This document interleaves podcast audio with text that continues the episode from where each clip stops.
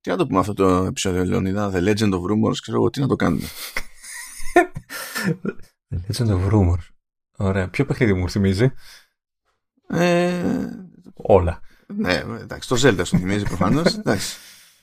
Όχι ρε φίλε. Αλλά αντί για Link's Awakening μπορούμε να πούμε Leap's Awakening. Λόγω Ε, της χορηγίας. ε, Πω, πω, έχω- το έχω Ω. διαλύσει ήδη το επεισόδιο. είναι είναι Λοιπόν, όλοι κα- ήδη νεκροί. Κα- κάνε cut, delete και ξαναπάμε. τώρα πάει, τώρα όχι. Θα είναι. τε- τε- Δεν θα κρυφτώ, δεν θα κρυφτώ από την τροπή. ναι, είπε Zelda όμως και ξέρεις ότι έχω μου link και. Δεν θα Πάρε ρε μπορέσουμε πω, να ε, συνεχίσουμε. αυγουστιάτικο είναι το επεισόδιο. Πάρε ρε πω, σιγά. Ω. Εντάξει, τώρα τι σημασία έχει το γράφουμε 28 Ιουλίου; Τι είχαμε, τι χάσαμε; Σιγά. Μην τα λες, αυτά έχουμε πει. Είναι τα κόλπα, μη, μη τα λες. Το κόλπα είναι φοβε- φοβερό, είναι.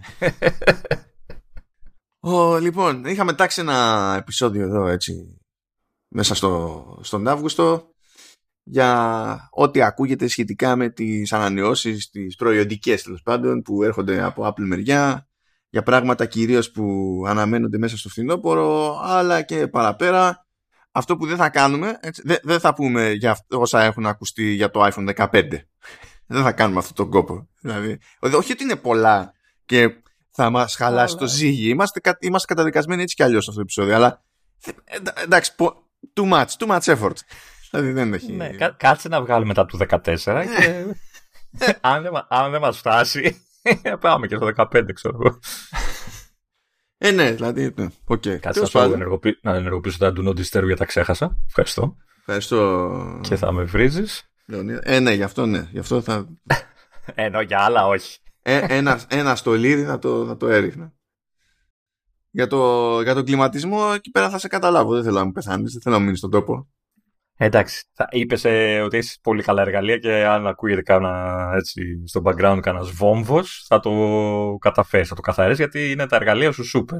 Ναι, τα Οπότε- εργαλεία μου είναι, είναι, είναι super. Σε αντίθεση με το hardware, το software είναι super. Ορίστε. Ε, τα, τα, μην τα θες όλα δικά σου. Ναι, εντάξει. Κοίτα, είχε- υπήρχε ένα θεωρητικό ενδεχόμενο να γίνει ένα ταξίδι ενδεχομένως και δύο παραπάνω μέσα στο φθινόπωρο, αλλά επειδή το ένα μάλλον δεν έχει νόημα και το δεύτερο ε, από timing μου δημιουργεί πρόβλημα τελικά, θα γλιτώσω κάτι λεφτά. Οχ. Ε, Θέλει μια, μια σημείωση πολύ συγκεκριμένη εδώ πέρα. Έτσι. Θα γλιτώσω λεφτά που έτσι κι αλλιώς δεν είχα. Α, Γενικά, ε, πέρα από αυτό, ε, όταν λέμε γλιτώνουμε λεφτά, δεν είναι ότι γλιτώνουμε λεφτά για να τα φάμε αλλού. Γλιτώνουμε λεφτά και τελεία. Μένουν στην τσέπη μας. Σε λίγο θα μας πεις και εσύ ότι υπάρχει αυτό το μυθικό τέρας που λέγεται αποταμίευση. Τώρα βλακίες. Αποταμι... α- Αποταμίευση. Ναι, ναι. Δεν ξέρω. Κάτσε, ε, θα το γυρίσουμε στα, στα γαλλικά τώρα. Το, τι, τι λέξεις είναι αυτές τώρα, τι... Τραγωδία, τραγωδία. Είναι και αυτές οι μέρες του μήνα, του και του έτους, έχουμε πει ελεύθερο επάγγελμα και τέλειο ηλίου. Ξενιώνεις από τη ζωή σου για πάντα, δεν είναι. Πας πάντα με κέφι διακόπες τον Αύγουστο. Ή δεν πας. Είναι αυτό, ναι, εντάξει. Με κέφι όμως. ναι, είναι εντάξει. Ε, ε, ε, τα κάλυψα εκεί πέρα όλα πόνεσα accordingly, δεν έχω παράπονο. Αλλά ήταν πίκρα, ήταν πίκρα. Μπράβο, εξαιρετικά. Έβγε. Τι, τι να λέμε. Ωραία, θα γλιτώσεις λεφτά. Τι θα κάνεις; Α σου πω τι θα κάνω. Το πρώτο πράγμα που θα μπει στο πρόγραμμα, γιατί για Mac δεν με, δεν με κόβω παρότι πρέπει. Α, α, πώς να σου πω, αυξάνονται οι πιθανότητε να βγουν AirPods Pro και να πω: Ωραία, παραγγέλνω χτες. Κάτσε ρε, μπορεί να μην είναι τόσο καλά αμέσως θα τα πάρεις εσύ, να, να, να, να περιμένεις κανένα review, κάτι. να- Να σου πω κάτι, να πάρω τα απλά τα AirPods αποκλείεται. Να πάρω το AirPods Max αποκλείεται. Ε, δεν, δηλαδή τα AirPods Max θα τα παίρνα μόνο ως δεύτερα και όπως αντιλαμβάνεσαι, δεν είναι η ώρα για τέτοια έξοδα για κάτι που θα είναι δεύτερο. Γιατί δεν, κατά τα άλλα κυκλοφορώ έξω, δεν γίνεται. Να, δεν θα παίρνω βόλτα τώρα τα Max. Ε, Ζουν το- ακόμα τα, τα προ σου. Το noise cancelling έχει πεθάνει. Τι εννοείς; Ό- Ό,τι έχει πεθάνει. Δηλαδή πλέον τα χρησιμοποιώ ως in-ear χωρίς noise cancelling γιατί έχουν ε, κλατάρει και, τα, και οι δύο μπάντες σε noise cancelling και πρέπει να τα πάω να τα αλλάξουν. Ε, Έχεις εγγύηση ή μπα; για αυτό το πράγμα έχω εγγύηση, γιατί ξέρουν ότι γενικά έχουν τέτοια θέματα, οπότε σε καλύπτουν. Α, ε, δεν θα το κάνει, δεν με χάσει κρίμα. Θα πάω να το κάνω. Απλά έτυχε αυτό, έτυχε αυτή τη, την εβδομάδα τέλος πάντων που γράφουμε εδώ πέρα να έχεις σκάσει μια δουλειά από το πουθενά που θέλει ζόρι και δεν γίνεται. Πρέπει να παραδώσω. Ε, μετά εντάξει. Μετά μπορώ να πάω να παραδώσω και πνεύμα. Και AirPods και ό,τι άλλο θέλετε. ό,τι, ό,τι Ωραία, και τι διαφορά μωρέ θα έχουν τα, τα δύο από τα ένα; Ξέρεις, κλασική ατάκη. Μια από τα ίδια δεν θα είναι. Ακουστικά το ένα. Ένα ακουστικό, ξέρω εγώ και τέτοια. Ναι, ok. Okay. Εντάξει, τώρα ε, δεν έχουν ακουστεί πολλά πράγματα στην πραγματικότητα. Ε, λίγο άγνωστο το αν θα έχουν καμιά συγκλονιστική διαφορά. Αλλά πρώτον, ίσως είναι ώρα να δούμε κάποιο νέο wireless chip με το σκεπτικό ότι είναι η ώρα και για αυτά που λέγαμε τις προάλλες για Bluetooth Low Energy Audio. Ναι, ναι, ναι. Οπότε ίσως να βολεύει και αυτό το timing, παιδί μου. Και κάτι υπονοούμενα που λέγαμε ακόμη πιο πριν, που λέγανε τύποι της Apple, ότι εντάξει το Bluetooth έχει κάτι περιορισμούς, τι να γίνει και κάτι τέτοια ας πούμε. Ε, μήπως έχουν κάνει κανένα μαγείρεμα άλλο ρε παιδί μου. Ε, και αν έχουν βασιστεί και στις περιπτώσεις τύπου Bluetooth, τώρα δεν ξέρω τι υποστήριξη θα θέλει από την άλλη μεριά, αλλά για αυτά τα σενάρια που λέγαμε ότι θα μπορούν πιο αξιόπιστα να πηδάνε από, το, από τη μία συσκευή στην άλλη, ας πούμε, είναι να συνδεδεμένες παράλληλα σε πολλαπλά audio feeds ε, από διαφορετικές συσκευές, διαφορετικές πηγές και τέτοια που τώρα γίνεται αλλά είναι αναξιόπιστο. Στην ουσία είναι με μόντα της Apple γιατί κουκού ε, δηλαδή εκεί περιμένω σε επίπεδο χρηστικότητας. Δεν ξέρω αν θα έχουν κάνει τώρα βελτιώσεις ξέρεις, στο, στα, στα drivers του, των ακουστικών ας πούμε. Θα ήθελα να κάνουν βελτιώσεις στα μικρόφωνα, ειδικά να το γυρίσουν σε Bluetooth ε, Low Energy Audio, αλλά δεν ακούγονται τέτοια καθόλου, δεν έχουν ακουστεί καν, είναι πόθη Εδώ δια, διαβάζω ότι κάποια στιγμή λέγανε ότι δεν θα έχουν, πώς θα το πάμε, στιμώνα και μετά το μαζέψανε. Ναι, τώρα ναι, θεωρητικά γίνεται. Υπάρχουν ακουστικά, ρε παιδί μου, ξέρεις, που έχουν, σε πιά, πιάνουν τη φωνή σου, ξέρω εγώ και τέτοια. Αλλά τώρα να σου πω αλήθεια, δεν έχω κανένα καημό να φύγει ο στιμώνας βολεύει και στο βάλε βγάλε στη θήκη πιο εύκολα, ας πούμε. Τώρα είναι δικιά μου εντύπωση ή, έχω, ή έχουν αργήσει να, να πάνε στα δύο. Ε, πόσο καιρό που κυκλοφορούν τα, τα πρώτα; Δεν βγήκανε το 19 νομίζω, είναι τρία χρόνια. Κουλό δεν είναι αυτό για τέτοιο προϊόν. Δηλαδή τα AirPods τα άλλα είναι ήδη στην τρίτη γενιά. Εντάξει, τα, τα AirPods όμως βγήκαν, τα πρώτα βγήκαν το 16, ξέρω εγώ. Ναι, αλλά και πάλι έχουν βγει ήδη τρεις εκδόσεις. Ναι, ε, εντάξει. Είναι... Σαν, δηλαδή παίρνουν το χρόνο τους. Ίσως ε, περιμένανε. Μπορεί αυτό που έλεγες πριν για το Bluetooth κτλ. ίσως κάτι άλλο και. Ξέρετε, εντάξει, εννοείται ότι περιμένουν να, να σκάσουν παρέα με iPhone κτλ. Ε, να δούμε και αν θα κάνουν τίποτα για lossless, αν και πάλι είναι δύσκολο, είναι χλωμό γενικά. Θα τα, βάλ, θα τα βάλω στη συσκευασία. Ναι, ναι.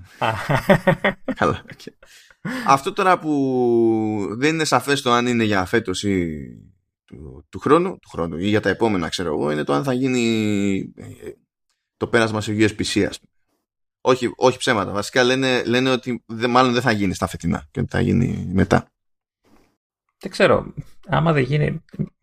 Θα μου πεις αν τα έχουν ήδη έτοιμα, ναι, είναι δύσκολο. Αλλά ξέρεις, αφού είναι να γίνει που θα γίνει, ας τελειώνουμε μια ώρα αρχίτερα. Ε, βλέπεις ότι το κάνεις σε, σε όλα τα product lens, το κάνει πραγματικά σε δόσεις. Δηλαδή ξεκίνησες από το iPad Pro, μετά, μετά έβαλες στο iPad το Air, είναι λίγο λίγο το κάνει χαλαρά. Και, στο, και το κάνει και στο Watch. Τα, τα series, τα 7 σίγουρα, τα 6 δεν θυμάμαι, έχουν USB-C άκρο. Δηλαδή θέλει το ναι, εντάξει. Αυτό δεν είναι το κούμπο μας συσκευή βέβαια, γιατί δεν έχει ναι. καν θύρα το Apple Watch. Εντάξει, δεν είναι ότι πρέπει να ανασχεδιάσουν το Apple Watch. Ανασχεδιάσαν το καλώδιο. Δηλαδή. Όχι, αλλά αλλάζει και εκεί γιατί πάλι αναγκάζει να πάρεις μπριζάκι, ρε παιδί μου. Αν δεν έχεις. Yeah, δεν ξέρω, δηλαδή. Εγώ το, όσο πάμε παλιότερα τα θυμάμαι και χειρότερα. Είχαμε 500 φορτιστές που δεν είχαν καμία σχέση μεταξύ τους. Και τώρα είναι η φάση είναι, γιατί να πάρω ένα ε, φορτιστή USB-C. Ε, θα πάρετε ε, φορτιστή USB-C αργά ή γρήγορα για κάτι. Γιατί είναι παντού. Εγώ δεν καταλαβαίνω. Και βασικά θα είναι για όλα από ένα σημείο και μετά. Δηλαδή, άμα είναι και normal φορτιστής, θα, θα φορτίζει πολλά πράγματα. Δε. Πέρασε και η ευρωπαϊκή νομοθεσία που επιβάλλει τη θύρα. Και τέλος πάντων, έχω ανάμεικτα συναισθήματα γι' αυτό. Εντάξει, από τη μία απλοποιεί λίγο τα πράγματα. Την άλλη τώρα. Ναι ε, κοίτα, αν έλεγε ε, κόφτε το λαιμό σας, ε, καταλήξτε σε μία θύρα όλοι, και βάλτε τι μέχρι τότε, θα ε, το έπαιρνα πιο ωραία. Όταν πηγαίνει και λέει, ονοματίζει συγκεκριμένη θύρα USB-C και δίνει προτεραιότητα γενικά στο εξής, το τι κάνει το, ε, το USB Implementers Forum, είναι σαν να δίνει παντοδυναμία στο spec ε, και όταν θα έρθει η ώρα, ας πούμε, να πες, αυτά δεν γίνονται κάθε μέρα, πες ότι έρχεται η ώρα να πούμε ότι χρειαζόμαστε κάτι άλλο, δεν μας καλύπτει πλέον αυτός ο, ο ακροδέκτης για τον οποιοδήποτε λόγο. Ε, θα πρέπει να γίνει η τεχνική δουλειά από όποιον είναι να αναλάβει την τεχνική δουλειά αλλά θα πρέπει μετά να περιμένουμε το γραφειοκρατικό για να ε, είναι ok να, ξέρεις, να γίνει update ναι, η Ευρωπαϊκή Νομοθεσία. Ναι. Και αυτά δεν είναι normal. Αυτά δεν, δηλαδή απλά θα παίξεις κούραση σε αυτό. Δεν θα πρέπει να γίνουν τόσο συγκεκριμένοι. Να πούνε πρέπει να έχετε ένα κοινό standard ε, deal with it or else. Ok. Αλλά ποιο θα είναι αυτό, αποφασίσετε το μόνοι σας, κάπως έτσι. Ε, ναι, γιατί τώρα είναι πολύ καλύτερα ήδη τα είναι πολύ καλύτερα ήδη τα πράγματα από ό,τι ήταν οποτεδήποτε. δηλαδή δεν είναι ότι τώρα ξαφνικά θα βελτιωθούν ε, απίστευτα επειδή θα εφαρμοστεί αυτή η, ευρωπαϊκή νομοθεσία από το 2024. Δηλαδή η αγορά πήγαινε προς μια κατεύθυνση και φαινόταν ότι πήγαινε προς μια κατεύθυνση. Και ούτε είναι ότι έχει κάποια αντιπάθεια η Apple σε θέματα USB-C. Έτσι κι αλλιώς συμμετείχε στο σχεδιασμό του, του spec. δεν, δεν είναι αλλά τέλος πάντων τώρα, εντάξει, όταν μπλέξεις με την πολιτική γίνεται αυτό το πράγμα. Αλλά τέλος πάντων. Σε γενικές γραμμές πάντως υποτίθεται ότι ναι, AirPods Pro καινούρια περιμένουμε. Πολλά είναι τα ερωτηματικά από εκεί πέρα. Δεν έχουν ακουστεί πολλά πράγματα. Δεν έχει ακουστεί τίποτα μεριά για AirPods Max. Αν και πιστεύω ότι είναι επόμενα. Αυτό δεν σου, δεν σου δημιουργεί απορία γιατί πάμε σε δύο. Αποκλείται να έχει τόσα λίγα, τόσες λίγες αλλαγές έτσι. Δεν μπορεί. Θα έχει features που δεν τα, δεν τα ξέρει ακόμα κανένας. Ίσως, ίσως γιατί περιμένουμε το επόμενο iPhone που θα τα αξιοποιεί full, ξέρω εγώ, και δεν τα λένε. Μα, καλά, τι, δεν είναι ότι δεν τα λένε αυτά, δεν, δεν λένε τίποτα μέχρι στιγμής. Ε, αλλά, κοίτα, άμα έχουν μια κάποια, αν γυρίσουν και σου πούνε, ε, θα έχω, έχουν περιθώρια δηλαδή χωρίς να κάνουν κάτι super fancy αν υιοθετήσουν Bluetooth Low Energy Audio και μπορούν να πούν ότι θα έχω καλύτερο ήχο σε κλήσεις, καλύτερο ήχο από τα μικρόφωνα ε, και τέτοια και, έχουν και μπορεί να έχουν κάνει μια τσαχπινιά στη, στα θέματα δικτύωσης που λέγαμε. Ε, τι άλλο να πεις ότι μπορούν να να, να έχουν κάνει. Ενδεχομένως να σου τάξουν, ξέρεις, βελτιώσεις σε ήχο, noise cancelling. Τι να γίνουν και να σου πούνε. Ακουστικά είναι. Δεν πρόκειται να βγουν αύριο και να πούνε τα κάναμε δύο φορές ασύρματα. Ε, φαντάζεσαι. Δεν πρόκειται να αλλάξει η ζωή μας ξαφνικά, ρε παιδί μου, με νέα έκδοση. Αλλά το ζήτημα είναι να προχωρήσει το πράγμα. Ή να πούνε καλύτερη αυτονομία, ξέρω εγώ. Αυτά είναι πιο σημαντικά σε τέτοια προϊόντα. Ρε. Εντάξει, η πιο βασική αλλαγή που θα μπορούσαν να κάνουν είναι το design. Αλλά και εκεί πάλι έχεις εκεί. Δεν έχεις πολλά περιθώρια. Ναι, και αυτό είναι δύσκολο από την άποψη ότι ό,τι και να κάνεις με το σουλούπι, ξέρεις, το, το κομμάτι που στην ουσία δεν καταλήγει ακριβώς μέσα στο αυτή, ε, το τι βολεύει να κάνει σαν τσαχπινιά που να έχει μια ελπίδα να είναι ok με τα περισσότερα αυτιά, πάλι ε, έχει κάποιους περιορισμούς. Δεν μπορείς απλά να κάνεις ό,τι να είναι σχέδιο επειδή στη βάρεσε. Δηλαδή, πώς να σου πω, μπορείς να βγεις μια μέρα των ημέρων και να πεις βγάζω το iMac, το, το G4 έτσι όπως τον έβγαλα που ήταν σαν τη λάμπα της Pixar. Ναι. Δεν μπορείς να πεις σήμερα εγώ θα βγάλω ένα ακουστικό που θα είναι τελείως για. Μπορείς να το κάνεις, να είναι ό,τι να είναι και απλά θα είναι συσκευασία, θα έχει και adapter αυτιού. Έτσι θα προσαρμόζεις ένα άλλο αυτί απάνω στο αυτί σου που θα ταιριάζει με τα, με τα ακουστικά. Αλλά, για να σοβαρευτούμε λίγο, λίγο ε, κάτι μου λέει ότι και αργήσανε κιόλας ότι θα πάμε για χρώματα. Ότι αυτό ίσως είναι μια εύκολη, ας το πούμε έτσι, διαφορά που θα μπορούσαν να κάνουν. Εντάξει, δεν θα ήταν άσχημο, αν και σε, σε, σε, σε προϊόντα με pro-branding δεν βιάζονται συνήθως, ούτε βιάζονται για έντονα πράγματα, ας πούμε. Δηλαδή στα Max το κάνανε, εντάξει, αλλά είδες ότι δεν, δεν πήγανε, δεν ακολούθησαν την οδό του iMac. Εδώ δεν, δεν ακολούθησαν την οδό του, του iMac στα καινούργια MacBook Air. Μου κάνει εντύπωση όμως, γιατί ακόμα και στα απλά AirPods, εγώ περίμενα μέσα στα τελευταία στα τρία να, να αρχίσουν να, ξέρεις, να τα πουλάνε και λίγο πιο πιο έτσι ε, για τους νέους. Έτσι, με χρωματάκια τέτοια. νομίζω ότι στα, στα απλά τα AirPods είναι πιο σημαντικό να καταλήξουν με, με χρώματα. Και είναι σημαντικό νομίζω να ξεδιαλύνει λίγο και, το, και αυτό το περίεργο που έχει το line που είναι έχουμε τα AirPods 2, έχουμε τα AirPods 3, ε, έχουμε τα AirPods Pro και έχουμε και τα AirPods Max. Δεν χρειάζονται δύο flavors από απλά AirPods. Χρειάζονται δύο flavors ε, τυμπών όμως από ό,τι καταλαβαίνω. Ναι, αλλά όπως ακούγεται, δηλαδή ε, δεν βλέπουν δύο και τρία πολύ και λένε ε, θα δώσω το λίγο παραπάνω για να πάρω AirPods 3. Δηλαδή εξακολουθούν και πουλάνε περισσότερο τα AirPods 2. Οπότε ποιο το point γενικά σαν φάση. Δηλαδή, ξέρω εγώ. Ναι. Πάντως για να γυρίσω στα χρώματα, στα Pro μου κάνει εντύπωση που δεν τα έχουν κάνει μαύρα. Δεν έχει επιλογή μαύρα δεν μπορώ να συμμετάσχω σε αυτή τη, τη σκέψη, Λεωνίδα. Γιατί εμένα πάντα μου κάνει εντύπωση που οτιδήποτε δεν είναι και μαύρο. Δεν ξέρω. για, για, για, να σταματήσει να, να φαίνεται ότι φοράς μπατονέτε στα αυτιά σου, ε, μαύρα. Και είναι και προ και ταιριάζει με τη φιλοσοφία. Mm. Α πω ότι τους χαλάει όμως. Δηλαδή, είναι, είναι, είναι και μέρος του branding, ξέρεις όλο αυτό είναι τόσο μέρος του branding. Η πρώτη κίνηση που κάνουν ανταγωνιστές που ε, έχουν αποφασίσει ότι θα αντιγράψουν το, το σχέδιο, φροντίζουν να έχουν και αυτοί οι λευκά για να σου δίνουν την εντύπωση ότι μπορεί και να είναι Apple. Εντάξει, γενικά η Apple έχει ένα, μια αγάπη προς το λευκό έτσι από, από παλιά. Έτσι, και οι υπολογιστές ήταν λευκοί κάποτε. Δηλαδή, ναι, τώρα δεν είναι ο, δεν είναι ο Ive εκεί πέρα. Δεν είναι, όχι. Η αλήθεια είναι αυτή. Ε, εντάξει, δεν έχουν πει τίποτα για χρώματα. Απλά το λέω, μου κάνει, εμένα μου κάνει εντύπωση που τόσο χρόνια δεν γιατί είναι, είναι αρκετά consumer προϊόν αυτό, ρε παιδί μου, και να, να μην παίξεις με τα χρώματα. Ναι, ειδικά στα πιο φθηνά νομίζω πρέπει. Πρέπει.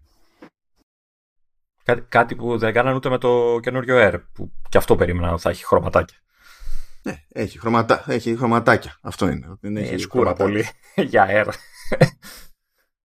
κάπου άκουγα μια θεωρία ή δεν ήταν θεωρία δεν, δεν θυμάμαι αν ήταν πληροφορία που είχε πάρει και είχε διασταυρώσει κάποιος ή όχι που έλεγε ότι ε, είναι πιο περίεργο θεωρεί η Apple πιο περίεργο να έχει τόσο έντονα χρώματα σε όλο το μηχάνημα στο, στο Air ας πούμε και γι' αυτό κιόλας και στο, και στο Mac παίζει σε διαφορετικούς τόνους και δεν έχει τον έντονο τόνο μπροστά στο κομμάτι που βλέπεις όταν δουλεύεις mm.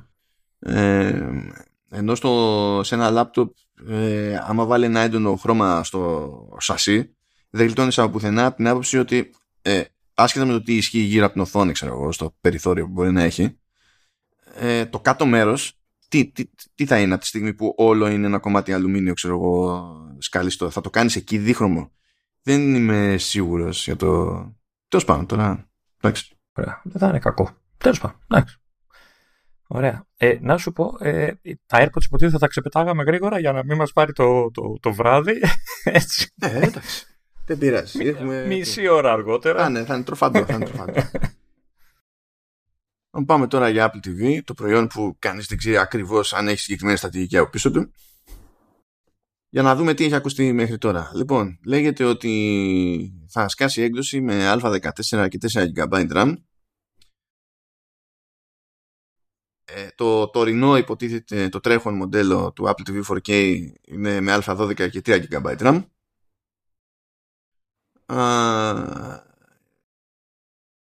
Ok. Okay. Πόσο δύσκολο είναι. Δεν θα, θα γκρινιάξω. πες, πες. Πόσο δύσκολο να κάνουμε να το πάνε στο A15. Δηλαδή τόσο πια μεγάλη διαφορά στο κόστος για ένα chip που βγήκε πέρσι. Ε, ναι, αφού ξέρεις ότι εκεί δεν βάζουν τα τελευταία. Δηλαδή, γιατί δεν έχει γιατί δεν δε στηρίζουν το Apple Arcade σωστά; Γιατί κάνουν, βγάζουν τα μάτια τους μόνοι τους; Έτσι θα το στηρίξουν σωστά ή με, ε, φτιάχνοντας ε, χειριστήριο. Κάτι. αν χειριστήρια σου κάνανε ο, τη μότα με το... Ναι, αλλά όταν το αγοράζεις το ρημάδι έχει remote μέσα. Εντάξει, το, το καινούριο δεν είναι κακό. Ναι, αλλά δεν είναι για τέτοια δουλειά. Δηλαδή δεν μπορείς να πεις πήρα Apple TV, έχω C remote και εντάξει, έχω μια προφανή λύση για το Apple Arcade. Έτσι κι αλλιώς δηλαδή δεν δε σκίζεται να σε βοηθήσει ως προς αυτό. Ε, εντάξει, σου κάνω όμως τη μότα με τα χειριστήρια που έχεις ήδη τις κονσόλες και αυτά. Ε, δεν, δεν είναι κακό να σου πει ότι ξέρεις τι, τώρα που το τσιτώσαμε λίγο στο hardware, είναι μια αρκετά καλή κονσόλα και για το arcade και για ό,τι άλλο θες να παίξεις. Δηλαδή, κάτε το ρεγάμο το. Εκτός, εκτός πια αν σου πει, ξέρεις, από 2,50 πόσο είχε και παραπάνω πόσο είχε το, το προηγούμενο, θα πέσει τιμή. Ναι, ναι, ναι, ναι, ναι, ναι. Γι' αυτό είπε και ο, είπε και ο Κου ότι και καλά υπάρχει ένα ενδεχόμενο να προκύψει και ένα άλλο μοντέλο λέει, πιο φθηνό, χωρίς να πει τίποτα συγκεκριμένο. Οπότε μπορεί να σημαίνει ε, κάτι που να αντικαθιστά το Apple TV HD. Μπορεί να σημαίνει ότι μιλάει για το ίδιο Apple TV, απλά θα έχει δύο διαφορετικά storage tiers, ας πούμε, και το ένα θα είναι όντως πιο φθηνότερο από το άλλο. Ε, όπως αυτό συνήθως συμβαίνει. Εκτός αν πια βγάλουν ένα άδειο κουτί. Ναι. Θα σου πούνε είναι τσάμπα.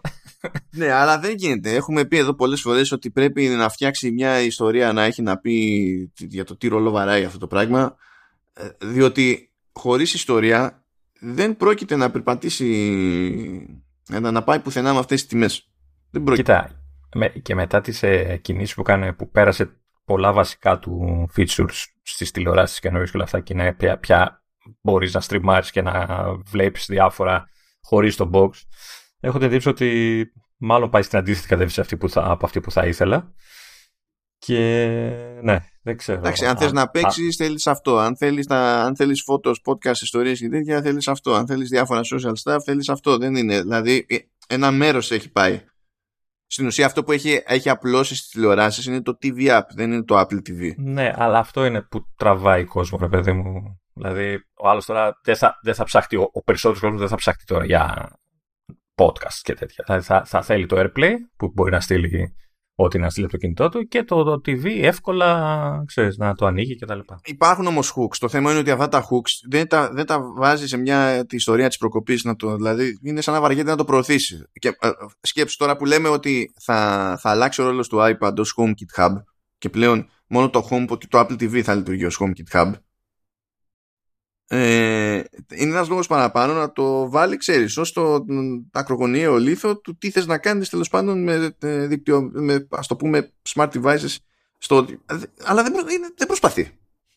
Να. Πρέπει να φτιάξει κάποιο αφήγημα, δεν ξέρω πώς και τι, κάτι πρέπει να φτιάξει για να δώσει την εντύπωση ότι ξέρει τι πάει να κάνει και δεν είναι ότι έχουμε ένα σασί εδώ πέρα και μια φορά στο τόσο θα το πειράζουμε λίγο μέσα και ό,τι, ό,τι καταλαβαίνετε. Δεν μπορεί να είναι έτσι. Θέλει κάτι άλλο. Και όχι τίποτα άλλο. Θα πρέπει και εγώ να, να, να παραδεχτώ ότι ξέρεις, η γκρία που έφαγε η Κοσμοτέ τις προάλλες που δεν βγάζει app, ε, ότι ξέρεις, δεν βοηθάει και η Apple να έχω να πατήσω. Ε, Τώρα εντάξει, νέο Siri Mode, να σου ξετισμεί αυτό. Ε, κοίτα, το τελευταίο δούλευε, ίσως το κυρίσουν στο να μην δουλεύει πάλι καλά. Ναι, μπορεί. Εν τω μεταξύ πρέπει να, πρέπει να είμαι ε, ο μοναδικός όλο τον κόσμο που, που έχω βολευτεί το, το κλασικό αυτό που της πάει το serial mode. Δηλαδή το έχω βολευτεί. Το δουλεύω με άνεση τέλος πάντων. Πρέπει να είμαι εγώ και μόνο εγώ. Μπορεί. Δεν ξέρω. Α, υπάρχει μια θεωρία ότι και καλά μπορεί να σκάσει με branding Apple TV κάτι που να μην είναι απλά Apple TV, να είναι συνδυασμός. Ε, δηλαδή στην ουσία να είναι περίπου κάτι σαν η χόμπαρα, αλλά να έχει και κάμερα για FaceTime και να είναι και HomePod και να είναι και Apple TV. Το είχαμε ξαναπεί κάτι. Είχαμε ξαναπεί κάτι παρόμοιο, νομίζω. Κοίτα, το, το FaceTime δεν με χαλάει να, να έχω στην τηλεόραση, και να, αλλά θα θέλει κάμερα, ξέρω εγώ, με αρκετό zoom, γιατί συνήθως είναι μακριά από τη τηλεόραση. Δεν ξέρω πώς θα δείχνει. Δεν θα υπάρχει κάμερα με zoom. Λεωνίδα. Τι zoom, ε. Λεωνίδα. Τι zoom, Λεωνίδα. που να εστιάζει.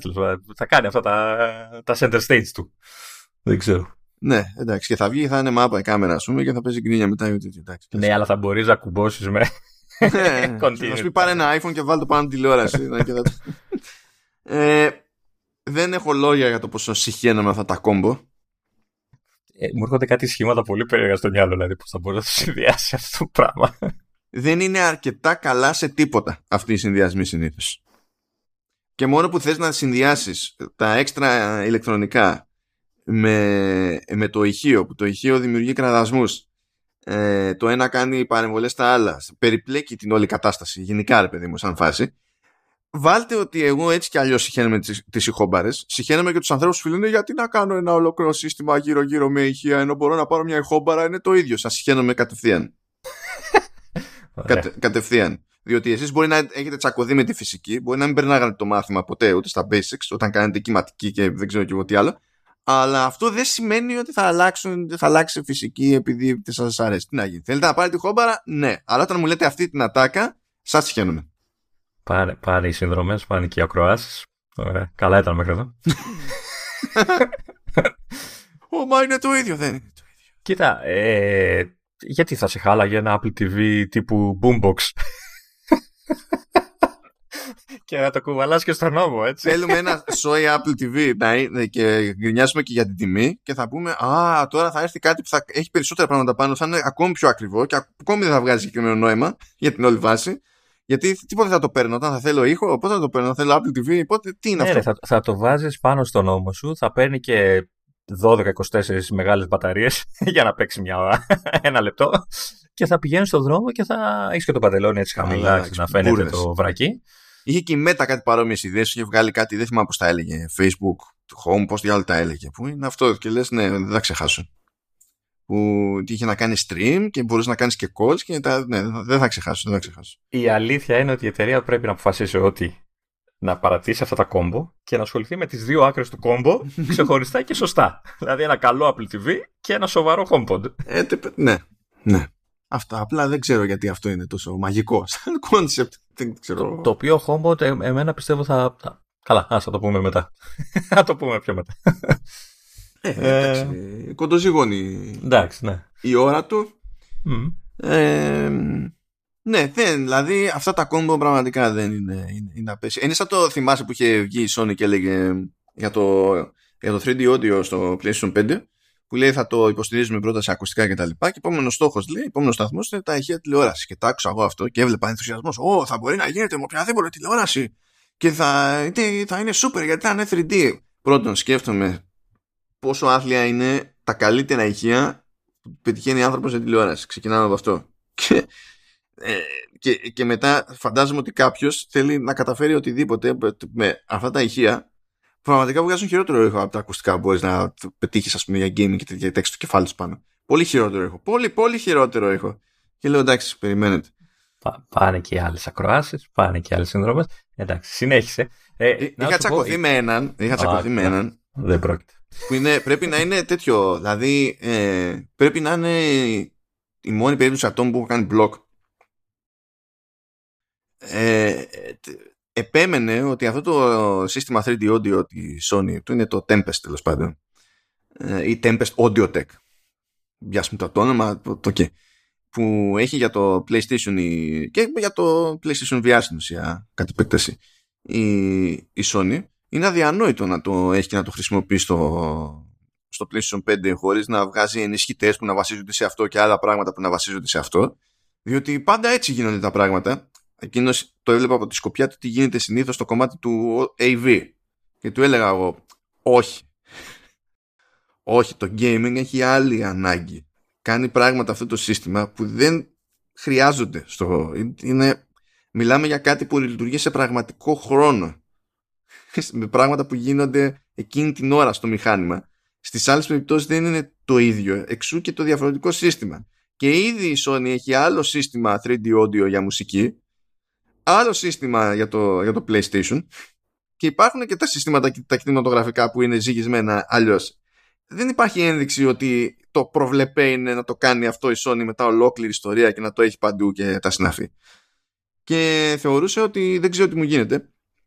Δεν είμαι άσχετος για να τα λέω αυτά τα πράγματα, διότι ποτέ δεν γίνεται έτσι στον χώρο του AV. Λέω, τι κρίμα, είμαστε στον χώρο του gaming για αυτό το σύστημα. Δεν ξέρω πότε το καταλάβεις το πράγμα. Λέω, βλέπεις τον Dolby Atmos να είναι δεξιά και αριστερά στο gaming. Όχι. Γιατί άραγε; Γιατί, επειδή δεν θέλει Dolby, επειδή είναι κουλή; Όχι. Αλλά τέλος πάντων. Και εντάξει, μετά το γύρισες στο ότι ξέρεις, ό,τι και αν έλεγα για να στηρίξω τη θέση μου, απλά το έλεγα επειδή είμαι άσχετος και έφαγε block. Δηλαδή η απάντηση ήταν αυτή, ότι δεν είναι αυτό που λες δεν ισχύει γι' αυτό για αυτό το λόγο, είναι απλά είσαι άσχετος. Λέω, ok. Okay. Blocked. Λοιπόν, άσχετε. Ναι. να πω την άλλη φήμη που με στεναχωρεί που δεν θα γίνει μάλλον. Για πες. Δεν θα με χάλαγε ένα dongle Apple TV. Φτηνό, έτσι. Θες dongle.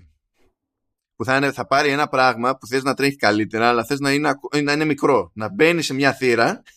Άλλη λύση είναι αυτό. Αυτό είναι για να χτυπήσουμε τον ανταγωνισμό που όλοι πάνε και βρίσκουν με 20-30 ευρώ οτιδήποτε τα οποία είναι σάπια και εδώ θα δώσει κάτι παραπάνω εννοείται εντάξει, okay, Apple, αλλά θα είναι show τουλάχιστον για ξέρεις, streaming σειρές, ταινίες, υπηρεσίες και τέτοια.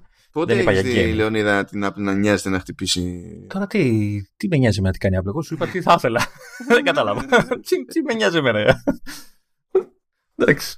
Εντάξει, τι να πω. Ναι, οκ. Ε, αυτά. Πιο πολύ θέλω. Μεγαλύτερη, περίεργως θέλω μεγαλύτερη προσπάθεια στο μαρκετάρισμα του Apple TV παρά t- παπάντζες από το ίδιο το Apple TV. Παρά τέλος πάντων. Εγώ θα ήθελα και πιο καινούριο chip, αλλά όχι ότι το, το 14 είναι εντάξει, σάπιο. Βρε, αυτά τα θέλουμε πάντα. Εντάξει, δεν θα, δια- προφανώς δεν θα διαφωνήσω σε ισχυρότερο hardware. Έτσι, εννοείται αυτό το πράγμα. Αλλά θέλω να πω, ρε παιδί μου, ότι αν δεν, είναι μισή δουλειά. Έτσι όπως τα έχει κάνει στο κομμάτι γενικά του, του home, ας το πούμε, είναι, ο- είναι όλα μισή δουλειά. Είναι, είναι που περιμένει το, το matter για να γίνουν όλα σωστά. Ναι, ναι, και μέχρι τότε it doesn't matter, το ξέρω το παραμύθι. Ναι. Λοιπόν, Άντε τώρα να πάμε στο HomePod. Λέει θα βγει καινούριο κανονικό HomePod. Ναι. Αυτό το είχαν καταργήσει το παλιό έλεγχο. Να, υποτίθεται πως ναι. Με την έννοια όμως ότι δεν θα βγει κάτι άλλο, αποσύρεται γεια σας ή απλά το καταργούμε για να... Δεν σου κάνουν ποτέ διευκρίνηση. Α, Σου λέει το βλέπεις αυτό το HomePod. Ναι, it's no more. Αυτό. Γιατί; It's no more. Ναι, αλλά it's no more. Ωραία. Ε, θέλουμε, θέλουμε. Θέλουμε να το δούμε βασικά. Να έρθει επίσημα και στο γιατί υπάρχουν, ε, αλλά να έρθουν και επίσημα. Ε, Ναι, πρέπει κάτι να κάνει με τη διανομή. Είναι, είναι λίγο κομμωδία και είναι κομμωδία ακριβώς επειδή είναι όλα δυσκύλια λόγω, λόγω Siri. Ε, και ναι, αν, αν ξεκολλήσει από αυτή την αιμονή με Siri που το κρατάει όλο πίσω και να δώσει διεξόδους normal που στην τελική και χωρίς Siri αφού μπορείς να ελέγξεις πράγματα από το τηλέφωνο ρε παιδί μου δηλαδή δεν είναι ότι τέτοια καλά πρέπει να επιδράσεις με Siri και τώρα στα σοβαρά ποιος θα πει εύκολα ε, δεν έχω τίποτα άλλο στην αλυσίδα αλλά θα πάρω ένα HomePod και μπορώ να έχω το, το φωνητικό πρόγραμμα του Apple Music και να τη ζητάω τη, τη μουσική που θέλω να ακούω. Δεν θα, θα είναι παρανοϊκό. Δεν έχει. Δεν. Δεν. Ε, ναι, εγώ χαίρομαι και μόνο που φαίνεται ότι θα φυτρώσει, σύμφωνα με πληροφορίες του Γκέρμαν που αισθάνεται αρκετά σίγουρος για αυτό το θέμα, ότι θα φυτρώσει καινούριο κανονικού μεγέθους HomePod, γιατί αυτό θα παίξει προφανέστατα ρόλο στην ποιότητα του ήχου. Και θα χαρώ ακόμη περισσότερο αν δεν έχουν ξεχάσει τις αχπινιές που είχαν κάνει. Οπότε, δηλαδή, τι, τι ήταν κουλός ο ήχος που είχες για τέτοιο boy και σε ζεύγος, εκτός το ότι τίναζε στην μπάνκα του στον αέρα, ε, είχες ε, επίσης ακόμη πιο παράξενα καλό ήχο για, τη, για την περίσταση. Τίναζε στην μπάνκα στον αέρα, είσαι τόσο γέρος στην πάση του τηλεπαιχνίδι. Εννοείται, τι πολυχρονείο και έτσι, έβλεπα φανατικά. Τι θες να πεις. Κοίτα, ε, αν είναι σωστή η φήμη που λένε για τον επεξεργαστή, προφανώς θα κάνεις τσαχπινιέ κι άλλες. Γιατί μιλάνε για, για τον S8 που δεν έχει βγει καν, ας πούμε. Τι να καταλάβω, ο S8 υποτίθεται ότι θα είναι ίδιος με τον S7 που σχεδόν δεν έχει καμία διαφορά από τον S6. Με τον S6. που είναι, που είναι Που είναι του, ίδιος του με τον Apple Watch S5. ας πούμε ξέρω εγώ δηλαδή αυτό θα είναι βελτίωση μόνο και μόνο επειδή ο Α8 στο original ήταν ε, ξέρω εγώ του Αγίου ήταν του Αγίου ακόμη και όταν βγήκε το, το HomePod ας πούμε Εν τω μεταξύ μου κάνει εντύπωση που μιλάει για S και όχι για ε, Α. από ποια άποψη σου κάνει εντύπωση; Ότι ξέρεις, δεν πάρει ρε παιδί μου σε έναν Α να είναι λίγο πάλι όπως είχε τον Α8, να έχει τώρα τον Α12, ξέρω εγώ κάπως έτσι. Είναι, ε, θεω, θεωρείς ότι είναι πιο ακριβώς και, το, και, και γλιτώνει με τον S. Ε, Καλά, πράγματα; σίγουρα είναι πιο ακριβώς. Γενικά είναι πιο μικρή κατασκευή ο άλλος και τέτοια. Ε, θα σου πούνε ότι θα το φτιάξω, θα το φτιάξω για το ρολόι που θα το φτιάξω σε μια ποσότητα χ, ας πούμε. Το να κάνω λίγο παραπάνω είναι πιο εύκολο. Ενώ το να πάει τώρα και να σου πει θα υπολογίσω κάτι έξτρα π.χ. για τον Α12, λέμε τώρα, μπορεί να μην αξίζει τον κόπο. Λόγω παλαιότητας, παιδί μου. Ε, Και για τη θερμοκρασία, ε, θερμότητα, για το S8 θεωρητικά δεν ζεσταίνεται. Όμω, σιγά, αφού άμα δεν, πάθ- άμα δεν μπει στο Apple Watch τόσα χρόνια, τι να πήξεις το ολόκληρο ηχείο. Α, Αυτό λέω, αυτό λέω ότι είναι πιο. Θα μπορούσε να βάλει ό,τι να είναι εκεί πέρα, ας πούμε. Δεν έχει... Α, νομίζω ότι δεν χρειάζεται. Εμένα μου δείχνει ότι δεν θα προσπαθήσει να κάνει υπερπαπάτζε με αυτοματισμούς, δεν και καλά και ιστορίες και μπορεί απλά να δεχτεί ότι πρέπει να το μαρκετάρει ως ηχείο της προκόπας. Κοίτα, επειδή λένε για κάποια οθόνη από πάνω. Μπούρδε. Ε, τι εννοείς; Να σου πω, γιατί όταν, είχε, όταν σκάγανε οι, οι φήμες και οι διαρροές για το πρώτο HomePod, είχαν όλοι μια μανία να φαντάζονται ότι αυτό που ακούγανε για, το, για την, ε, τη, την οθονίτσα που έχει πάνω, που στην ουσία τι ήταν; Απλά ήταν κάτι λεντάκια που βγάζανε χρώματα, ξέρω εγώ, που ήταν σαν visual feedback για την αλληλεπίδραση. Είχαν σκαλώσει ε, στη φημολογία να κάθονται και να αναρωτιούνται αν θα είναι οθόνη που θα δείχνει πράγματα, τι θα, δεν θα είναι. Αυτό τίποτα. Αυτά για, το, ε, για το UI είναι αυτά. Εγώ δεν ξέρω, εντάξει, δεν είπα για τέτοια οθόνη, αλλά τουλάχιστον μπορεί να δείχνει controls. Ώστε να, να φύγουμε από το Siri που έλεγες πριν. Να μπορείς δηλαδή να, να έχει κάποια. Μα, μα, και, μα και πριν τα είχε, είχε, είχε το προηγούμενο. Είχε. Γι' αυτό υπήρχε αυτό το πράγμα εκεί πέρα. Mm. Ε, δηλαδή δεν νομίζω ότι χρειάζεται να γίνει κάτι που να είναι οθόνη, οθόνη για να τα υπολογίσεις και να τα κάνεις αυτά τα πράγματα. Δηλαδή, πώς να σου πω, το trackpad είναι οθόνη, όχι, αλλά κάνεις 500 πράγματα πάνω. Δεν είναι. Θέλεις κάτι τέτοιο. και ένα ναι, feedback ναι. να ξέρεις ότι έγινε αυτό που υποτίθεται ότι προσπάθησες να, να πετύχεις. Εντάξει, εννοείται ότι ο πόνος θα, θα πάει στον ήχο, έτσι. Τουλάχιστον αυτό είναι το σωστό, έτσι. Ε, πρέπει και δεν καταλαβαίνω γιατί νομίζω ότι κακώς η Apple σκεφτόταν ή φανταζόταν εξ αρχής ότι το HomePod είναι κάτι που βγάζει νόημα να πουλήσει καντάρια όταν φτιάχνεις ηχείο της προκοπής ε, σημασία έχει να το κρατήσεις για χρόνια και να το πουλάς για χρόνια κτλ. Όταν το κάνεις βέβαια ηλεκτρονικό και βασίζεις τόσο πολύ στη Siri και τα συναφή, αυτό είναι πολύ πιο δύσκολο να το καταφέρεις. Ε, εκτός αν δεχτείς ότι πάνω απ' όλα πρέπει να είναι αξιόπιστο ηχείο. Δηλαδή, το HomePod γενικά θα είχε πολύ μεγαλύτερη διάρκεια ζωής και για αυτούς που τα έχουν, ξέρω εγώ, τα παλιά αν είχε ένα ρημάδι input. Mm. Δηλαδή καταλαβαίνω γιατί γουστάρει η Apple και τι αιμονές έχει και τα λοιπά, αλλά το ηχείο είναι ηχείο, είναι αλλιώς το, το πράγμα. Το ηχείο δεν είναι υπολογιστής. Μπορεί στην πράξη με αυτά που κάνει στην επεξεργασία του ήχου και τη δυναμική προσαρμογή του κτλ. Τεχνικώ μιλώντας να είναι υπολογιστής, ναι, αλλά δεν πρόκειται ο καταναλωτής να δει το ηχείο ως υπολογιστή. Άρα, άρα θες input ώστε να μπορεί να κουμπώσει πάνω άλλες συσκευές; Βέβαια, γιατί σκέψου, αν πες ότι παθαίνεις νεκρόνι το ασύρματο, δεν μπορεί να συγχρονίσει, ξέρω εγώ, δεν μπορεί να κάνει, δεν μπορεί να αναδείξει, αυτό δεν σημαίνει ότι ε, πέθανε το ηχείο, αλλά σε αναγκάζει να το πετάξεις.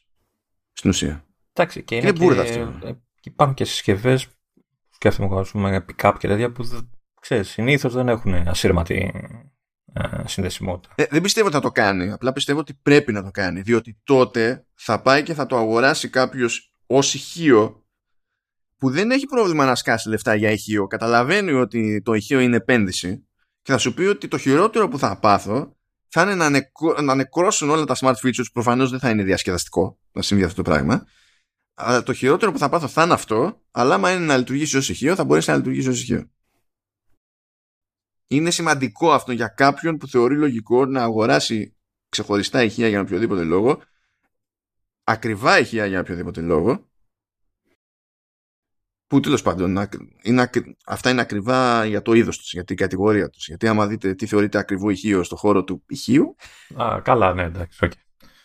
Είναι. Φτάνουμε σε level αμάξι πόλης ή.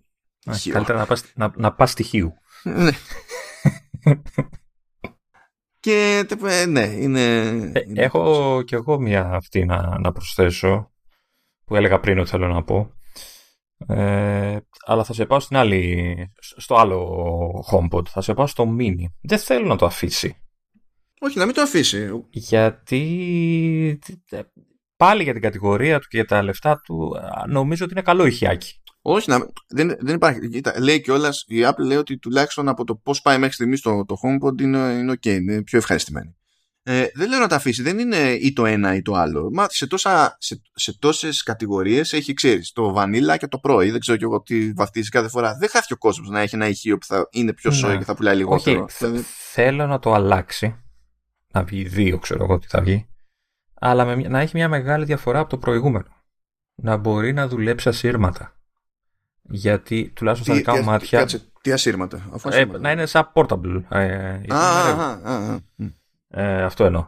Ε, γιατί τουλάχιστον στα δικά μου μάτια ε, τέτοιου μεγέθου ηχεία η αυτόματη σκέψη που κάνει κάποιος είναι ότι θα το πάρω μαζί μου κάπου να ακούω μουσική. εύκολα χωρίς να ψάχνω μπρίζες και αυτά. Ναι, σε αυτό θα βόλευε, ναι. Είναι βολικό.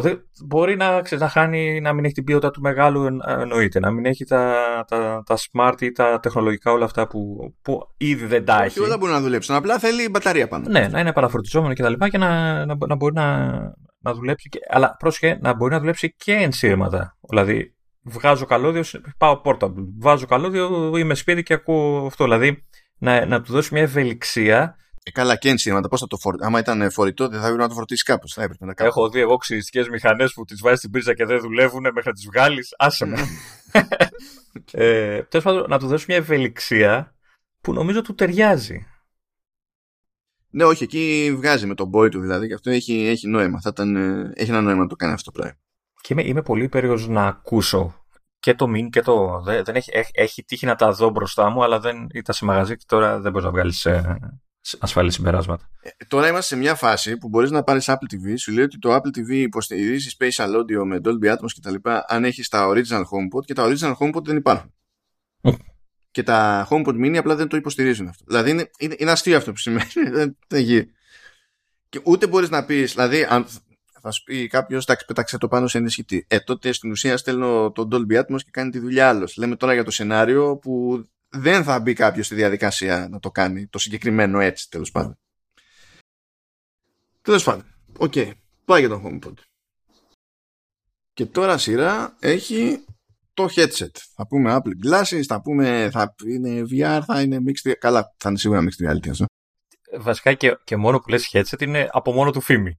Έτσι, ακόμα δεν ξέρει όλοι εικάζουν, αλλά κανείς δεν ξέρει, δεν, δεν λέει, μιλάει η εταιρεία. Ναι, απλά βλέπουμε το τι γίνεται. Δηλαδή, προχωράει η φάση με το ARKit, προχωράει η φάση με το ARKit, προχωράει η φάση με το ARKit. Λες, δεν μπορεί κάποια στιγμή, ξέρεις. Φαντάζομαι όμως να μην φτιάχνουν τίποτα και να κοροϊδεύουν. Ε, δεν νομίζω γιατί, πώς να σου πω, διαρροές και τέτοια από προμηθευτές και δίνουν, δίνουν πόνο. Υποτίθεται ότι έχει φάει και κάτι καθυστερήσεις εδώ και εκεί. Και τώρα αυτές τις μέρες υποτίθεται ότι η αγορά περιμένει ότι θα το δούμε σε κάποιο είδους παρουσίαση μέσα στο έτος αλλά θα κυκλοφορήσει 23 το οποίο δεν είναι περίεργο από την άποψη ότι όταν έχει να δείξει κάτι και τελείως καινούριο σαν product ε, κάνει σε κάποια φάση την παρουσίαση πριν γίνει ακόμη η χειρότερη φάση για, για διαρροές. Γιατί θα πρέπει να κάνει testing, θα πρέπει να μπλέξει τους developers μέσα ε, θα πρέπει να βγουν θα, θα βγαίνουν μετά οι διαπιστεύσεις από ξέρω εγώ FCC, από Ευρώπη και τα, τα λοιπά και δεν σου λέει θα μπούμε, θα μπούμε σε αυτή τη διαδικασία. Τη στιγμή που είναι κάτι που δεν θα γίνει για το επόμενο iPad mini χεστήκαμε ξέρω εγώ τουλάχιστον μην καρφωθούμε κι άλλο. Κάπως έτσι. Ναι. Να, να μπορέσουμε να εντυπωσιάσουμε να, να εκπλήξουμε ναι και εδώ πέρα έχουμε ξαναμιλήσει για το, για το headset αυτό. Έχουμε πει ότι το ζήτημα είναι να έχει 8 δισεκατομμύρια κάμερες, δύο, δύο chip πάνω, ε, γιατί δεν φτάνει το ένα, ξέρω εγώ. Και, και μαγνήτες, και μαγνήτες. Κάτι να κάνει και με μαγνήτες. Κάπως, με κάποιο τρόπο, ναι, ok. Okay. Και ολόκληρες ιστορίες και ότι θα είναι mixed reality και δεν συμμαζεύεται. Γίνεται τώρα λίγη κουβέντα για το τι σόι ποιότητα θα έχουν ενδεχομένως οι κάμερες σε πρώτη φάση. Τι σημαίνει αυτό για, για calls γιατί ακούστηκε ότι μπορεί να μην είναι πολύ υψηλής ανάλυσης στην πρώτη φουρνιά οι κάμερες. Δεν είναι περίεργο αυτό. Όταν έχεις να βάλεις τόσες κάμερες και θες να πιάσεις μια θεωρητική τιμή, ε, αρκεί απλά να είσαι καλύτερα από τον ανταγωνισμό, ας πούμε. Ο ανταγωνισμός έτσι κι αλλιώς ε, κινείται σε τιμές πιο χαμηλά από σένα. Και γενικά η, η, γενική εντύπωση και πρόληψη είναι ότι αυτό θα βγει με το καλημέρα και θα είναι λεφτά τέρμα Θεού ε, γιατί θέλουν να πετύχουν κάτι συγκεκριμένο στην εμπειρία χρήσης, ο, ο κόσμος να χαλάσει. Δεν τους νοιάζει να γίνει με το καλημέρα mainstream αυτό το πράγμα.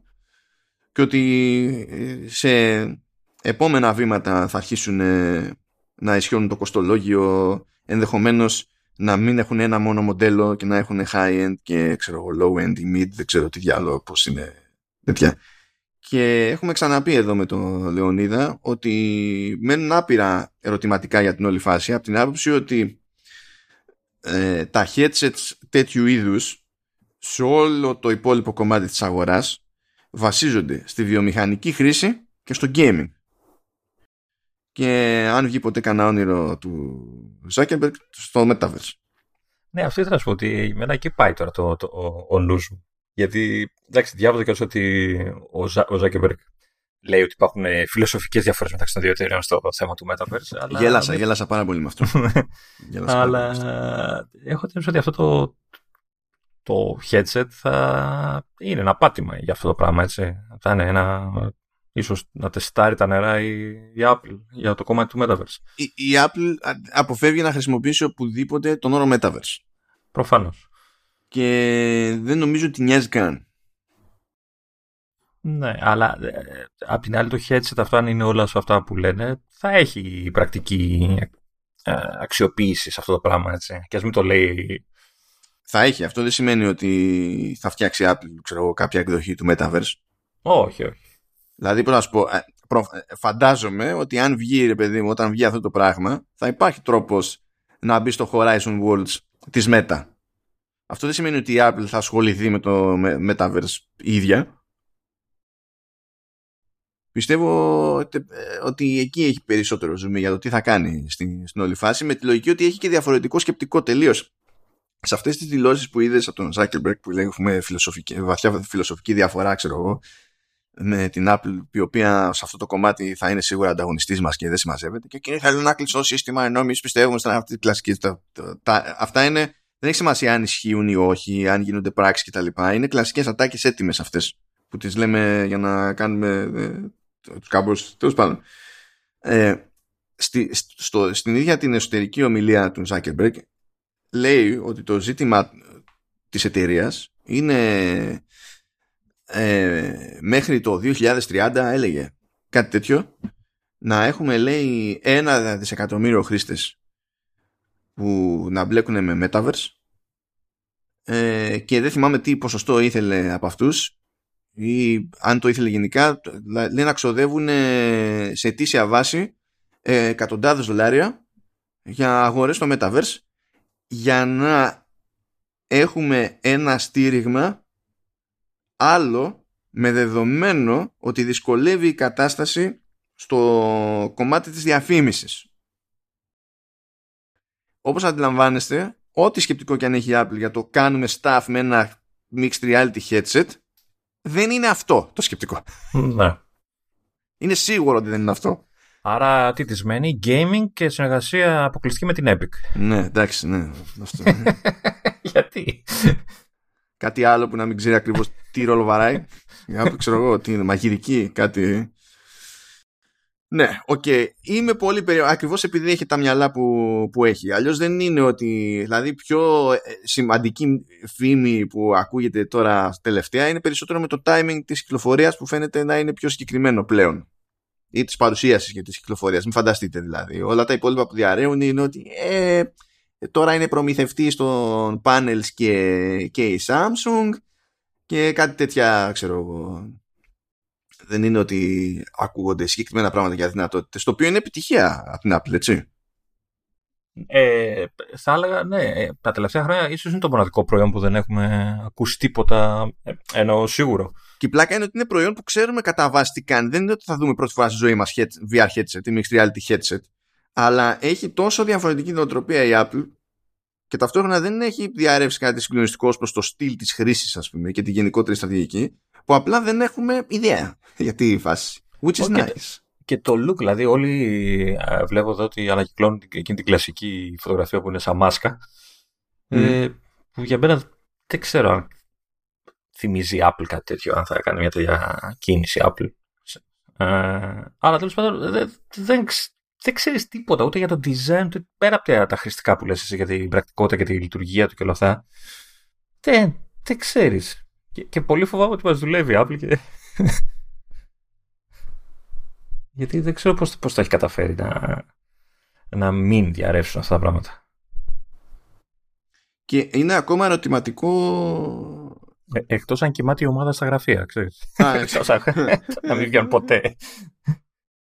Θέλω να δω μεταξύ πραγματικά γίνεται. Δηλαδή, άμα το έχουμε δεχτεί ότι θα κάνει άπειρα λεφτά, θα βγει ξέρω να κάνει 2000, ε, γίνεται να έχει όντως 4K panels.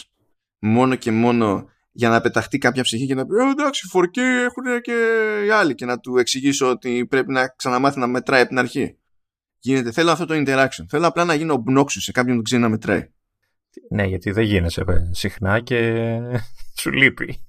Ναι, αλλά τώρα επειδή παίζει και μια σχετική ανάπαυλα το καλοκαίρι, mm. μαζεύω δυνάμεις για μετά, καταλαβαίνεις. Θέλω, θα υπάρχει όρεξη. Αυτό πρέπει να το βγάλω από μέσα μου κάπως. Ναι, αλλά θα είναι με mini LED. Τι να μην χωράει αυτό. Θα είναι, θα είναι OLED αναγκαστικά αυτό τώρα.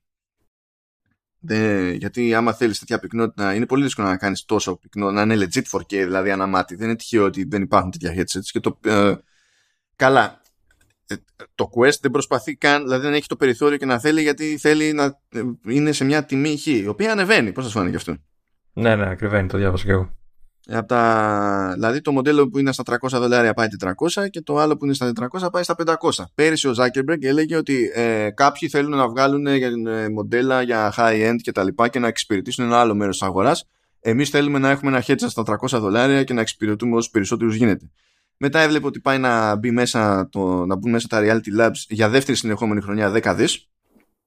Ε, ε ξέρετε πληθωρισμός και θέλουμε ε, να συνεχίσουμε να έχουμε τη δυνατότητα να επενδύουμε κτλ. Οπότε θα ανεβάσουμε την τιμή. Λες και αυτό θα τους σώσει. Όταν, όταν κάνεις τζίρο πόσο είναι 700 εκατομμύρια σαν Reality Labs και μπαίνεις μέσα 10 δις ε, δεν υπάρχει αλλαγή τιμή. δεν υπάρχει, δεν είναι αυτό το concept, δεν είναι. Ε, ή όχι, κάτσε 700 εκατομμύρια κάνει το τρίμηνο. Ωραία. Πες κάνει τζίρο στο ετήσιο λοιπόν, 3 δις και μπαίνει μέσα 10, δεν θα σε σώσει το 1 εκατοστάρικο. Στο... Δεν πρόκειται. Απλά. Και είναι το άλλο το αστείο. Έχουμε συνηθίσει να ξεκινάνε κάποια πράγματα να είναι ακριβά και με οικονομίες κλίμακας και εξάπλωση και απλοποίηση να πέφτει η τιμή.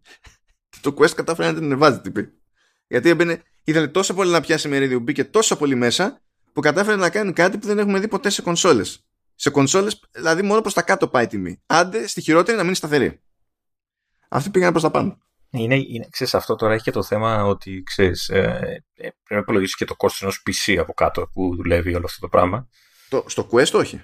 Στο Quest όχι. Είναι... Όχι. Μπορείς να το συνδέσεις σε PC και να λειτουργήσει ως και καλά PCVR γιατί έτσι πλέον διαχωρίζει. Το PCVR σαν που μπορεί να είναι το, πώς να σου πω, μπορεί να είναι το Index της Steam, μπορεί να είναι το Vive της HTC. Το PCVR είναι το σύστημα που κατ' ουσίαν βασίζεται στο PC να κάνει το heavy lifting. Το Quest όμως μπορεί να λειτουργήσει έτσι αλλά κυκλοφορεί ως ένα προϊόν που όταν βγαίνει κάτι και λες βγήκε για Quest, εννοείς ότι τρέχει στο Quest, αυτόνομα. Α, ok. Okay. Εντάξει, πάλι καλά. Και προφανώς αυτή την οδό θα ακολουθήσει και η Apple, διότι άμα βγαίνει σου λέει βάζουμε. Θα βάλει λέει ένα τσιπάκι τύπου M1 μέσα και επειδή δεν φτάνει θα βάλει κι άλλο ένα, καταλαβαίνεις. Δεν είναι. και δεν είναι να απορρεί μετά για το ότι θα κάνει 3 εκατομμύρια, ξέρω εγώ. Ότι whatever. Τι είπα, αυτό θα έχει 2,5 χιλιάρικα στο νερό. Αλλά τι, τις κάνουμε από τώρα τις γκρίνιες έτσι. Είναι από πού και ως πού και οι άλλοι έχουν τόσο. Οι άλλοι έχουν τόσο. Θα πει είναι άλλο πράγμα, είναι άλλο πράγμα. Ε, είναι, είναι, είναι και σχεδόν σίγουρο ότι δεν θα κυκλοφορήσει παντού. Έτσι. Δεν πρέπει να το δούμε στα μέρη μας. Για αυτό αν είναι να προσπαθήσετε να το συγκρίνετε προϊόντικά με κάτι από άποψη ε, ε, εμπορικής που εντάξει, θα είναι πιο mainstream από αυτό που θα πω, αλλά δεν θα είναι πολύ, ουσιαστικά πολύ πιο mainstream από αυτό που θα πω. Ένα ανάλογο προϊόν, ως προς το στυλ, με το, τη λογική με την οποία σχεδιάζεται και δεν σχεδιάζεται για να το πάρουμε εμείς μεταξύ μας και να χειρόμαστε, είναι το HoloLens της Microsoft. Το HoloLens υπάρχει για να το πουλάει εταιρείες. Είναι άλλη business. Και να το πουλάει βασικά και στο στρατό και να αποτυγχάνει. Αλλά άλλο, άλλο καπέλο αυτό. Ναι, εκεί, εκεί είναι το, το όλο το, το θέμα. Πώς θα το πλασάρει για να το, το αξιοποιήσει τέλος πάντων ο χρήστης. Δεν ξέρω τι θα κάνει. Το σίγουρο ότι έχει δημιουργήσει περιέργεια. Δηλαδή, όταν θα ακούσουμε για παρουσίαση και θα ξέρουμε ότι είναι γι' αυτό, νομίζω θα, ξέρεις, θα, θα περιμένουμε με ανυπομονησία να δούμε τι, τι έχει σκεφτεί, τι, πώς θα είναι, όλα. όλα. Νομίζω έχω, ε, έχουμε καιρό να, να νιώσουμε κάτι τέτοιο έτσι για καινούριο προϊόν. Ε, στην ουσία είναι από το Apple του 2015. Ναι, ναι, εντάξει. Okay. Γιατί τώρα το HomePod μετράει, δεν ξέρω. Που και το πότε ήταν το HomePod, τώρα έχω ξεχάσει ποτέ, το 17 ε, ε, εννοώ, εννοώ να, να, να, τραβάει και τόσο πολύ, ξέρεις, ε, να, να έχει δημιουργήσει από τόσα χρόνια την ανυπομονησία, να τη δημιουργεί από το ότι καθυστερεί, κάνει, ράνει, δεν εμφανίζεται πουθενά και τέτοια. Δηλαδή, εντάξει, το ρολόι, ας πούμε, και όλα αυτά δημιούργησε έκπληξη, αλλά ήταν νομίζω μπαμ μπαμ, ρε παιδί μου, ήταν δεν, δεν, κρατάει, δεν κρατούσε χρόνια αυτή η κολόνια, ήταν, ήταν πιο σύντομη. Ναι, τώρα είναι που το βλέπεις σε επίπεδο software να χτίζεται σιγά σιγά σε υποδομή και τέτοια με τα ARKit και τα βλέπεις όλα αυτά. Συνειδητοποιήσει ότι σχεδόν ποτέ δεν είναι ξεκάθαρα χρήσιμα στην καθημερινότητά σου παρά μόνο σε πολύ δικές περιπτώσεις. Α πούμε στον, στον αθλητισμό, αυτά που έχει κάνει με το ARKit είναι πιο χρήσιμα. Το θέμα είναι ότι δεν προσπαθούμε. Δεν είναι συχνό φαινόμενο να προσπαθεί κάποιος να δει αν κάνει ε, σωστή κίνηση ε, όταν παίζει τέννη. Είναι πολύ χρήσιμη πληροφορία για εκείνο που το χρειάζεται. Οπότε ένα, ε, ε, ένα iPad Pro ξέρω και με LiDAR και με ένα iPhone whatever Pro με LiDAR θα, και το AR Kit θα είναι τουμπάνος σαν φάση. Αλλά δεν, είναι, δεν θα πας έναν χρήστη που μπαίνει μέσα και θα πεις γιατί να πάρω iPad Pro, γιατί να πάρω το Pro, Pro iPhone και θα πεις ε, άμα παίζεις τέννις δεν θα το πεις είναι, είναι, άλλη, είναι άλλη business. Όπως και να το κάνουν. Ε, και αυτά δεν θα το λιβανίσουμε περισσότερο με, τα, ε, με το headset. Οπότε πάει και άλλο ένα πραγματάκι από τη λίστα μας. Είπαμε που είπαμε αν νοιάζεται η Apple για το Metaverse, για τη μάχη που γίνεται γενικά στο Metaverse, ποια είναι η λογική της Meta στο Metaverse που η λογική είναι να μας πουλάει stuff.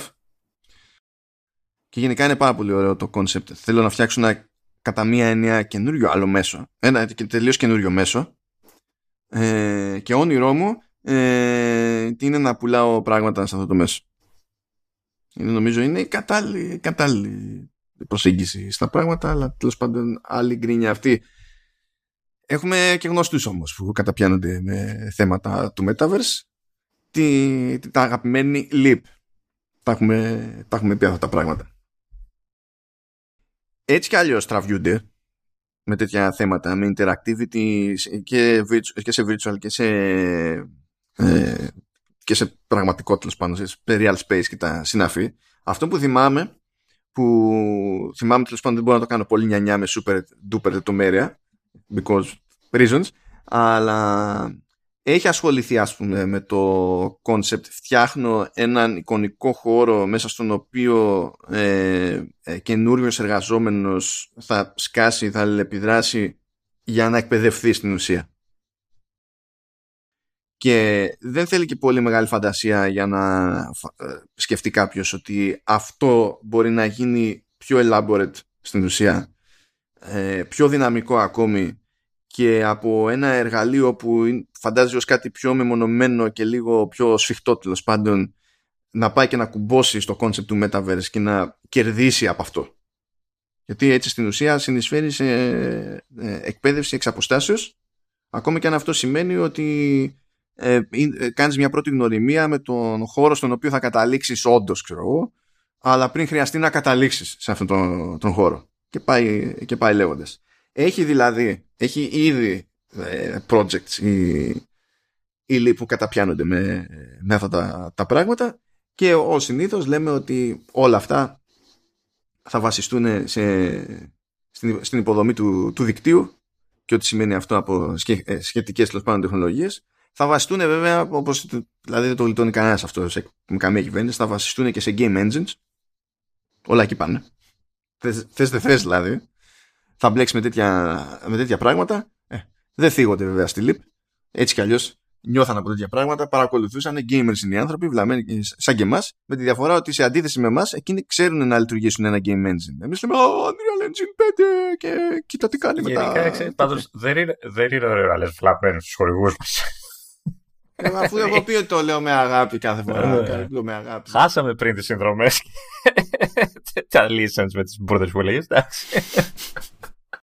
Αφού ξέρουν συνεννοούμαστε, συνεννοούμαστε, πιστεύω. Αν θέλετε να είστε εκεί πέρα στο κατάλληλο κλίμα και με τις κατάλληλες ανησυχίες πάνω εδώ τώρα που παίρνουν φόρα τα πάντα όλα για τέτοιου είδους θέματα και αν θέλετε να σκαρφιστείτε εσείς μια καλύτερη και χρησιμότερη χρήση του Metaverse από αυτές τις ιδέες που θα σκεφτεί η Meta για να, για να μας τον φορέσει με κάποιο μαγικό τρόπο που δεν έχουμε φανταστεί ακόμη ένας λόγος παραπάνω. Να είστε εκεί, στα front lines. Και στα front lines μπορείτε να είστε ως front-end developers, οπότε you know the drill. έχουμε τη, αυτά που περιμένεις σε πρώτη φάση από εσάς η εταιρεία στη σχετική δημοσίευση. Έχουμε links για να δείτε ακριβώς λεπτομέρειες. Θα τα βρείτε τα links στη σημειώση του συγκεκριμένου επεισοδίου στο halfton.fm ή στην εφαρμογή που χρησιμοποιείτε για να ακούτε το παρόν επεισόδιο ή σε αυτή που θα αρχίσετε να χρησιμοποιείτε για να ακούτε τα επεισόδια προχωρώντας επειδή ξέρετε ότι εκεί πέρα θα βλέπετε και τα links. Δεν ξέρω πώς θα το ρυθμίσετε αυτό. Do your thing. Και εφόσον έχετε εντάξει αυτό θέλει και, και μια προϋπηρεσία θέλει απλά portfolio και δείγματα και τέτοια να βάλετε μπροστά το πράγμα να χτυπήσετε μια πόρτα που λέει ο λόγος γιατί εντάξει, τέλος πάντων, που λέει ο λόγος, γιατί όλα ξεκινάνε με mail και τηλέφωνα. Καταλαβαίνετε. Μετά έρχονται οι πόρτες. Μετά έρχονται οι πόρτες. Να χτυπήσετε λοιπόν και να, και να βάλετε μπροστά και να παίξετε ρόλο σε κάτι το οποίο βράζει. Βράζει. Από, σαν αντικείμενο δηλαδή. Ε, βράζει. Δεν είναι το μόνο αντικείμενο προφανέστατα της LIP. Και έχει πολλαπλές δραστηριότητες. Έχει πελάτες παντού όταν λέμε πατού, δηλαδή ε, Αμερική, Ευρώπη, Ασία και, και τα λοιπά, είναι πολλά τα πράγματα με τα οποία υπάρχει ποικιλία δηλαδή στο, σε αυτό που μπορεί να σας απασχολήσει εκεί πέρα, αλλά έπρεπε, έπρεπε να θυμίσουμε και την περίπτωση του Metaverse γιατί ξέρω ότι είναι κάτι που κοιτάει η Leap με φούρια. Δεν το, δεν το χρησιμοποιεί σαν buzzword, το κοιτάει όντως. Just saying. Οπότε αν σας γαργαλάει, ένας λόγος παραπάνω link, διάβασμα, ναι. βιογραφικό, send.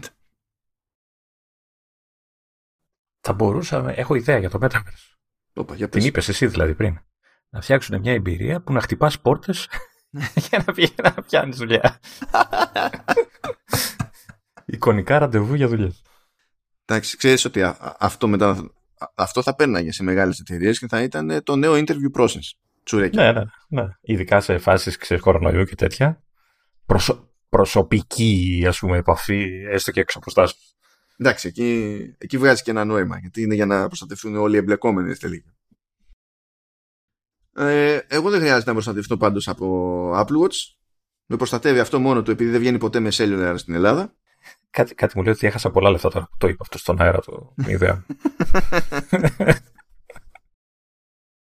Ευχαριστούμε τη Lib για τη στήριξη του Command OS και του Vertical Slice και φυσικά συνολικά του Hafton.fm και τώρα είναι ώρα να δούμε την ώρα. Oh, έχω κάνει πολλά χρόνια τα στραβά μάτια. Γιατί απ' όλα; Για το, το Watch. Ναι, αλλά γιατί απ' όλα στο Watch; Για, για αλλαγή. Α, α. Κοίτα, στι στις καλές εποχές. Θα στο ξαναπώ, δεν είναι προτεραιότητα με όλες αυτές τις τρύπες που έχεις. Δεν είναι προτεραιότητα. Χώνεψε το. Ναι, είναι εύκολη τρύπα να καλύπτει. Ε, εντάξει. εύκολη. Πιο εύκολη, να το πω έτσι. Και είναι και ψυχολογικό γιατί εγώ στις καλές εποχές είχα βάλει πρόγραμμα στον εαυτό μου. Ανά δύο χρόνια θα παίρνω watch. ε, είμαι ακόμα στο 4 βέβαια. Εντάξει, έχουν περάσει 100 χρόνια. Έχω ένα πρόβλημα με τους αριθμούς, λέει. Εντάξει. Λοιπόν, Apple Watch Series 8. Ε... Και, και, να πω πριν ξεκινήσεις, να πω επειδή μου για την τρύπα. Ε, καταφέρνει να είναι απαραίτητο, χωρίς να είναι ουσιαστικά. Ε, μάλλον είναι, αλλά ξέρω εγώ, όταν το ακούς από μακριά και δεν το έχεις χρησιμοποιήσει, δεν σου φαίνεται. Αλλά ε, όταν το χρησιμοποιήσεις έτσι για λίγο καιρό, ε, είναι κάτι που ξέρεις, δεν μπορείς μετά χωρίς αυτό. Είμαι θυσμένος. με λένε Λεωνίδα και είμαι καλά. Ε, πέτυχα, πέτυχα ένα ατυχές σχόλιο. Δηλαδή αυτό το λέει άνθρωπος που απλά έχει άγνοια της πραγματικότητας. Έχει άγνοια οποιασδήποτε, ε, οποιασδήποτε πραγματικότητας. Δηλαδή και της Αμερικανικής μέσα στην οποία βρίσκεται. Ναι. Ε, διότι στην Αμερικανική αγορά μπορείς να πεις ότι έχει περίπου 50% μερίδιο ξέρω, το iPhone, αλλά αυτό δεν σημαίνει ότι έχουν πουληθεί και άλλα τόσα Apple Watch. Σίγουρα δεν σημαίνει αυτό το πράγμα. Με καμία κυβέρνηση. Ε, λέει ότι μέχρι στιγμής λέει, το Touch ID σε, σε MacBook μου είναι άχρηστο. Λέει μία φορά λέει από Apple. Δηλαδή δεν θυμάμαι σε ένα πολύ συγκεκριμένο σενάριο που απλά δεν βάζει τον κωδικό. Σε όλα τα υπόλοιπα λέει κάνω κουμάντο με το, με το Apple Watch. Δεν καταλαβαίνω γιατί εφόσον υπάρχει το Apple Watch πρέπει να έχουν τα MacBook, τα ID. Το έχουν όλοι. Ε, φιλαράκι. Ναι, δηλαδή ξέρω εγώ. Δηλαδή νιώσε λίγο. Νιώσε λίγο. Και στην τελική, ε, αν μπορείς να βγάλεις κάπου το Apple Watch να παιχτεί παρόλα, να στο καβατζώσει κάποιος, να το ξεχάσεις ή να πεθάνει κτλ. Δεν what. Στο τέτοιο. Ναι, όχι, όχι και ξανά όχι. Ε, ουσιαστικά αυτός δεν καταλαβαίνει τη χρησιμότητα εναλλακτικών λύσεων. Είναι σαν να σου λέει γιατί να, ε, γιατί να βγάζει πεδίο που να, που να ζητά password από τη στιγμή που έχω το Apple Watch; ε, γιατί... Όχι, όχι, ξαναλέω. Ε, δεν καταλαβαίνει τη χρησιμότητα της εναλλακτικής λύσης. Δηλαδή, εντάξει, τέλεια. Πάμε στα, στα βασικά. Ναι, ναι, ε, εντάξει, ok. Okay. okay. Λοιπόν, λέει Series 8, μπράβο. Ε, λέει, ακούγεται ότι θα φυτρώσει ένας αισθητήρας που θα μπορεί να καταλαβαίνει αν έχουμε πυρετό. Είναι ο λάθος αισθητήρας για την περίπτωσή μου, είναι σίγουρο αυτό. Γιατί εγώ είμαι κανονικά υποθερμικός. Ναι, όχι, πάντως είναι καλή κίνηση άμα γίνει. Όχι, ok okay θα είναι, δεν είναι. Απλά ε, αν, αν δεν έχουν υπολογίσει ένα σενάριο σαν το δικό μου, ας πούμε, ε, απλά θα νομίζει μονίμως ότι πεθαίνω. Ε, δεν μπορεί, κάτι θα ξέρει. ναι, ελπίζω, ε, γιατί εντάξει, συνήθως κάτι τέτοιο δεν Μπορεί να σου κάνει, ξέρεις, να κάνει καλυμπράρισμα, να, να μετράει για λίγο καιρό πώς είσαι και μετά να σου λέει. Κανονικά ναι, θα πρέπει να σου βρίσκει ένα το δικό σου baseline γιατί δεν έχουν όλοι ακριβώς το ίδιο baseline. Έτσι κι αλλιώς να πει απλά μετράω τη θερμοκρασία και άμα είναι πάνω από 36,5 έχουμε πρόβλημα. Δηλαδή, εγώ με 36,5 έχω δέκατα. Ε, ε, ε, έχω την εντύπωση ότι έχουν αλλάξει και τα όρια γενικά, ότι μέχρι και 37 και κάτι πλέον δεν θεωρείται τόσο ουσιαστικά. Α, όχι, αυτό είναι θέμα νοοτροπία. Αλλού δηλαδή ναι. θεωρείται πυρετό. Εμείς λέμε δέκατα, ξέρω εγώ, ότι δεν είναι τέρμα κουδούνι και τα λοιπά. Εντάξει, ok. Okay. Δεν, δεν ψήνεσαι, ψεί. Αλλά δεν. Εμένα το φυσιολογικό μου είναι τέτοιο. Είναι 35 μισό, 35 και 6. Fun stuff. Ωραία, 35 μισό, 35 και 6. Άνθρωπος που, που ε, ζει στα σκοτάδια. Ε, κλεισμένο σε έναν περιορισμένο χώρο. Δεν θέλει να μιλάει με ανθρώπους το, το φέρετρο που το βάζεις ε, στη γωνία. Αν νόμιζα ότι θα έλεγες ότι είμαι τέτοιο. Ε, ότι... Αυτό λέω. όχι ότι είμαι νεκρός ακόμα. όχι, όχι. Απλά που κοιμάσαι. Αλλά ότι είναι κάποιο είδους αρπετό τουλάχιστον. Ξέρω. όχι, βα, βαμπύρ θα σε έλεγα εγώ. Ναι, δεν είναι όντως. Δηλαδή, αν εγώ βαρέσω 30. Πώς αισθάνεστε εσεί όταν είστε με 37 και κάτι ψηλά, εγώ το, έτσι αισθάνομαι όταν είμαι 36 μισό. Να μην πω ότι γίνεται έτσι και βαρέσω 39-40. Είναι φάση. Δεν συνεννοούμε με το σύμπαν. Δηλαδή, λέω μπουρδες. Δεν είναι, έχω χαθεί τελείως. Ότι και καλά στα 35 και 6 συνεννοείσαι με το σύμπαν. Εντάξει. Όχι, είναι φάση. ξέρεις, δεν μπερδεύω τα λόγια μου, δεν βγάζει κανένα νόημα αυτό που, που λέω. Χάνω, ξεχνάω τι είπα. Είναι, δεν, είναι, γιατί πάμε για, για fully baked. είναι τη φάση, τελείως όμως. Πάντως, για να γυρίσουμε στο ρολόι, ε, έχω αρχίσει και στεναχωριέμαι γιατί δεν μιλάνε για ζάχαρα και τέτοια. Που καταλαβαίνω πόσο δύσκολο είναι. Ε, αλλά φοβάμαι μην έχουν σκαλώσει πολύ και θα αργήσουμε πιο πολύ να, το, να δούμε κάτι τέτοιο. Εντάξει, κοίτα, το θέμα βέβαια είναι η κατάληξη. Όσο και να αργήσουν, άμα το καταφέρουν, θα είναι τεράστιο breakthrough. Οπότε, γιατί να στενοχωριόμαστε για το ότι περιμένουμε παρότι ακούγεται ως φήμη, ας πούμε. Εντάξει, τι να κάνουμε τώρα. Θα, θα, θα είναι super λύση για πολύ κόσμο. Έτσι. Και μόνο το τρύπημα που γλιτώνεις, ξέρω εγώ, όταν ε, τσεκάρεις για για ζάχαρο και τέτοια, δηλαδή εντάξει, θα είναι λύση. Δεν είναι και θα καλά θα πετάνε τη σκούφια τους οι απανταχού διαβητικοί άμα είναι αξιόπιστο όντως. Δεν το συζητάμε. Αλλά και εκείνοι που δεν έχουν, δεν πάσχουν από διαβήτη, απλά πρέπει για τον ΑΒ λόγο να προσέχουν το, το ζάχαρό τους, ας πούμε. Εννοείται όλο αυτό το πράγμα. Εννοείται. εννοείται. Καλύτερα, ας αργήσουν όσο θέλουν, αρκεί να γίνει. Δηλαδή... Ε, ναι. Απλά επειδή δεν ακούγεται, φοβάμαι πως το έχουν παρατήσει κιόλας, ξέρεις αυτό. Ε, Ποιος ξέρει τώρα αν το έχουν παρατήσει, δεν θα έλεγα. Νομίζω ότι σε κάτι τέτοια απεισμώνουν και δεν είναι χρόνο. Και το ζήτημα είναι τα μοντέλα τα ίδια, ώστε ξέρεις. Ε, και ακριβώς επειδή πρέπει να μετρήσει με τελείως άλλο τρόπο, θέλεις και ένα μοντέλο ώστε οι υπολογισμοί να είναι όσο πιο ακριβείς γίνεται. Δηλαδή, μπορείς να, να είσαι κομπλέ με αισθητήρες και τα λοιπά, ό,τι χρειαστείς για αυτή την περίπτωση. Αλλά άμα δεν φτάσει, άμα δεν παλέψεις να φτάσεις σε ένα επίπεδο ακρίβειας που να το κάνει πραγματικά χρήσιμο, δεν έχει νόημα να το βγάλεις. Θα γίνεις ρόμπερ.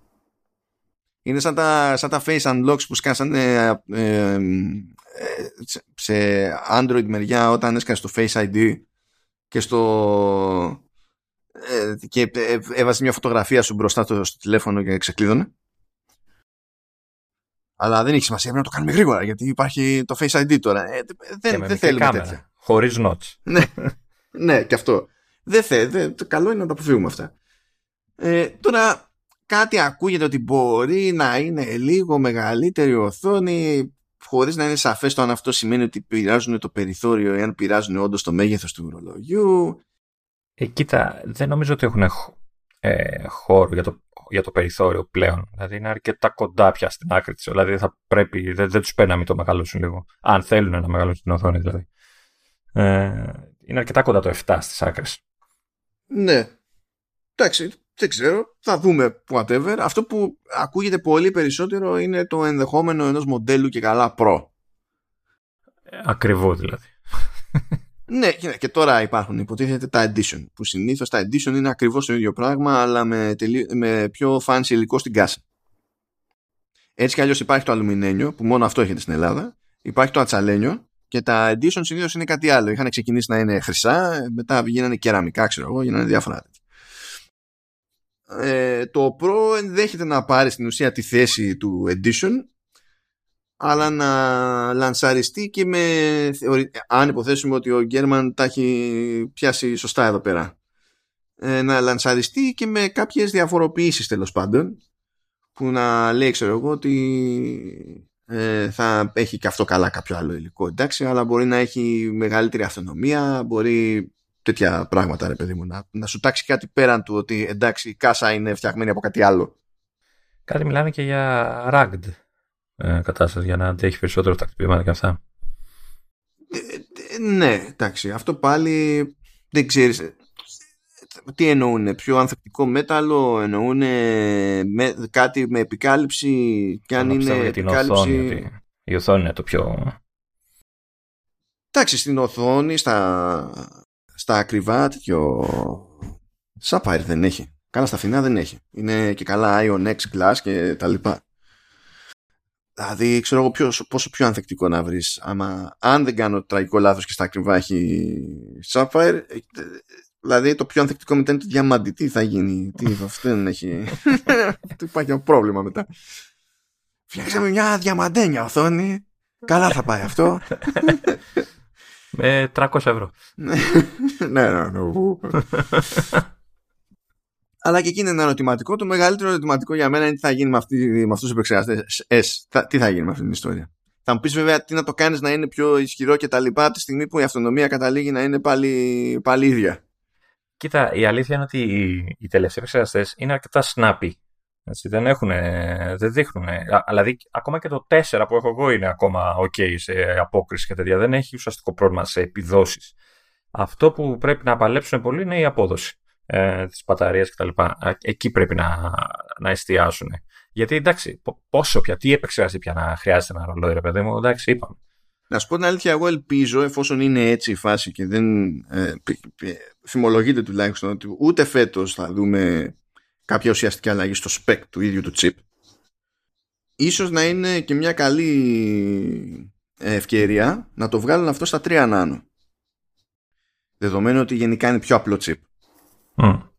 Είναι δυσκολότερο να πάθει να πέσει ήττα ρε παιδί μου όταν σου βγαίνουν κάποια off στην παραγωγή. Και εκεί με τη σμίκρινση μπορείς να κερδίσεις αυτονομία αν όντως δεν πας να χώσεις πράγματα σε επιδόσεις. Και έχει, έχει νόημα να σε νιάξει πρωτίστως η αυτονομία σε ένα τέτοιο προϊόν. Εννο, εννοείται. Ειδικά άμα θες να μπορεί να σε μετράει συνέχεια σε οτιδήποτε, ε, το να, το, να χρειάζεται να το φορτίζεις πολύ σύντομα, θες, είναι, είναι και επικίνδυνο για κάποιες περιπτώσεις. Ε, βέβαια, δεν, δεν είναι μόνο επεξεργαστή. Δηλαδή, εννοώ ότι όπως πάντα, ξέρεις, ε, ε, μπορεί να μειωθεί αυτό που λες να μικρύνει ο επεξεργαστής και να κερδίσουμε από εκεί η απόδοση, μπαταρίες κτλ. Αλλά είναι σίγουρο θα, θα φορτώσουν features με τρεις και αυτά που πάντα τραβάνε μπαταρία, οπότε πάντα θα έρχεται μία στην άλλη. Ε, δεν νομίζω ότι μπορούν να κάνουν κάποιο τρελό άλμα στην μπαταρία και να έχουν και όλα τα features που έχουν προγραμματίσει. Ναι, γι' αυτό, γι αυτό εικάζω ότι δεν κυνηγάνε πλέον την επίδοση τέρμα. Mm, αλλά κάποια στιγμή πρέπει αυτό να έχει. Δηλαδή, άμα είναι να το κάνουμε έτσι κάθε φορά, συνεχόμενες χρονιές, τουλάχιστον να κερδίζουμε ουσιοδός από την ανάποδη. Αυτό θέλω να πω. Δηλαδή, κάπως, μου, κάτι... κάνει, μου κάνει εντύπωση που δεν ε, έχουν κάνει πραγματικότητα αυτό που λέγανε για τα λουράκια. Τι είναι Ξέρεις, να, ε, να, να βγει λουράκι που να δουλεύει ως μπαταρία. Α, τι ωραία. Και από εκεί που δεν μπορείς να βρεις λουράκι που να κάνει κάτω από ξέρω εγώ 70-80 ευρώ, τι διάλογο είναι, θα θες και τέτοια από την Apple. Μπράβο, μπράβο. Ναι, γιατί τώρα νομίζω ότι είναι όλα φτηνά, ε. Μα αυτό θέλω να πω. Δηλαδή είναι που είναι εδώ και είναι που είναι τίποτα. ξέρω εγώ. Τι, τι να πω, ξέρω εγώ. Ε, εντάξει, ναι, το, το Αυτοί άμα το φτιάξουν θα βγει πιο ακριβό από το ρολόι. Ναι. και δεν το σώζεις αυτό με PR, καταλαβαίνεις. ναι.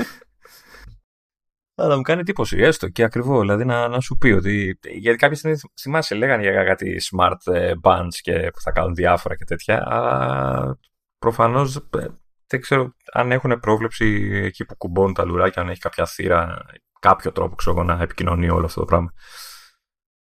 Τέλος πάντων. Ε, εμένα με καίει άλλο πράγμα. Να σου πω την αλήθεια στο, στο ρολόι. Δηλαδή, ίσω είμαι από τους λίγους, αλλά δεν θέλω να γίνει. Δηλαδή, το, το, το, λένε κάθε χρόνο. Εγώ δεν θέλω να γίνει στρογγυλό το ρολόι. Α, ούτε εγώ θέλω να γίνει στρογγυλό το ρολόι. Δηλαδή, πέρα από την χρηστικότητα, η τετράγωνη οθόνη είναι πιο βολική σε φάση, ξέρεις, touchscreen και πληροφορία και τέτοια. Ε, το έχω ξαναπεί. Ε, ένα, ένα συγκεκριμένο χαρακτήρα έχει αυτό το ρολόι, ένα συγκεκριμένο στυλ. Μην το χαλάσουμε, μην πάει να γίνει όπως είναι όλα τα ρολόγια που κυκλοφορούν. Όχι, δεν, δεν νομίζω ότι. Πραγματικά δεν νομίζω ότι χρειάζεται. Και, και δεν ξέρω κιόλας αυτό που λένε κιόλας για τις ε, άκρες. Που θα είναι. Ε, Πώς το λέτε, τετραγωνισμένες, ξέρεις, θα είναι κοφτές, ρε παιδί μου. Ε, δεν ξέρω κατά Όπως αυτό που τάζανε πέρυσι, που φαντάζονταν ότι θα γίνει πέρυσι. Ε, δεν ξέρω αν είναι καλό να γίνει. Φοβάμαι ότι θα κόβει το ρολόι στο χέρι. Καλά μπορείς να το κάνεις αυτό να μην είναι. Δηλαδή, σκέψου τι, τι σχέδια βλέπεις σε ρολόγια και πόσο πιο angular είναι και τέτοια. Γίνεται, γίνεται αυτό. Δεν νομίζω να τα κάνουν και καλά τόσο έτσι. Δεν ξέρω. Ε, ε, εγώ το βλέπω, ας πούμε, το laptop μου που έχει τετράγωνες άκρες, ενοχλεί σε σημεία όταν ακουμπάει ο καρπός. Ε, ναι, αλλά πώς είναι οι γωνίες που τις βρίσκεις που κάθονται τα χέρια σου είναι διαφορετικό σενάριο. Έτσι. Και μην ξεχνάς ότι το Apple Watch ναι. με τους αισθητήρες που έχει από κάτω δεν κάθεται ακριβώς η πλάτη flat στο ναι, χέρι σου. Ναι, αλλά φα- φαντάσου όμως ότι πρέπει να το φοράς ως ένα βαθμό σφιχτά. Όχι πολύ, αλλά ok. Okay. Μπορεί, δηλαδή, άμα δεν το προσέξουν, ε, μπορεί να έχει θέματα σε αυτό το, το κομμάτι. Ε, πρέπει να πάνε γυρεύοντας πια. Δεν, εγώ στη θέση σου δηλαδή δεν θα είχα άγχος γι' αυτό να, του, να κάνουν κάποια τέτοια ε, προφανή παρόλα δηλαδή. Δεν... Να, μακάρι. But anyway, ας πούμε ότι τελειώσαμε και με το και Apple Watch. Για το, για το Titanium. θα πω να βάλω τιτάνιο. Εντάξει, κατάλαβες. Εντάξει, είναι, είναι πιο ανθεκτικό ακόμα αυτό. Πιο ανθεκτικό. Θα, θα, παίξει, θα παίξει και λογοπαίγνιο με τη τιμή. Τιτάνιου με τιτάνια τιμή. Ναι, ναι, ή αγοράζεται μόνο με κάρτα Titanium λοιπά. Εντάξει. Που εντωμεταξύ το, το Apple Card, το physical που σου βγάζουν στην Αμερική είναι από τιτάνιο, κάθε φάση. Έτσι κι αλλιώς. Τώρα μπαίνουμε στα πιο μεγάλα. Είναι η ώρα για iPad. Καλά μας παιδιά. Δεν θέλω, δεν θέλω, δεν θέλω, δεν θέλω, δεν θέλω. Θέλω. Αλλά θα ήθελα να μην θέλω. έτσι, έτσι, έτσι. Ναι, να ξέρεις, ώρες ώρες σε βρίζω έτσι που με έχεις βάλει σε αυτό το, το κόσμο. έτσι. Να σε πάω λαού, να σε πάω στο απλό το iPad που ξέρω ότι δεν, το ξέρω, δεν είναι ο βασικός σου στόχος. Τώρα, αν σου πω ότι παίζει να είναι το πρώτο που θα πάρω. Άντε πάλι. Πριν ήταν το ρολόι. Τώρα θα είναι το... Ναι, όχι, δεν κατάλαβες. Για άλλη μια φορά, αν είναι να το πάρω, δεν θα είναι για μένα. Εγώ αυτά τα καταφέρνω. Δηλαδή, τα χαλάω τα λεφτά και δεν είναι ποτέ για μένα. Είναι κάποιο σύνδρομο αυτό συγκεκριμένο, γιατί σε ναι, το ναι, παθαίνεις ναι. συχνά με, με Apple hardware. Είναι, είναι το, το σύνδρομο του Pater Familia. δεν ξέρω, πρέπει κάτι να κάνεις γι' αυτό. Πρέπει να σπάσεις αυτό το, το κύκλο. Ναι. But yeah. Λοιπόν, τι έχει ακουστεί για το επόμενο απλό iPad; Ε, τα προβλεπέ σε αυτή την περίπτωση ότι θα έχει νεότερο chip, θα πάει για α14 και ότι θα γυρίσει και σε 5G, ε, ναι, εντάξει, μπράβο. Ακούγεται βέβαια ότι θα έχει μια ιδέα μεγαλύτερη οθόνη αντί για 10,2 θα πάει 10,5 inches. Εν μεταξύ αυτό το μέγεθος δεν θυμάμαι να το ξαναχρησιμοποιεί πουθενά. Ναι, ναι. Το 10,5 είναι το, τα Air νομίζω. Α, είναι τα, είναι τα Air, οπότε παίρνει τα δικά τους τα πάνελ. Ε. Έχω, είναι... έχω ότι είναι το Air, ναι. Α, εντάξει τότε. Οπότε θα σου λέει εντάξει, ξεφορτώνω με ένα πάνελ, βάζω απ' τα άλλα, ξέρω εγώ. Κάτσε να το δω κιόλας, αλλά έτσι έχω την εντύπωση. Okay. Το... Um, και λέγεται ότι μιας και είναι και το μόνο που έχει ξεμείνει από iPad μεριά ότι θα βάλει και αυτό τέτοιο USB-C.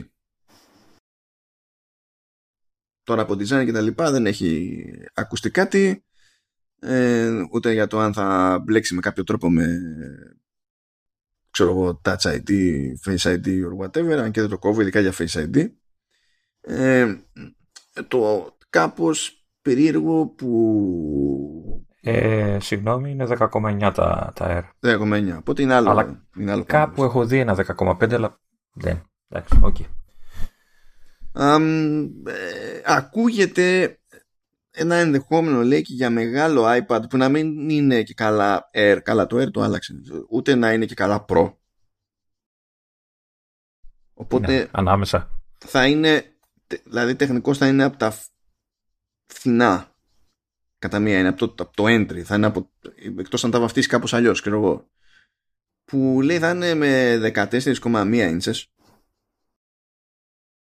αλλά δεν είναι, πάλι δεν είναι σαφές ότι θα είναι από τα φθηνά ή όχι. Δηλαδή δεν είναι ξεκάθαρο αν αυτό θα είναι iPad σκέτο αν θα είναι iPad με κάποιο καινούριο χαρακτηρισμό. Πώς βαφτιστήκαμε με πώς, πώς βρεθήκαμε με Mac Studio που δεν υπήρχε πριν το concept. Mm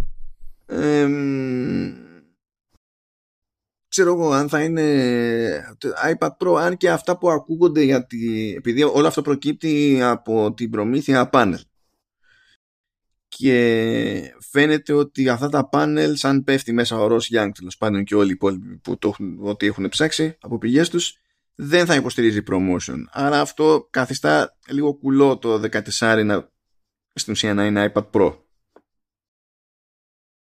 είναι λίγο weird το, το, το, το κομμάτι αυτό τέλος πάντων. Ε, και τώρα εδώ η απορία η μεγάλη είναι το τι, τι έρχεται να κάνει ακριβώς ένα τόσο μεγάλο iPad. Εννοείς το 14 που λένε. Ναι. Ξέρω υπάρχει μια συνομοταξία που, ε, που θέλει μεγαλύτερο iPad και τώρα που είναι έτσι που λειτουργεί και το multitasking με το stage manager όπως λειτουργεί βγάζει περισσότερο νόημα κτλ και, και, και, και γιατί να έχουμε πιο μεγάλο iPad κάθε φορά, φορά, προ, κάθε φορά που προσπαθώ να φανταστώ πώς λειτουργεί αυτό στην καθημερινότητα δεν μου βγάζει νόημα. Δηλαδή Α, αν δεν σου βγάζει τότε δεν θα σου βγάζει ούτε το 13 ε... Το, το 13 ήδη είναι περίεργο. Ε, είναι ένα, ένα level περίεργου που μπορώ να το καταπιώ αλλά το, το concept δηλαδή ε, πώς να σου πω, το 13 το iPad Pro τουλάχιστον επειδή έχει αυτό τον αέρα, αυτό το περιθώριο καταφέρνει και έχει mini LED έτσι, και έχει ένα σημαντικό κέρδος ας πούμε στην ποιότητα της εικόνας και τα, και τα λοιπά. Λες τέλος πάντων κερδίσαμε αυτό. Ε, και το κάνει ήδη καλύτερο για θέματα stage manager και τα συναφή δεν το καθιστά αδιανόητο να το βάλεις μπροστά σου να διαβάσεις αλλά δεν είναι και η απόλυτη επιλογή να είναι αυτό που χρησιμοποιείς για διάβασμα ας πούμε αράζω κάποιο και διαβάζω είναι γενικά κάπως περίεργο. Το ακόμη μεγαλύτερο απλά θα είναι ακόμη πιο περίεργο. Και ενώ μπορώ να καταλάβω τον προβληματισμό εκείνου που θα πει ότι αν το έχω εγώ για, γενικά για σύστημά μου βολεύουμε να είναι μεγαλύτερο ή τώρα με την αλλαγή με το stage manager βολεύει να είναι και αυτό το καταλαβαίνω okay αλλά δεν καταλαβαίνω σε ένα τέτοιο σενάριο και με ένα τέτοιο σκεπτικό γιατί η κατάλληλη λύση είναι ένα μεγαλύτερο iPad αντί ε, για τη σύνδεση σε εξωτερική οθόνη. Δεν καταλαβαίνω. Αυτό είναι που δεν καταλαβαίνω εγώ. Ε, γιατί παραμένει iPad και τις περισσότερες φορές πρέπει να το έχεις στα χέρια σου. Ναι, αλλά θα το έχεις αυτό το πράγμα στα χέρια σου στην τελική. Γιατί το, το, το βάζω στο γραφείο με keyboard και τα λοιπά, καταλαβαίνω γιατί σε βολεύεις σε εκείνο το σενάριο. Αλλά αν είναι να το χρησιμοποιείς για πάντα μόνο έτσι, ε, πρέπει να είσαι ο απόλυτος μύστης του iPad OS και να μην σε ενοχλεί τίποτα, να μην σε περιορίζει τίποτα και να ταιριάζει ακριβώς σε αυτά που θες να κάνεις. Η, η αλήθεια είναι ότι το 13 χάνει λίγο το consuming, πώς θα το πούμε τώρα, έτσι, χαρακτήρα που έχουν τα κλασικά iPad. Έτσι. Ε, και το 13 δεν, ε, δεν. Δηλαδή, αν είσαι άνθρωπος που απλά χρησιμοποιείς το iPad για σερφαρίσματα και τέτοια, αλλά δεν το χρησιμοποιείς για δουλειά τύπου πληκτρολόγιο ή δεύτερη οθόνη, sidecar κτλ. Δεν νομίζω ότι σου κάνει το, το 13, παύλα 14 που άνοιγε κτλ. Ε, εγώ θα σταμάταγα στο 11. Εκεί. Δηλαδή, άμα θες οπωσδήποτε Pro, θα πήγαινα στο μικρό. Ε, γιατί το 11 συνδυάζει τα πάντα. Μεγαλύτερη οθόνη, προεπιδόσεις και μαζεμένο ε, σουλούπι που μπορείς να το έχεις στο καναπέ σου και να, να ράζεις. Το, το 13-14 και είναι μηχάνημα που ξέρεις, θέλω, κυνηγάω κι εγώ, ε, έχω πάντα στο μυαλό μου ότι θα χάσω λίγο από τη βολή μου, ρε παιδί μου. Το έχω, ξέρεις, κάπου κάτω τη μασχάλη και πάω, ας πούμε. Ε, αλλά είμαι, είμαι συνειδητοποιημένος, δηλαδή ξέρω ότι θα το χάσω. Και η αλήθεια είναι ότι ε, ενοχλεί περισσότερο το βάρος του παρά το μέγεθός του. Η αλήθεια είναι. αυτό, αυτό είναι πιο σημαντικό, δηλαδή το βάρος, γιατί πολλές φορές το κρατάς με το ένα χέρι, έτσι, ε, είναι πιο σημαντικό πρόβλημα. Ε, εντάξει, αυτό. Δηλαδή, αυτός που πάει για προ ε, πρέπει να καταλάβει ποια, τι χρήση θα του κάνει. Δηλαδή, αν είναι απλά θέλω ένα tablet. Καλά, άστο το ζήτημα το διαχωρισμό του Pro. Λέμε τώρα για τα μεγέθη.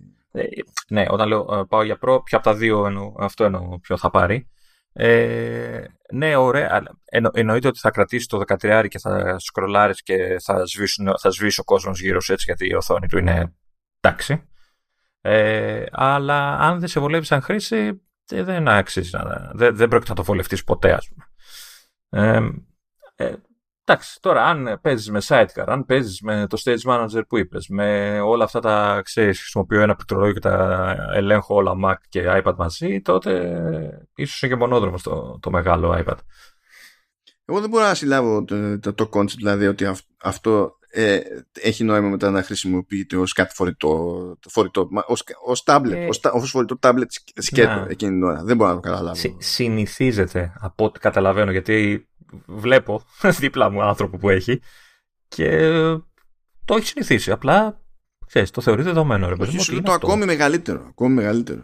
Ε, να σου πω κάτι, δεν ξέρω μήπως καταφέρουν και δεν είναι μεγαλύτερο σε όγκο και ξέρεις, μειώσουν πάλι περιθώρια και είναι, η διαφορά είναι πολύ ελάχιστη. Άμα το κάνουν έτσι, το, εντάξει, το συζητάμε από την άποψη ότι δεν έχεις να κρατήσεις κάτι που είναι ακόμη μεγαλύτερο σε διάσταση όντως, ας πούμε, άσχετα με το αν είναι μεγαλύτερη η, εντάξει, η οθόνη. Εικάζω ότι τους ε, ενοχλεί, δυσκολεύει η κάμερα, έτσι. Η, οποία η κάμερα είναι το θέμα και το, και το pan rejection θέμα. Γιατί όταν δεν έχεις περιθώρια, δηλαδή δεν είναι τυχαίο ότι δεν είναι το ίδιο λεπτό το περιθώριο γύρω-γύρω στα, στα iPad. Δεν είναι επειδή δεν μπορούν είναι επειδή άμα το κάνεις να είναι ίσα ίσα είναι πολύ πιο εύκολο σε τέτοια επιφάνεια να πατάς πράγματα κατά λάθος. Και έχουν σύστημα να τα υπολογίζουν αυτά, αλλά όταν πηγαίνεις περισσότερο γυρεύοντας, πρέπει να είναι ακόμη καλύτερο αυτό το σύστημα. Και όταν είναι πολύ επιθετικό, που συμβαίνει αυτό καμιά φορά και στα τηλέφωνα, μπορείς να προσπαθείς να πατάς κάτι, αλλά επειδή κάπου βρίσκει το δέρμα σου λοξά σε κάποια άλλη γωνία, να το θεωρεί ότι είναι false positive και να μην αντιδρά το τηλέφωνο. Και είναι στο τηλέφωνο αυτό. Πόσο, μάλλον σε μεγαλύτερη επιφάνεια, που υποτίθεται ότι όχι πάντα, αλλά σε κάποια σενάρια θα την έχεις στα χέρια σου, ξέρω Και κάπως πρέπει να το κρατήσεις το πράγμα. Θα δυσκολεύονται και οι θήκες. Α, δεν έχει περιθώρια, έτσι. Και θα θες, θεωρητικά θα θες θήκη σε ένα τέτοιο μηχάνημα, έτσι. Ε, ε, ε εγώ δεν του φοράω το δικό μου, αλλά το δικό μου είναι και, και κούτσικο. Εντάξει, αν βγάλει ένα 14 και δεν είναι και καλά βανίλα iPad και είναι από πιο τροφαντά, άμα είναι να βγει ένα 14 και να το πουλάει σχεδόν σαν το 14 MacBook Pro, ε, πάρτε με το 14 MacBook Pro. Γιατί μέχρι να πάρετε πληκτρολόγιο. Και καήκατε τελείως μετά τα κουμπώσετε. Εντάξει, εκ, εκτός πια αν δεν πληκτρολογείτε, αν δεν, είναι, δεν το θέλετε για συμβατική χρήση υπολογιστή, εντάξει. Να πω. Ok, okay, τέλος πάντων, έστω ότι το αφήνουμε αυτό στην άκρη. Ε, iPad mini δεν έχουν ακουστεί και πολλά πράγματα. Ε, βγήκε μια φήμη και καλά ότι το επόμενο μπορεί να έχει ε, promotion και μετά την πήραν πίσω αυτή τη φήμη. Γιατί σου λέει Μάλλον ε, όχι και that's it. Μήπως βγει η iPad mini 14. Φαντάζεσαι. Να είναι το... το ε, όχι το mini. Ε, να είναι το mega mini. Μόνο η Sega θα το έκανε αυτό. Και το catchphrase από κάτω θα είναι μικρό αλλά μεγάλο. Ναι. Εσωτερικό αστείο, εντάξει. εντάξει. Σαν το εσωτερικό αστείο. Είναι είναι μια κοπέλα κάποτε στο γραφείο, είδε κάπου λεζάντα slow but steady και το τη μετέφρασε αργό αλλά γρήγορο. Πέτυχα και εγώ τι προάλλε ένα comment στο App Store που λέει μέτριο αλλά καλό και λέω δεν, τι είναι αυτή; Πού έχουν βρεθεί όλοι αυτοί μεταξύ τους, τι πράγμα είναι αυτό; Ok. Anyway, και μπορούμε να πεταχτούμε εκεί πέρα στο, στο iPad Pro, εκεί που πονάς περισσότερο συνήθως, και μιλάμε στην ουσία για ανανέωση το, στα κλασικά μεγέθη εδώ, για 11 inches και 12,9 inches. Ε, σου λέει θα βάλουμε M2. Γίνανε εκεί πέρα ε, κουβέντες λέει για νέο Apple Pencil, αλλά μετά το πήρανε πίσω, μάλλον δεν. Και αυτό είναι προϊόν που το έχουν, δεν βιάζονται να το αλλάξουν, έτσι. Δηλαδή βγήκαν δύο μπαμπαμ και από τότε ηρεμήσανε. Καλά, εντάξει, ναι, πόσο είναι κάτι super duper προφανές όμως, αφού είναι καλό εσύ τώρα το Όχι, δεν, ακόμα και το πρώτο ήταν καλό, και αυτό έχω κιόλας και μια χαρά, αλλά ε, μου κάνει εντύπωση γιατί είναι ξέρεις, προϊόντα που εγώ πιστεύω ότι θα αλλάζουν ξέρεις, κάθε δευτερόλεπτο. Τώρα ακούγεται και εδώ το ενδεχόμενο το 14-14,1 inches να είναι για iPad Pro, αλλά το καλύψαμε αυτό πιστεύω. Ε, ε, ακουγόταν ότι μπορεί να έχουμε OLED panels αυτή τη χρονιά. Δεν υπήρχε περίπτωση να έχουμε OLED panels αυτή τη χρονιά. Και φυσικά μετά το αλλάξανε και αυτό και λέει, ε, μάλλον είναι για πιο μετά. Ναι, σίγουρα είναι για πιο μετά. Δεν τίθεται θέμα. Δεν, δεν βάζεις εύκολα σε τέτοιες συσκευές ε, OLED της προκοπής. Ε, σε συσκευές που είναι πιο πιθανό να είναι αναμένε και να έχουν UI πάνω τους για μεγαλύτερο χρονικό διάστημα σχέση με ένα τηλέφωνο που είναι άναψες, σβήσε, άναψες, σβήσε, άναψες, σβήσε. Δεν το κάνεις εύκολα αυτό. Δεν έχει σημασία αν σε παίρνει, αν βρίσκεις καλά panels, αν σ' αρέσει που είναι πιο λεπτά, ξέρω εγώ. Και... Δεν έχει καμία σημασία. Σημασία έχει ότι πρέπει να έχεις κατά νου σου το ενδεχόμενο για burning και άντε να τα εξηγήσεις αυτά και καταλαβαίνετε, άμα παίξει κάτι με burning στην Apple, ήρθε το τέλος. Είναι ότι χειρότερο υπήρξε ποτέ, πώς τολμάει η Apple κτλ. Άμα είναι στο τίποτα άλλο, είμαστε κομπλέ. Ε, και εντάξει, αυτά υποτίθεται ότι θα τα δούμε τώρα το φθινόπωρο, ο ψηλό καιρός τους είναι. Να δούμε, θέλω να δω τι τακτική θα ακολουθήσουν με, το, με τον M2. Εγώ προσωπικά, ποια άποψη. Ε, τώρα που ο M2 υποτίθεται ότι μπορεί να σηκώσει και παραπάνω ώρα. Δηλαδή στο, πηγαίνει μέχρι 24 GB, ξέρω εγώ. Θα το έχουν αυτός σαν επιλογή σε iPad Pro or not; Ε, ε, εγώ να πω ότι μήπως να κόψουμε τις μπουρδες φτηνά με λίγη μνήμη και ακριβά με περισσότερη. Δηλαδή να σταθεροποιήσουμε λίγο το, την ποσότητα της μνήμης για να μπορούν να, να ξέρουν και οι developers τι, τι μπορούν να κάνουν. Δηλαδή ε, δεν είναι σοβαρό πράγμα να, ε, να πρέπει να αγοράσω το πανάκριβο μοντέλο με ένα τέρα και δύο τέρα, ξέρω πόσα είναι η χωρητικότητα για να έχω... Α, ε, εννοείς τη σύνδεση, το ζευγάραμα με τον αποθηκευτικό ναι, χώρο. Ναι, ναι, ναι. όχι, αυτό, αυτό το συχαίνομαι, αυτό το Να σταθεροποιηθεί πια, να ξέρουν και οι developers που κινούνται. Ότι, γιατί α, α, αν τους πεις ότι ξέρεις το 1 τέρα ήταν το, το maximum, ποιο είναι; Ε, το iPad έχει 16 GB. Ε, δεν να ασχοληθεί κανείς γιατί ξέρουν ότι θα το πάρουν και πολύ. Έτσι, δεν πρόκειται να το πάρουν περισσότεροι. Είναι ακριβό. Ε, Πας για Mac μετά, ας πούμε. Ε, σταθεροποιήστε τη μνήμη.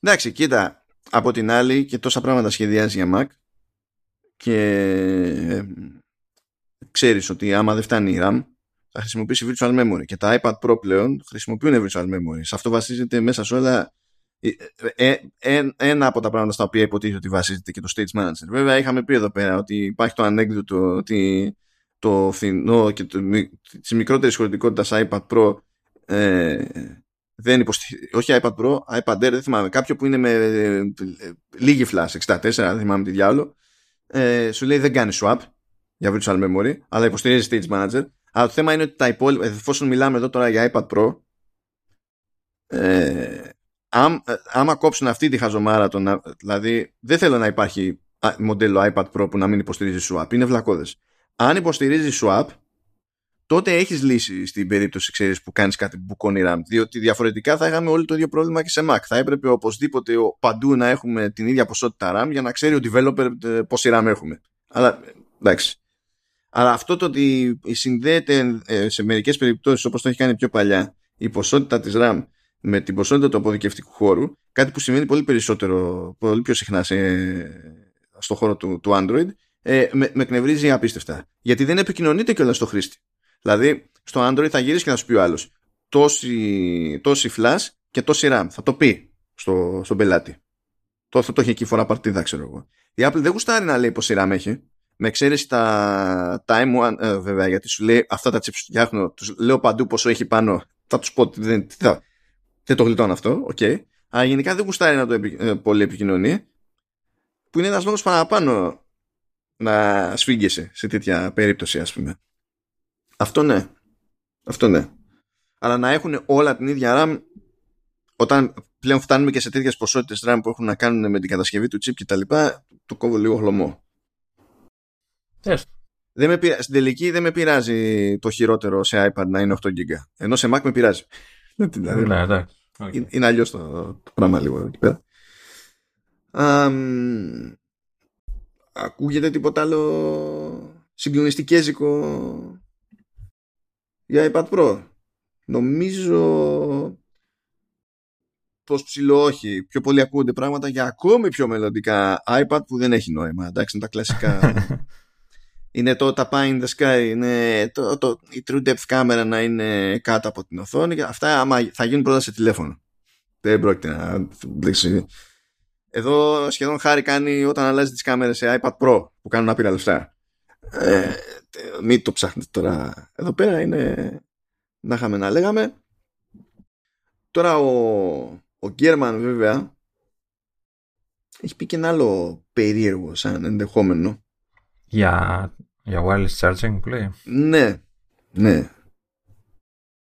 Καλά και για βελτιωμένες κάμερες που αυτό σημαίνει ότι θα βελτιωθούν οι κάμερες θα πάρουν κάποιο παλαιότερο iPhone για να, μην, για να αυτό. Δηλαδή, απλά να είναι καλύτερα από τις προηγούμενες. Okay, εντάξει, βελτίωση, βελτίωση, okay. Αλλά wireless charging. Να υποθέσω του ίδιου, όχι το αντίστροφο έτσι, να φορτίζει το iPad κάποια, κάποιο iPhone, ας πούμε. Ε, να φορτίζεται ασύρματα το ίδιο το iPad. Εάν είναι να κάνεις. Γιατί τώρα θεωρητικά υπάρχει αυτό, αλλά είναι για να φορτίζει το iPad το Pencil. Ok, okay, ξέρω εγώ ε, αν είναι να κάνεις επόμενο βήμα θα πρέπει να φορτίσει το, το iPad αλλά ξέρω εγώ και στο, στο τηλέφωνο για να το κάνεις αυτό αναγκάζει και έχεις γυάλινη πλάτη ναι, κάτι, κάτι νομίζω λέγανε ότι θα μεγαλώσει το λογότυπο και θα περνάει από εκεί ξέρω, το σήμα κάτι τέτοιο είχα διαβάσει ε, ναι, κοίτα, ότι, ότι, ε, ότι πιθανότατα χρειάζεται κάτι να γίνει με την μπαταρία και το λέμε αυτό για iPad έτσι, που συνήθως είναι super η μπαταρία και, και είναι super η μπαταρία ε, ίσως ε, είναι απαραίτητο από τη στιγμή που ξεκινάμε να κουμπώνουμε το πληκτρολόγιο πάνω. Το Magic Keyboard και όλα αυτά που τραβάνε ρεύμα, ξέρεις, κατευθείαν από το iPad. Και δεν ξέρω εκεί τι μπορεί να παίξει, τι μπορεί να γίνει για να βελτιωθεί λίγο η κατάσταση. Γιατί έχω, έχω διαβάσει γκρίνιες ότι ξέρεις, όταν έχεις το πληκτρολόγιο κουμπωμένο πάνω, τραβάει. Η αυτονομία πάει περίπατο, ρε παιδί μου. Και δεν ξέρω αν το wireless charging βοηθάει σε αυτό. Δηλαδή είναι και αργό να πεις ότι ξέρω εγώ τι, ότι η θήκη του πληκτρολογιού έχει charger, τι να πω. Ναι, δεν ξέρω τώρα εδώ πέρα. Ναι, θα μείνουμε με το ερωτηματικό για το πώς το έχουν φανταστεί. Και, και πώ θα το φορτίσει, θα το βάζεις εκείνα τα πιατάκια, τα μικρούλικα. Ακουπάς το 14 πάνω. Έτσι, αυτό με 14 θα είναι ό,τι πρέπει. θα πρέπει να είναι υπερκατασκευάρα μόνο και μόνο για να μην καταρρεύσει το. ναι. Το όποιο stand έχεις πάρει εκεί πέρα, ας πούμε. Αλλά εντάξει, ας πούμε ότι, ξε... ότι ξεμπερδέψαμε με, με iPad και τώρα πάμε iPhone 14 ή 14. Δεν ξέρω τι... Ε, ε, ε, λοιπόν, έχουμε πραγματάκια αυτή τη δόση, διότι υποτίθεται ότι θα αλλάξει και η φάση με τα διαθέσιμα μεγέθη. Και ότι πλέον το απλό και το Pro θα βγαίνουν στα ίδια μεγέθη, 6,1 και 6,7 inches ε, και απλά ε, θα, πλέον θα υπάρχει επιλογή και σε πιο μεγάλο τηλέφωνο για κάποιον που θέλει το μεγάλο τηλέφωνο αλλά δεν χρειάζεται το Pro δεν χρειάζεται να πληρώσει Pro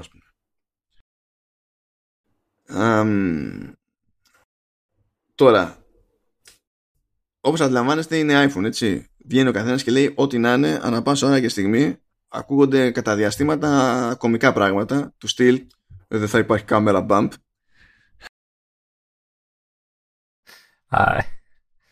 Physics, ναι. physics. Απλά δεν, θα το, δεν μπορώ να το σχολιάσω πιο σοβαρά το, το, το, πράγμα. Εκτός αν παχύνει το τηλέφωνο, έτσι. Εκτός αν παχύνει το τηλέφωνο. Ναι, δεν, δεν μπορώ να καταλάβω γιατί επιμένει όποιος επιμένει σε αυτό το, το πράγμα. Δεν το καταλαβαίνω. Ε, Τέλος πάντων. Ξεκινάμε λοιπόν με. Αυτό είναι το ένα. Ότι θα, έχουν, θα έχουμε ίδια μεγέθη σε προ και απλά. Να υποθέσω ότι θα, η διαφορά ίσως θα είναι σε υλικά. Το ένα θα έχει ξέρω, θα είναι αλουμίνιο, το άλλο θα έχει ετσάλινα. Ε, ε, λογικά ναι, ως προς αυτό. Ε, υπάρχει τώρα μια θεωρία για το αν το 14 καν ε, θα, θα έχει notch ή όχι. Γιατί ακούγεται ότι δεν θα έχει εγκοπή. Θα έχει τρύπες για τις κάμερες και τους αισθητήρες. Απλά δεν θα έχει ολόκληρο κομμάτι. Και στην ουσία θα έχει ξεχωριστές τρύπες, μία στρογγυλή και μία πιο μακρόστενη, ας το πούμε έτσι, ε, για να γλιτώσουν ό,τι χώρο γλιτώνουν. Στην πραγματικότητα, τεχνικώς εγκοπή το λένε για αυτό, παιδιά, δεν ξέρω γιατί, αλλά τέλος πάντων, ok. Okay, δεν καταλαβαίνω τι κερδίζεις, γιατί τι θα βλέπεις την εικόνα ανάμεσα στις τρύπες. Τε... Κερδίζει την εντύπωση και γλιτώνεις λίγη γκρίνια. Αλλά τέλος πάντων, ε, τώρα δεν είναι σαφές. Βέβαια, βέβαια γίνεται και λίγο πιο ιδιαίτερο το design. Ναι. Οπότε θα έχει κάτι. Δεν είναι σαφές, δεν είναι σαφές το αν αυτό με, τα, με τις τρύπες τέλος πάντων για τους αισθητήρες θα είναι και στα απλά. Μπορεί τα απλά να συνεχίσουν με γκοπή. Αυτό δεν είναι super duper σαφές. Σε μένα τουλάχιστον. Αλλά το πιο χοντρό είναι ότι συνεχίζει αυτή η επιμονή ε, ότι ε, τα 14 δεν θα πάρουν το καινούριο chipset. Δηλαδή θα, πάρουν, θα μείνουν με α15 και ότι ο α16 θα πάει μόνο στα Pro. Ακόμα και αν ισχύει αυτό στο περίπου, εγώ δεν, δεν μπορώ να συλλάβω, δηλαδή θα μου κάνει φοβερή εντύπωση έτσι και μείνει με τέτοιο branding. Αντί να πει α16 και α16 Pro. Α, αλλά είναι ο 15, αλλά να τον έχει πει 16 για να, για θα χτυπήσει πολύ. Μπορεί, ρε παιδί μου, να είναι ο 15 και να έχει πειράξει, ξέρω εγώ, κάτι αμεληταίο του στυλ, ξέρεις. Για να λέμε ότι τεχνικός δεν είναι και ακριβώς το ίδιο. Αλλά δεν είναι ότι έχουμε αλλάξει κάτι που θα επηρεάσει, ξέρω εγώ, την απόδοση. Μπορεί να έχουμε αλλάξει κάτι στα πέριξ, ξέρω εγώ, whatever. Ή μπορεί να πειράξαμε το, το, το, το ISP MEN, που αυτό είναι κομμάτι της κάμερας στην πραγματικότητα, και να έχουμε βελτιώσει σε θέματα εικόνας και τέτοια, αλλά το βασικό chip να είναι ίδιο. Ξέρεις, κάτι... Ναι, ναι. Αλλά θα, δεν θα λέγεται με τίποτα 15. Έτσι δεν, δεν μπορώ να συλλάβω ότι θα βγει η Apple και θα πει με straight face ότι βγάζουμε καινούριο iPhone ε, και θα έχουμε τον παλιό επεξεργαστή. Δεν έχει σημασία. Ο επεξεργαστή είναι τούμπανο. Δηλαδή δεν θα πάρεις τηλέφωνο με, με ζόρι. Δηλαδή είναι, είναι περσινός επεξεργαστής, ακόμη ρίχνεις στα αυτιά όλων και θα συνεχίσει να ρίχνεις στα αυτιά όλων αλλά πώς θα το πουλήσεις αυτό στον άλλον, σαν, σαν φάση επικοινωνιακά; Δηλαδή, εγώ δεν μπορώ να. Δεν, το, δεν μπορώ να καταπιώ ότι θα πει αυτό Α15 και το άλλο εγώ Α16. Δεν, δεν το πιστεύω. Εγώ πιστεύω ότι θα πάει legit για 16. Ω όλα τα μοντέλα. Δεν, δεν νομίζω. Δεν το έχει κάνει ποτέ. Δηλαδή, γιατί να το αλλάξει τώρα. Καλά, και άλλα πράγματα δεν έχει κάνει ποτέ και μετά τα άλλαξε. Χειροπολί, δεν είναι πάτημα αυτό. Δεν και καλά. Ναι, ρε, αλλά ξέρω εγώ, επειδή επειδή θα κάνει διάφορα με την κάμερα και όλα αυτά που πιθανότατα θα πατάνε στον επεξεργαστή το καινούριο. Δηλαδή, τι θα σου πει ότι το, το απλό δεν θα κάνει παπάδες με την κάμερα. Εντάξει, θα έχει μια κάμερα λιγότερη, OK κτλ. Αλλά κάποια πράγματα. Ναι, μα γι' αυτό σου είπα για το ISP. Μπορεί να το κάνεις αυτό. Να αλλάξει τον ISP μου. Ναι, ναι, ναι. Μπορεί να αλλάξει. Γιατί αυτό πηγαίνει πακέτο με την κάμερα. Δεν είναι ότι δεν κάνει τίποτα το chipset, αλλά ε, το, δεν είναι απλά θέμα ισχύως, γι' αυτό κάποια καινούρια features που βγαίνουν ε, θε, ε, είναι και μόνο στο καινούριο hardware. Γιατί πριν δεν γινόντουσαν και δεν είναι το θα το βάλω να τρέξει. Τέλος πάντων, είναι, μπο, μπορεί να κάνει ένα περίεργο τέτοιο mix and match και να φτιάξει το branding και να πει ότι πλέον έχω δύο διαφορετικούς επεξεργαστές για iPhone. Ναι. Είναι και οι δύο Α16, πάρα πολύ ωραία. Απλά ο ένας είναι ο απλός και ο άλλος είναι ο Pro. Και οι μεγάλες διαφορές είναι στον Pro. Ευχαριστώ, γεια σας. Και αυτό δίνει και ακόμη μεγαλύτερο περιθώριο διαφοροποίησης του, της σειράς Pro έτσι, που βλέπουμε ότι κάθε χρόνο κάνει και από κάποιο βηματάκι προς τα εκεί πλέον ενώ είχε ξεκινήσει και η φάση είναι έχω μια κάμερα έξτρα ή βγαίνω και σε ένα μέγεθος παραπάνω όσο πάει κάτι κάνει επειδή την είχαμε ξαναξεκινήσει σε κάποια βάση αυτή τη συζήτηση τεχνικώς μπορείς να πεις ότι αυτή τη, αυτή τη διαφοροποίηση την έχει ήδη δοκιμάσει το 13 από την άποψη ότι ε, άμα πάρεις όχι το 14 Pro, νομίζω αυτό ισχύει μόνο στο Pro Max. Ότι αν πάρεις το Pro Max, το 13, έχει ένα πυρήνα παραπάνω GPU. Α, τα κλασικά της. Αλλά και πάλι σου λέει Α15. Τεχνικός βέβαια δεν είναι ακριβώς ο ίδιος Α15 με τους υπολείπους. Γιατί έχει, θα μου πεις πόσο συγκλονιστική διαφορά είναι. Και το να πηγαίνεις από τους 4 στους 5 είναι 25 πάνω, 25% πάνω. Δεν είναι μικρή απόσταση.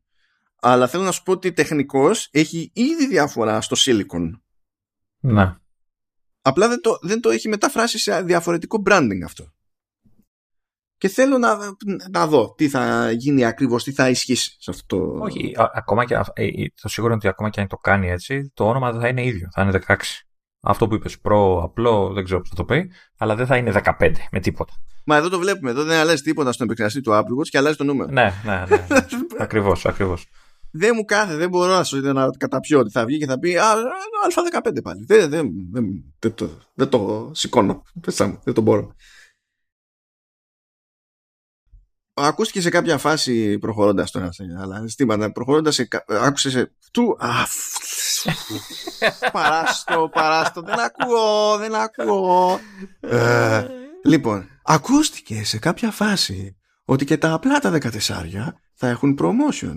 Μετά οι φημολογέζοι άλλαξαν γνώμη. Γιατί μάλλον δεν τους βγαίναν οι παραγγελίες έτσι όπως τις κόβανε στα, από τους προμηθευτές και, και τα λοιπά αυτό θα είναι αυτή η έλλειψη, αν όντως δεν υπάρχει, ίσως πονάει περισσότερο από κάθε έτσι, έτσι.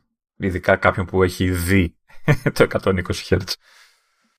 Ναι, βέβαια, α, κοίτα, αυτό που λέει ο Young που παρακολουθεί τα, των οθονών αυτός περισσότερο από άλλους τέλος πάντων ισχύει ότι και καλά υπάρχει θέμα διαθεσιμότητας. Τι να κάνεις; Όχι, ναι, ναι, ναι. Απλά σου λέω ότι πονάει αυτό το πράγμα, γιατί είναι, είναι πολύ ωραίο feature για να, για να μην το έχεις. Ε, τώρα από σχέδιο εντάξει δεν περιμένουμε διαφοροποιήσεις μεγάλες υποτίθεται από το από γενικό σχέδιο. Θα είναι τρίγωνα. Ναι. Και όταν, και όταν θα τραβάς πανοραμική φωτογραφία θα γίνονται τρίγωνα πανοράματος. Ε, ε, α, α, α, Όχι ρε Μαχαίρι στην καρδιά όχι ρε φίλε, σε έχω κάρει σαν τα μούτρα. Λείπει ρόθεν, λείπει ρόθεν, ξέρω. Ναι, οκ. Okay. Ε, τώρα παιδιά είπαμε για αυτό το θέμα το ότι δεν θα πετάνε οι κάμερες μόνο με, με το να γίνει πιο χοντρό το τηλέφωνο. Δεν πιστεύω ότι θα κάνει πιο χοντρό το τηλέφωνο η Apple. Η Apple ε, πολύ δύσκολα αποφασίζει με straight face να κάνει κάτι πιο χοντρό και τόσα χρόνια πετάγονται παντού οι κάμερες. Σε όλα τα τηλέφωνα πλέον και δει τα high-end, οποιοδήποτε πετάγονται οι κάμερες προς τα έξω. Όλος ο κόσμος έχει συνηθίσει. Δεν νομίζω ότι ε, λύνεται κάποιο πρόβλημα ουσίας έτσι και πει Α, κάναμε την τσαχπινιά. Παρά μόνο να το κάνεις και καλά ξέρεις. Γιατί μόστρα του στυλ, ε, εμείς το καταφέραμε. Αλλά πάλι physics. Δεν είναι, δεν είναι κατά λάθος τόσο, τόσο καιρό έξω. Ξέρω αν, αν, αν απλώσουν οι αισθητήρε, γίνουν όλοι πλάτη να είναι να είναι το κρίσταλο του, του φακού, ας πούμε. Και είπαμε ότι αναμένεται να έχει εγκοπεί κανονικά σε αυτή την περίπτωση για δύο κάμερες λέμε πάλι και τα συνάφη okay. ε, τώρα για χρώματα εντάξει καλά κρασιά αυτό που έχει ακουστεί είναι ότι θα κάνει κάτι πάλι με μόβ αλλά αυτό το μόβ θα είναι πιο περλέ και ανάλογα με το πώς το χτυπάει το, το φως ας πούμε θα δείχνει και λίγο διαφορετικό θα ήθελα να, να, να παίξει με κάτι τελείως διαφορετικό. Δηλαδή, νομίζω τα τελευταία χρόνια όλο και προσθέτει ένα χρώμα ε, έτσι καινούριο που το. που ναι, αυτό και το διαφημίζει. Έχει τα απλά, έχει και έντονα χρώματα εδώ μεταξύ. Έτσι, ε, στα Pro ναι. που είναι πιο συντηρητικό. Ε, όχι εντάξει. Δηλαδή φαντάζομαι να είναι περλέ, purple, purple, περλέ. Πώς θα το. Θα, το ναι, ok. Okay. Ή, ή να το πούνε, να το πούνε Pearl, δεν θα το πούνε Pearl Purple, θα το πούνε για να υπάρχει ελπίδα να το πεις, θα το λένε Pearly Purple, φαντάζομαι. Pearly. Ε, ναι, ναι, ναι. Περιγίζει, περιγίζει. Και εσύ θα είσαι ο Pearly Adapter, Adopter. ναι, αμέ, θα πάω βούρ στο χρώμα εγώ. Καρφί. Αν και το, εντάξει, το, το μοβάκι και το, και το μπλε, ακόμα και το πράσινο που είχαν βγάλει, αυτά δεν ήταν, στα πρώτα τουλάχιστον, αυτά δεν με, δεν με θίγανε. Ε, αλλά είμαι και από αυτούς που το, το Space Gray στο, στο Pro Max που έχω είναι, ωραίο πράγμα. Είναι ωραίο πράγμα. Διαφωνώ με αυτούς που λένε ότι είναι, είναι, είναι άθλιο. Όχι, δεν είναι άθλιο. Αυτό που... Όχι, άθλιο δεν είναι, αλλά είσαι προβλέψιμος και μονότονος. Ακόμη και το περίπου χρυσό, ας πούμε, αυτό είναι όντως καλό. Το, το πιο κουλό και διάφορα αυτό το λευκό πασιμί, ας πούμε. Είναι το, το, το midnight, λες. Όχι το Midnight, το Starlight που λέει τώρα. Α, το Starlight που λέω Midnight. Δεν είναι τέρμα λευκό, δηλαδή μπορείς να πεις ότι έχει ένα ήχο τσαχπινιάς, αλλά δεν, δεν είναι τώρα αυτό. Δεν... Τέλος πάντων. Ε, ακούγεται. Ωπα, sorry. Ε, τώρα από θύρα υποτίθεται ότι δεν είναι προβλεπέλη να, να σκάσει USB-C και σίγουρα δηλαδή δεν είναι προβλεπέ να, να κοπεί η θύρα γενικά. Τώρα, καλά, εντάξει, ναι. να, α, λοιπόν, τώρα θυμήθηκα την παράνοια που λέγαμε για, τη, για την Ευρωπαϊκή Ένωση. Και το, και το λέει αυτό, δηλαδή σε ένα κόσμο που υπάρχει απλά άφησε τέτοια τρύπα η Ευρωπαϊκή Ένωση. Λέει ότι δεν είσαι υποχρεωμένος να έχεις θύρα. Αλλά αν έχεις θύρα, πρέπει οπωσδήποτε να έχεις USB-C. Για ασύρματα standards φόρτισης, λέει, δεν υπάρχει περιορισμός. Μπορείς να κάνεις ό,τι θέλετε. Μπράβο, μπράβο, πες. Μόλις, μόλις αυτή την ατάκα, αυξάνονται ξαφνικά οι παραγγελίες σε μαγνήτες. Ξέρεις, είναι αυτό σαν, σαν το μήμα από το Office, δηλαδή τα ακούει αυτό και μπλα μπλα σου λέει η Ευρωπαϊκή Επιτροπή και το Ευρωκοινοβούλιο και τα λοιπά και σκάει από κάτω η Apple και λέει You know what, now I'm going to wireless even harder. αυτό. ναι, το και. Τέλος πάντων, ναι. Υποτίθεται ότι δεν προβλέπεται τέτοιου είδους αλλαγή γενικά. Εγώ πιστεύω ότι απλά θα έχει Lightning. Έτσι κι αλλιώς δεν είναι υποχρεωμένη να γυρίσει USB-C από φέτος. Και να ήταν υποχρεωμένη δεν θα προλάβαινε για κανένα λόγο. Οπότε χαίρομαι πολύ, εντάξει.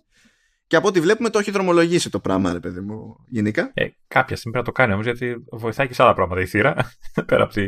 Ναι, ναι, και νομίζω, επειδή τα κάνει όλα και λίγο με το σταγονόμετρο, πιστεύω ότι αν είναι, ξέρεις, πάλι να το δούμε, μπορεί να το κάνει και σταδιακά, να βάλει πρώτα τα προ και μετά τα τέτοια. Γιατί νομίζω ότι η υποχρέωση αρχίζει και μετράει από το 24. Από μοντέλα που βγαίνει το 24, κάτι τέτοιο. Δεν το θυμάμαι. Ε, αλλά, ναι, anyway. Να δούμε μας έχει ξεφύγει. Εντάξει, έχουμε εδώ τις καμερούλες που αυτά που θα πούμε εδώ πέρα θα ισχύουν και για τα Pro με τη διαφορά ότι οι Pro προφανώς θα έχουν και ένα, ένα παραπάνω. Λοιπόν, τώρα θα το κρατήσουμε λίγο light εδώ στις κάμερες για, το, για τα απλά τα 14 γιατί περιέργως αυτά που έχουν ακουστεί περισσότερο έχουν ακουστεί για τα, για τα Pro. Pro. Ε, ε, λέγεται εντωμεταξύ ότι. Βέβαια, ε, οι δύο θα είναι κοινέ, δεν θα είναι ουσιαστικά οι δύο φακοί. Ναι, και η βασική είναι πάντα ίδια. Να. Δηλαδή η βασική. Στην πραγματικότητα δεν είναι ότι έχει τελείως τελείως άλλες κάμερες εδώ και εκεί. Απλά στη μία μπάντα λείπει μία, που στην άλλη δεν λείπει. Αλλά ας το, θα, επειδή κάποια πράγματα επιμένουν ότι είναι λίγο για το Pro, δεν ξέρω μήπως κάνουν και εδώ πλέον διαφοροποίηση, ξέρεις. Και ναι, okay. Έχω, οπότε ας πάμε τώρα με το consensus γιατί δεν είναι ότι ποντάρουμε εδώ. Πιο πολύ λέμε τι έχει ακουστεί ε, και πώς μας κάθεται. Δεν είναι ότι θα πέσουν τα κάραβια μας έξω. Μια χαρά είμαστε εμείς. Αλλά αυτό που φαίνεται ότι είναι πιο γενικό είναι η αλλαγή της εμπρόστιας κάμερας που υποτίθεται ότι θα γίνει σε όλα τα 14 Κάτι που θα έπρεπε να το κυνηγάει χρόνια τώρα. Δηλαδή, εντάξει, κάνει διάφορα αλλαγές και τα αλλά αν, αν καλώ σκεφτεί, ε, το 80% να μην πω παραπάνω των χρηστών δεν τραβάει με τις πίσω κάμερες πια. Έτσι, γιατί έχουμε και την ωραιοπάθειά μας που πρέπει να επιδείξουμε και πρέπει να τραβάμε selfie. Εντάξει, κοιτά, δεν είναι ότι, δεν είναι ότι έχει μάπα ε, εμπρόστιες, αλλά γενικά γενικά αν δεις τις κάμερες τις αλλάζεις σε δόσεις. Δεν, έχει, δεν είναι, βγαίνει καινούργιο μοντέλο και όλοι, ένα τηλέφωνο βγαίνει και παντού είναι νέοι αισθητήρες, όλοι οι αισθητήρες, ας πούμε. Ναι, απλά μου κάνει εντύπωση που. Να, να την πω τη φράση, δεν κυνηγάει λίγο τη μόδα. Ok, okay, εγώ αυτό βλέπω, ότι οι περισσότεροι με τη selfie cam ε, ασχολούνται, έτσι. Κοίτα, να, να, να σου πω τι, τι ακούγεται και να μου πεις αν θα σ' αρέσει λέει ότι θα έχει πιο ανοιχτό διάφραγμα, πράγμα που σημαίνει ότι θα περνάει περισσότερο φως και αυτό βοηθά παντού και πάντα. Ε, το σημαντικότερο βέβαια από αυτό, όχι ότι σνομπάρω ποτέ το πιο ανοιχτό διάφραγμα, εννοείται, αλλά μιας και έχουμε κάτι που πριν δεν ίσχυε, έτσι, είναι ότι θα σκάσει legit το focus. Ναι, καλό. Το οποίο είναι επίσης είναι, είναι σημαντικό και, βοηθά, και θα βοηθά παντού ειδικά στο βίντεο που έχουμε κίνηση και τα λοιπά, γιατί η κάμερα, η, η κάμερα στη φωτογραφία θα κάνει focus κάπου, έτσι, δηλαδή στην τελική. Αλλά για το, δεν θέλεις όλη την ώρα αυτόματη προσαρμογή πάνω στο τέτοιο, ας πούμε. ε, στο, στο στατικό, αλλά στο βίντεο ε, προφανώς. Ε, ναι, πολύ περισσότερο, πολύ πιο συχνά. Αλλά αυτό που έχει ακουστεί, γιατί είμαστε και στη φάση που είμαστε και τα πράγματα πάνε όπως πάνε στο, στον κόσμο. Λέει ότι ακούγεται πως η εμπρόστια κάμερα λέει για τα 14 ε, έχει τριπλάσει ο κόστος από την προηγούμενη. Λεωνίδα. Εντάξει, να σου πω, εμείς οι influencer θα δώσουμε ό,τι χρειαστεί για να προωθήσουμε το, τη δουλειά μας και το έργο μας. Ε, ναι, ναι, ξέρεις, το διαβάζεις αυτό και λες awkward, awkward. Ρε φίλε, όμως αυτή είναι που μετράει δυστυχώς για τους περισσότερους. Ε, και πολλοί στηρίζουν και όντως δουλειά. Έτσι. Δηλαδή για κάποιους. Εμείς μπορούμε να κορδεύουμε τους influencers ξέρω, για να κάνουμε πλάκα, αλλά είναι δουλειά για αυτούς. Βγάζουν λεφτά από αυτό το πράγμα. Καλά, ναι. Μα, κοίτα, να διαφωνήσω εγώ ποτέ σε πρόοδο σε κάμερες και αισθητήρε δεν θα πρόκειται να διαφωνήσω. Απλά λέω ρε, ότι γενικά τις κάμερες είναι λες και τις πηγαίνει εκ περιτροπής, ρε παιδί μου. Τη μια χρονιά ανανεώνει ουσιοδός μία. Την άλλη χρονιά ανανεώνει ουσιοδός την άλλη, ξέρω εγώ. Δίνει σε μια. Δηλαδή προέχει συνήθως η κεντρική, αν είναι να βελτιωθεί περισσότερο κάτι είναι αυτή, αλλά ξέρεις, θα πηγαίνει λίγο γύρω-γύρω το πράγμα. Δεν τα αλλάζει όλα μόνο μιας. Και έτσι κάνει και με τις εμπρόστιες. Δεν είναι η πρώτη φορά δηλαδή που δεν αλλάζει από τη μια χρονιά στην άλλη. Αυτό θέλω να πω. Υπάρχει ένα μοτίβο περίπου. Γιατί στην τελική πηγαίνει, κάνει ό,τι κάνει με τους αισθητήρες και τους και τους φακούς που έχει διαλέξει και κάθε χρόνο κάνει πράγματα στο compute. Και βελτιώνει εδώ, βελτιώνει εκεί, βελτιώνει παραπέρα πράγματα. Θα πάει και θα σου αλλάξει το Smart HDR, ξέρω και θα έχει αυτό επίπτωση και από εδώ και από εκεί και όπου να είναι.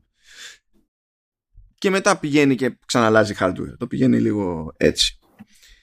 Ε, κάτι άλλο που επίσης ακούγεται είναι ότι ε, παίζει να έχουν όλα τα μοντέλα την ίδια RAM 6 GB Τώρα πώς έχουμε; Τώρα έχουν, τα Pro έχουν 6 και τα μη Pro έχουν 4 νομίζω.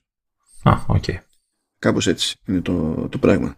Κάτι άλλο που έχει ακουστεί που στην ουσία από αυτό είναι πιο πολύ software feature ε, δεν είμαι σίγουρος ότι είναι και, είναι, και είναι και συνδυαστικό με το ρολόι είναι ότι θα κάνουν μια προσπάθεια λέει να ε, καταλαβαίνουν ε, πότε έχει παίξει αυτοκινητιστικό ναι, δεν κακό να το καταφέρουν. Και σε αυτή την περίπτωση θα καλεί αυτόματα, λέει, είτε το Apple Watch είτε το iPhone. Ε, αλλά δεν ξέρω αν απαιτεί καινούργια αισθητήρα ή ε, έχουν καταφέρει τον αλγόριθμο ή αν θα βγει όντως τα αλήθεια κτλ. Να δω εδώ στην Ελλάδα πού θα καλεί ακριβώς. Ε, γιατί τώρα εδώ που καλεί, ρε.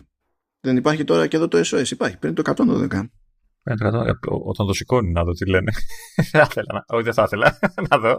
Δεν έχει, δεν έχει σημασία αν το σηκώνουν και τι λένε σε αυτή την περίπτωση, γιατί με το που συνδέεται η κλίση, ε, αυτό το σύστημα παίρνει και τοποθεσία. Δεν είναι αυτονόητο ότι θα καλέσει στη, την άμεση δράση του, τον οποιονδήποτε, ότι είσαι σε θέση να ανταποκριθείς και να μιλήσεις και υπάρχουν συστήματα γι' αυτό δηλαδή. Το θέμα είναι τι κάνει το σύστημα όταν θα ακούσει το Όλοι οι εκπρόσωποι μας είναι απασχολημένοι. Παρακαλώ, περιμένετε. Είστε σε σειρά προτεραιότητες. Πεθαίνετε, μισό λεπτό. Ε, αυτό συμβαίνει όταν παίρνεις την άμεσο βράση. Δηλαδή, στην άμεσο βράση. Εντάξει, ε, και τώρα τα υπόλοιπα παιδιά είναι πιο banal πράγματα. Το ποιος προμηθεύει το RF chip, το ότι θα έχει πάλι modem της Qualcomm γιατί δεν είναι ακόμα έτοιμη η Apple έχει φάει κάποια, κάποιο πισωγύρισμα. Λέει, ε, λέει για Wi-Fi 6 ή τέτοια πραγματάκια. Ερωτηματικό για το αν θα ανέβει η flash από το 1 τέρα max σε 2 τέρα. Εντάξει. Ε, και υπάρχει ένα ενδεχόμενο να κοπούνε να κοπεί και η θύρα για τη SIM. Ωραία θα πάει αυτό. Ωραία θα πάει αυτό. Απλά το, προσπαθ... το περιμένουν χρόνια και όταν πλέον και στην Ελλάδα έχουμε τέτοιες επιλογές λες, ε, μα, παίζει και να κοντοζυγώνει ή μπορεί και πάλι να έχουν δύο μοντέλα, ξέρεις, κάποιο μοντέλο για κάποιες αγορές που να μην έχει καθόλου θύρα και κάποιο να έχει. Με την ίδια λογική που και στην Αμερική και εκτός Αμερικής έχει διαφορά στις κεραίες και του 5G ε, έχει διαφορά, είχε διαφορά για το αν υποστηρίζεται δεύτερη SIM ή SIM πέρα από τη physical ή όχι μπορείς να το παίξεις λίγο. Αλλά νομίζω ότι όσο πάει κοντοζυγώνει είναι παιδί μου το πράγμα. Εντάξει, ε, ναι, γιατί η eSIM δεν έχει κάποια, κάποιο μειονέκτημα, έτσι. Ε, εννοώ, δε, ίσως είναι, και είναι καλύτερη από τη physical SIM, δηλαδή δεν έχει τους περιορισμούς που... Υποτίθεται, υποτίθεται ότι είναι και κάτι που μπορείς να κανονίσεις ε, από εκεί. Από, δηλαδή, πώς να σου πω, μπορείς να πάρεις το τηλέφωνο και να κανονίσεις να φτιάξεις σύνδεση και να μπεις σε πρόγραμμα από το τηλέφωνο.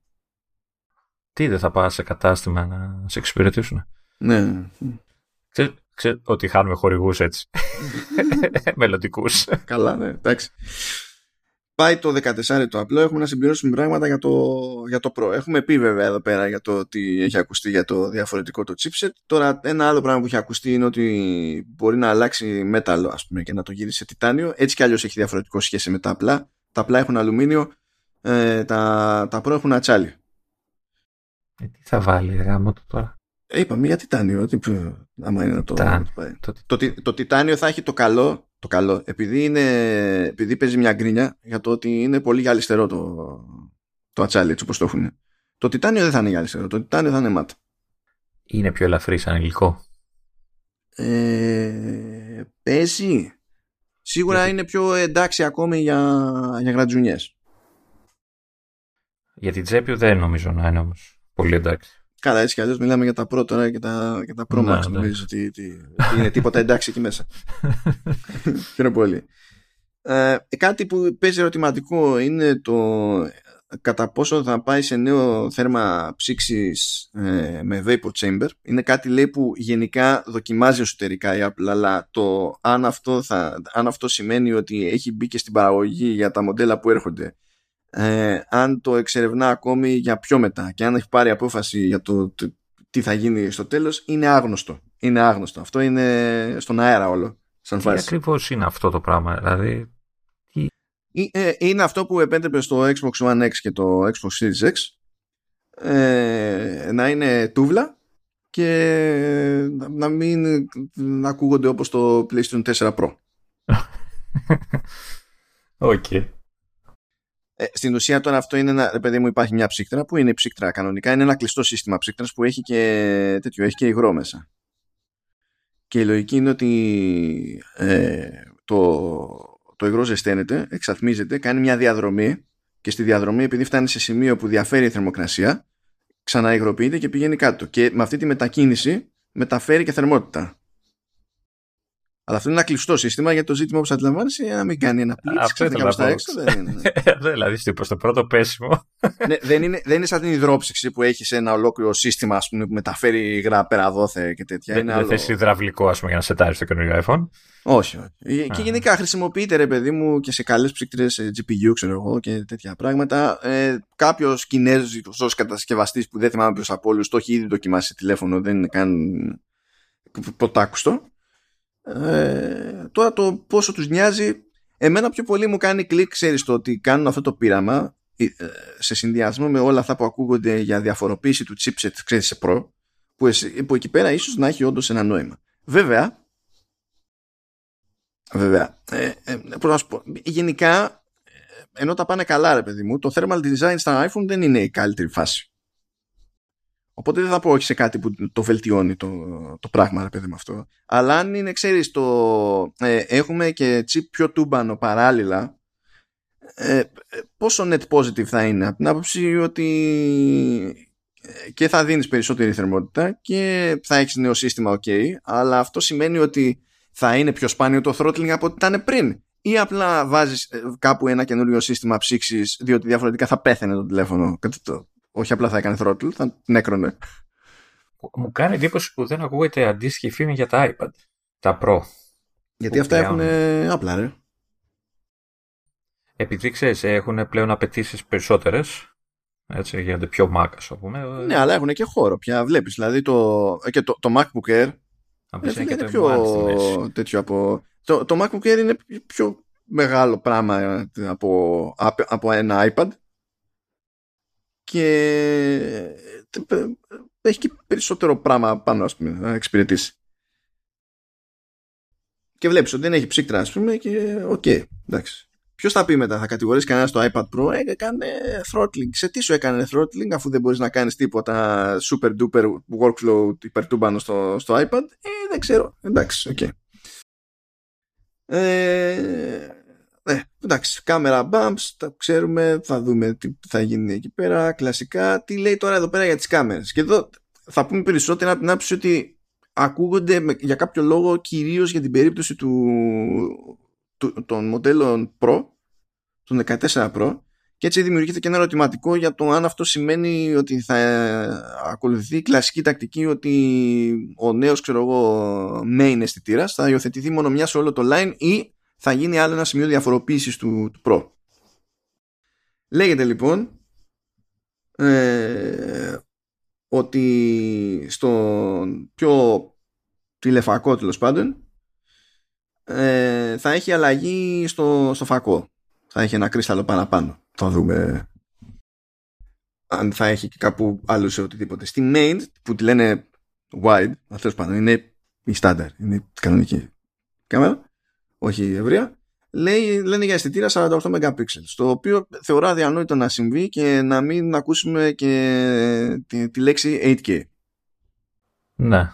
Για, ε, για, για βίντεο. Δηλαδή, θεωρώ... Είχες πει ότι προφανώς γι' αυτό θα γίνει όλη η φάση. Ναι, γιατί όταν το 8K βίντεο θέλει 32 MP, δεν γίνεται να κάνεις 8K βίντεο με το δεκάρι αισθητήρα των πραγμάτων.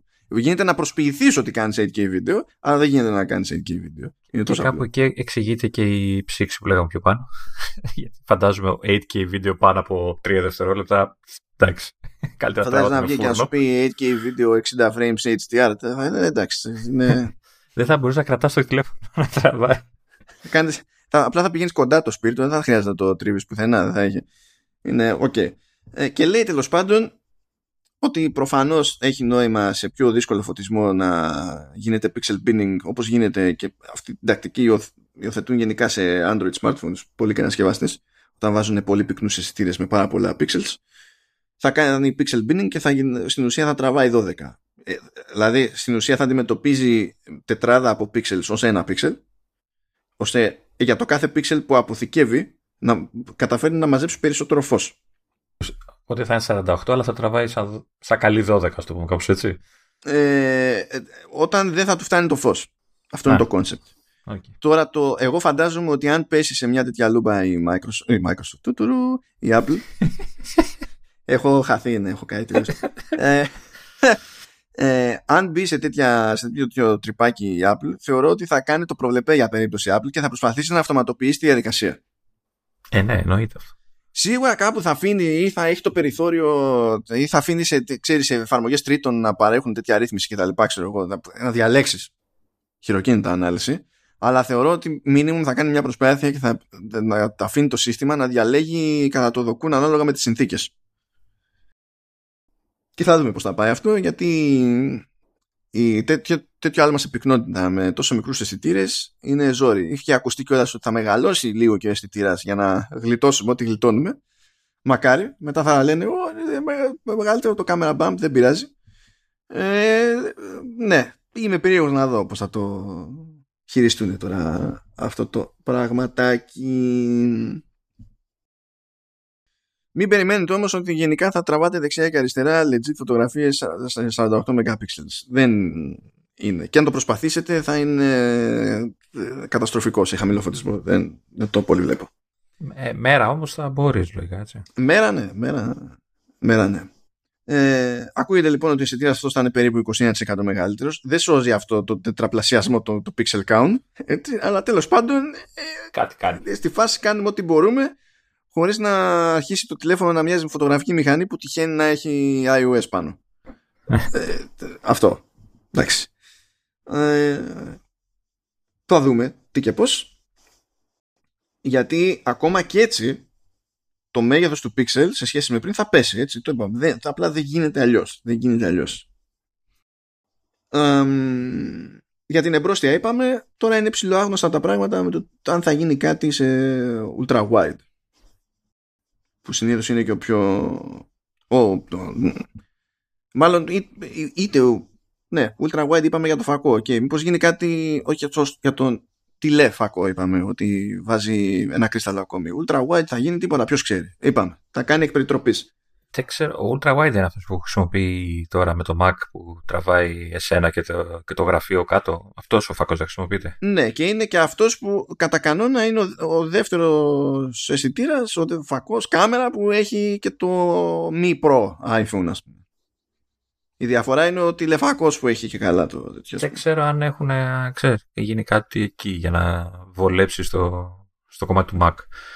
Αν αλλάξει κάτι. Κάνα κάνει αλλαγή για να βολέψει το Mac. Το αλλά μέσα πάντων, σε όλα. Ναι. Μέσα σε όλα. Ναι, ό,τι και να γίνει εκεί θα βοηθήσει όλα αυτά τα σενάρια. Πάντως ισχύει. Ε, και τα λοιπά τα, τα είπαμε οπότε το ζήτημα είναι να δούμε εγώ πιστεύω ότι αν, έτσι όπως ακούγονται όλα αυτά ότι θα προσπαθήσει να είναι ακόμη πιο έντονη η διαφοροποίηση μεταξύ προ και μη προ και έτσι είναι και πιο σαφής ακόμη και η στατική με τα μεγέθη παρότι είναι κρίμα που χάνεται το mini διότι το 13 mini ήταν πραγματικά βιώσιμο προϊόν από αυτονομία, επιδόση, συμπεριφορά κτλ. Ενώ το 12 mini δεν ήταν τόσο βιώσιμο προϊόν. Αλλά θα μπορεί πλέον να γυρίσει και να σου πει τι μέγεθος θέλεις. Έχω. Και στις δύο περιπτώσεις έχω και το ένα και το άλλο. Αλλά από εκεί και πέρα ή θα πάρεις το, το iPhone, τελεία, ή θα πάρεις το, το Pro, εφόσον σε νοιάζουν αυτά τα πραγματάκια που όσο πάνε είναι και πιο καμένα τέλος πάντων σχέση με τα υπόλοιπα. Στο πούμε έτσι. Ε, εδώ βλέπω και άλλο πράγμα που λένε ότι μπορεί να παίξει για always on display και τέτοια. Α, ναι, σωστά. Συγγνώμη. Ε, το έχουμε πει νομίζω τόσες φορές αυτό που, που δεν έχω ξεχάσει ότι είναι thing. Ε, ναι, λέγεται ότι το always on display που wink wink widgets και τα λοιπά ε, θα είναι κάτι που θα ισχύει μόνο στα Pro. Έτσι, αυτό ακούγεται. Mm. Πράγμα που υπονοεί ότι στα Pro θα αλλάξει και panels. Ενώ ναι, στα άλλα δεν θα αλλάξει πάνω. 1 έως 120 Hz. Ναι, ναι, γιατί τώρα νομίζω πέφτει μέχρι τα 10 και δεν αξίζει τη φύρα, φαντάζομαι. Οπότε θα θέλει κάτι που αφήνει στο, στο 1. Οκ. Και, ναι.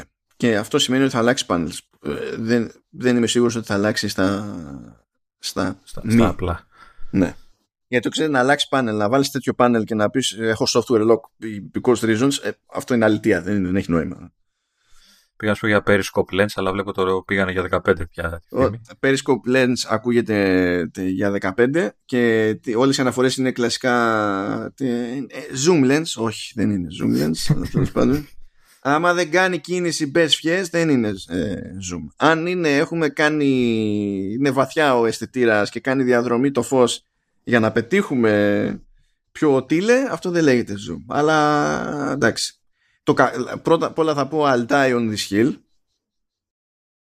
Αλλά δεν θα είναι έκφραση διότι δεν πρόκειται ποτέ κανένας να συντονιστεί με αυτό το κόνσεπτ οπότε το μόνο που θα καταφέρω θα είναι όντως να πεθάνω πάνω στο λόφο. Τέλος πάντων. Ποτέ. Ε, ποτέ όπως λοιπόν, πάει ας πούμε το iPhone. Και τώρα μας έχουν μείνει μας έχουν μείνει οθόνες και Mac Αχ, και νομίζω τελειώσαν τα πολλά και έχω και το Mac. Το ξέχασα το Mac. Χα, χα. Είναι... Πώς το λυμάς. Όχι, δηλαδή, εμείς εδώ είμαστε σοβαροί, δεν είμαστε τίποτα περαστικοί. Κάνουμε κάλυψη Apple και αυτό σημαίνει ότι ασχολούμαστε με το iPhone και με κάτι ψηλά γύρω-γύρω. Όχι, ρε, μόνο iPhone. Μόνο, μόνο iPhone. Και selfie. Έχει μπερδέψει το, το, το, iPhone με τους Made, μου φαίνεται. Από the iPhone. Έτσι.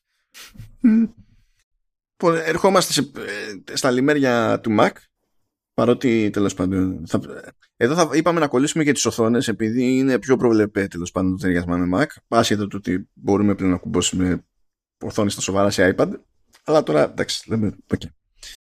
Θα πιάσουμε εδώ πέρα λίγο γιατί υποτίθεται ότι έρχεται και, μια, και ένα άλλο display, το αν θα λέγεται Studio Display Pro ή δεν ξέρω και εγώ τι, και καλά ανάμεσα σε Pro Display XDR και Studio Display. Τώρα, και καλά αυτό υποθέτουν ότι θα πάει για 2023 λένε ότι θα είναι και μεγαλύτερο από το όχι μεγαλύτερο, ίδια ίδιο μέθος μάλλον με Studio Display. Εγώ, εγώ έτσι όπως τα ακούω πιο εύκολο είναι να πιστέψω ότι θα πάρει τον ένα θέση του άλλου αλλά μου πεις να αλλάξει τόσο γρήγορα πάλι λίγο χλωμό. Είναι λίγο περίεργο ε, λίγο Εντάξει, μιλάνε για 23. Εντάξει. Μιλάνε για 23, μιλάνε για mini LED που αυτό το καθιστά πιο χλωμό να αντικαταστήσει το studio display διότι έχει ουσιαστική διαφορά το mini LED σε κόστος. Ε, δεν παίζει δηλαδή να κάτσει ανάμεσα στα δύο. Να κάτσει ανάμεσα στα δύο παίζει. Δηλαδή λόγω mini LED το πιο λογικό σενάριο μάλλον είναι αυτό. Μάλλον είναι αυτό. Η πλάκα είναι αυτό που θα με ζωρίσει εμένα είναι σε σχέση με το Pro Display XDR διότι σε τέτοιο ε, σύντσες άμα κάνεις mini LED θα καταλήξεις με περισσότερες ζώνες σε σχέση με Pro Display XDR και αυτό θα είναι λίγο awkward. Να. Με την ίδια λογική που έχεις περισσότερες ζώνες και καλύτερο έλεγχο ε, στο μεγάλο το iPad Pro ας πούμε και στα 14 και τα 16 για τα MacBook Pro. Περισσότερες ζώνες έχουν αυτά από Pro Display XDR. Δεν ξέρω πώς αυτό, αυτός είναι εκεί λίγο στο κεφάλι τους. Δεν ξέρω καν το εννοούν. Δηλαδή αλλά ναι, OK. Okay. Αυτό, that's it. That's the rumor. Δεν είναι, μην φανταστείτε κάτι πιο, πιο φαντεζί. Ε, θα έλεγα not bad. Αλλά άμα είναι να μου βγάλει ακόμη, μεγαλ... ακόμη πιο ακριβή οθόνη με ξεκάθαρα καλύτερη εικόνα εφόσον μιλάμε για mini LED και να είναι το ίδιο γιούχου τα βάλει κάμερα και να είναι το ίδιο γιούχου και πάλι να πρέπει να έχω τηλέφωνο πάνω Μπορεί να μην βάλει καθόλου κάμερα Από το να βάλει μάπα καλύτερα να μην βάλει θα, θα ενοχληθώ λιγότερο. Ε, ε, ε, εμένα θα με ενδιαφέρει αν θα καταφέρουν το 120 που λένε και εδώ. Mm. Έχει και περισσότερο νόημα ίσως. Ναι, ε, μπορούν να το κάνουν, μπορούν. Θα το κάνουν όμως. Με τη λογική ότι μέσα στο κεφάλι τους, ξέρω εγώ, ξέρεις, μπορεί να τα έχουν κάπω. Και πώς θα το πούνε, θα το πούνε Studio Display Pro, οπότε θα το κολλήσουν και εκεί πέρα κάπως; Δεν είναι ότι δεν γίνεται. Γίνεται, δεν υπάρχει τέτοιο ζήτημα. Χαίρομαι πολύ. Το θέμα είναι πώς, το, πώς έχουν το positioning μέσα στο κεφάλι τους, εκείνη που απορώ. Τώρα από οθόνες έχω κάτι άλλο αστείο που είναι ε, ευρεσιτεχνία που κέρδισε η, η Apple που δεν σημαίνει ότι θα γίνει προϊόν. Μου φάνηκε πάρα πολύ αστείο όμως. Διότι μιλάμε για κάτι, ε, ε, για ένα διπλό stand για, για Pro Display XDR και ενδεχομένως Studio Display ότι έχεις πάρει δύο οθόνες XDR και δεν έχεις πρόβλημα να τις κουμπώσεις δίπλα-δίπλα. Ναι, ναι, να τις βάλεις δίπλα-δίπλα και με τρόπο τέτοιο ώστε να είναι αλφάδι, ξέρω εγώ, και να μην κάθεσαι να προσπαθείς να τις ταιριάξεις και δεν ξέρω κι εγώ τι. Και φυσικά θυμόμαστε όλοι το, την απλή βάση της πρώτης Play XDR που κάνει ένα χιλιάρικο και λέμε διπλή βάση ακούν τα αυτιά μου. Διπλή βάση. Άρα τριπλή τιμή. ναι, εντάξει, δεν πιστεύω ότι θα βγει αυτό το προϊόν. Γενικά είναι δεν ξέρω ποιος εβάγε σήμα να το σχεδιάσει στα σοβαρά. Να άποψη ότι αυτός που έχει τα λεφτά για τέτοιο setup ε, δεν θα αναρωτηθεί αν έχει κάποια βάση η Apple. Θα, θα τα πάρει με VESA mounts και θα κάνει το setup όπως του γουστάρει με βραχίονες, ξεβραχίονες, θα τα δέσει όλα πάνω, θα τα, πάνω θα τα κάνει όλα να είναι ίσια και άντι για, θα τα καρφώσει εκεί που να τα καρφώσει και δεν θα πηγαίνουν βόλτες. Ναι, αλλά της Apple θα είναι τόσο smooth η κίνηση που θα γουστάρεις. Ναι, θα είναι υπερ smooth, δεν λέω και θα γουστάρεις, θα είναι. Αλλά ε, όταν η μόνη αγορά σου στην ουσία είναι αυτή, σαν target, ακόμη μικρότερη από το κάποιος παίρνει που δεν είναι στελική, δεν δουλεύει σε color, ως color graders για, για κινηματογραφικό στούντιο, ξέρω εγώ. Ε, μπορεί να την πάρει κάποιος άλλος και να θέλει βάση γιατί του τελικά πρέπει να τη στηρίξω. Ε, αυτό, το σενάριο αυτό όμως είναι πιο εξεζητημένο, δεν το, δηλαδή δεν, δεν με πείθει.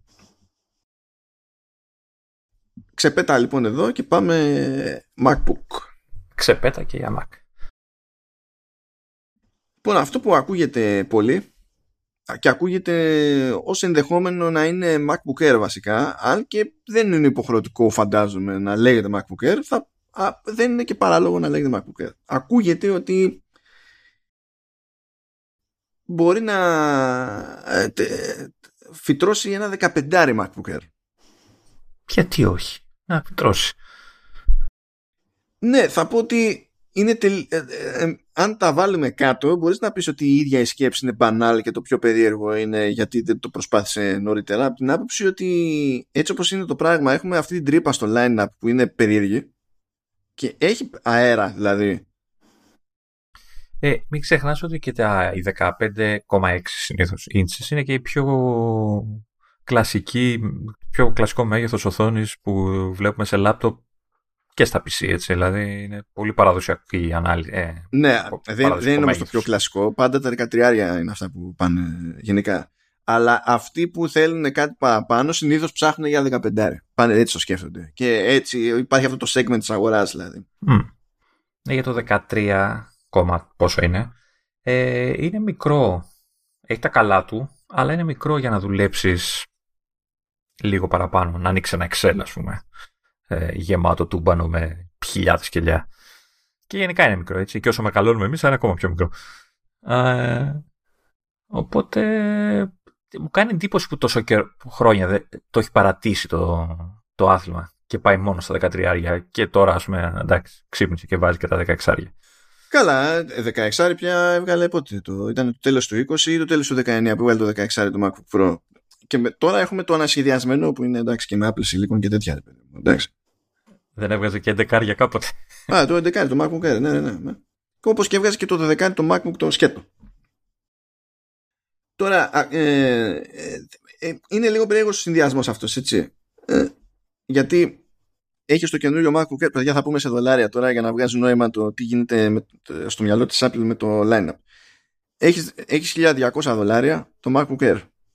Έχεις 1300 δολάρια το ξεχασμένο MacBook Pro, το 13 ε, που το ένα το βασικό πλεονέκτημα είναι ότι φυσάει κάτι εκεί μέσα. ε, και μετά 2.000 για 14 MacBook Pro. Να βάλεις κάπου εκεί πέρα ένα 15 και το πεις ξέρω εγώ 1500 λες κάτι πάει να γίνει. Ή 1600 γιατί μιλάμε για την Apple. Πες 1600. Πες 1600. αυτό. 1500 είναι. Αυτό, καλά, αυτό είναι. ε, ε, βγα, βγάζει νόημα βγάζει νόημα. Και με τη λογική ότι υπάρχει ένα μέγεθος για κάποιον που θέλει κάτι μεγαλύτερο και μπορεί να εξηγήσει με στο κεφάλι του αυτό το πληρώνω παραπάνω. Γιατί με νοιάζει, με πονάει και δεν θέλω να πάω σε 16 MacBook Pro που αρχίζει τέρμα Θεού, ας πούμε. Τι να το κάνω; Make sense. Make sense. Ε, αυτό που ε, Πάει τέλος. Τελείωσε το podcast. Ναι, έχει ακουστεί ότι υπάρχει ένα ενδεχόμενο σε ένα τέτοιο μοντέλο 15R να έχει και ως επιλογή να βάλεις M2 Pro. Why? Γιατί όχι όμως; Δηλαδή αν, αν βγει γιατί όχι; Γιατί, γιατί εν μάκα αδελφέ ε, Λεωνίδα θα πάρεις ένα σασί που δεν έχει ψύκτρα και ενίοτε κάνει θρότλ. Μπορεί να σου βάλει ψύχτρα εκεί τώρα. Ή θα κάνει από το, το chamber που... ναι, θα κάνει όλη την τέτοια ιστορία για το air τώρα καλά σωτικά. Ε, ε, ε, θα το βάλεις, θα πάσει 15 inches και θα έχεις περιθώριο να ανασάνει λίγο περισσότερο και να είναι πιο σπάνιο το throttling. Και θα πεις βρήκα τι θα κάνω για να μην είναι το ίδιο σπάνιο το throttling. Θα βάλω M2 Pro. θα βάλω δύο.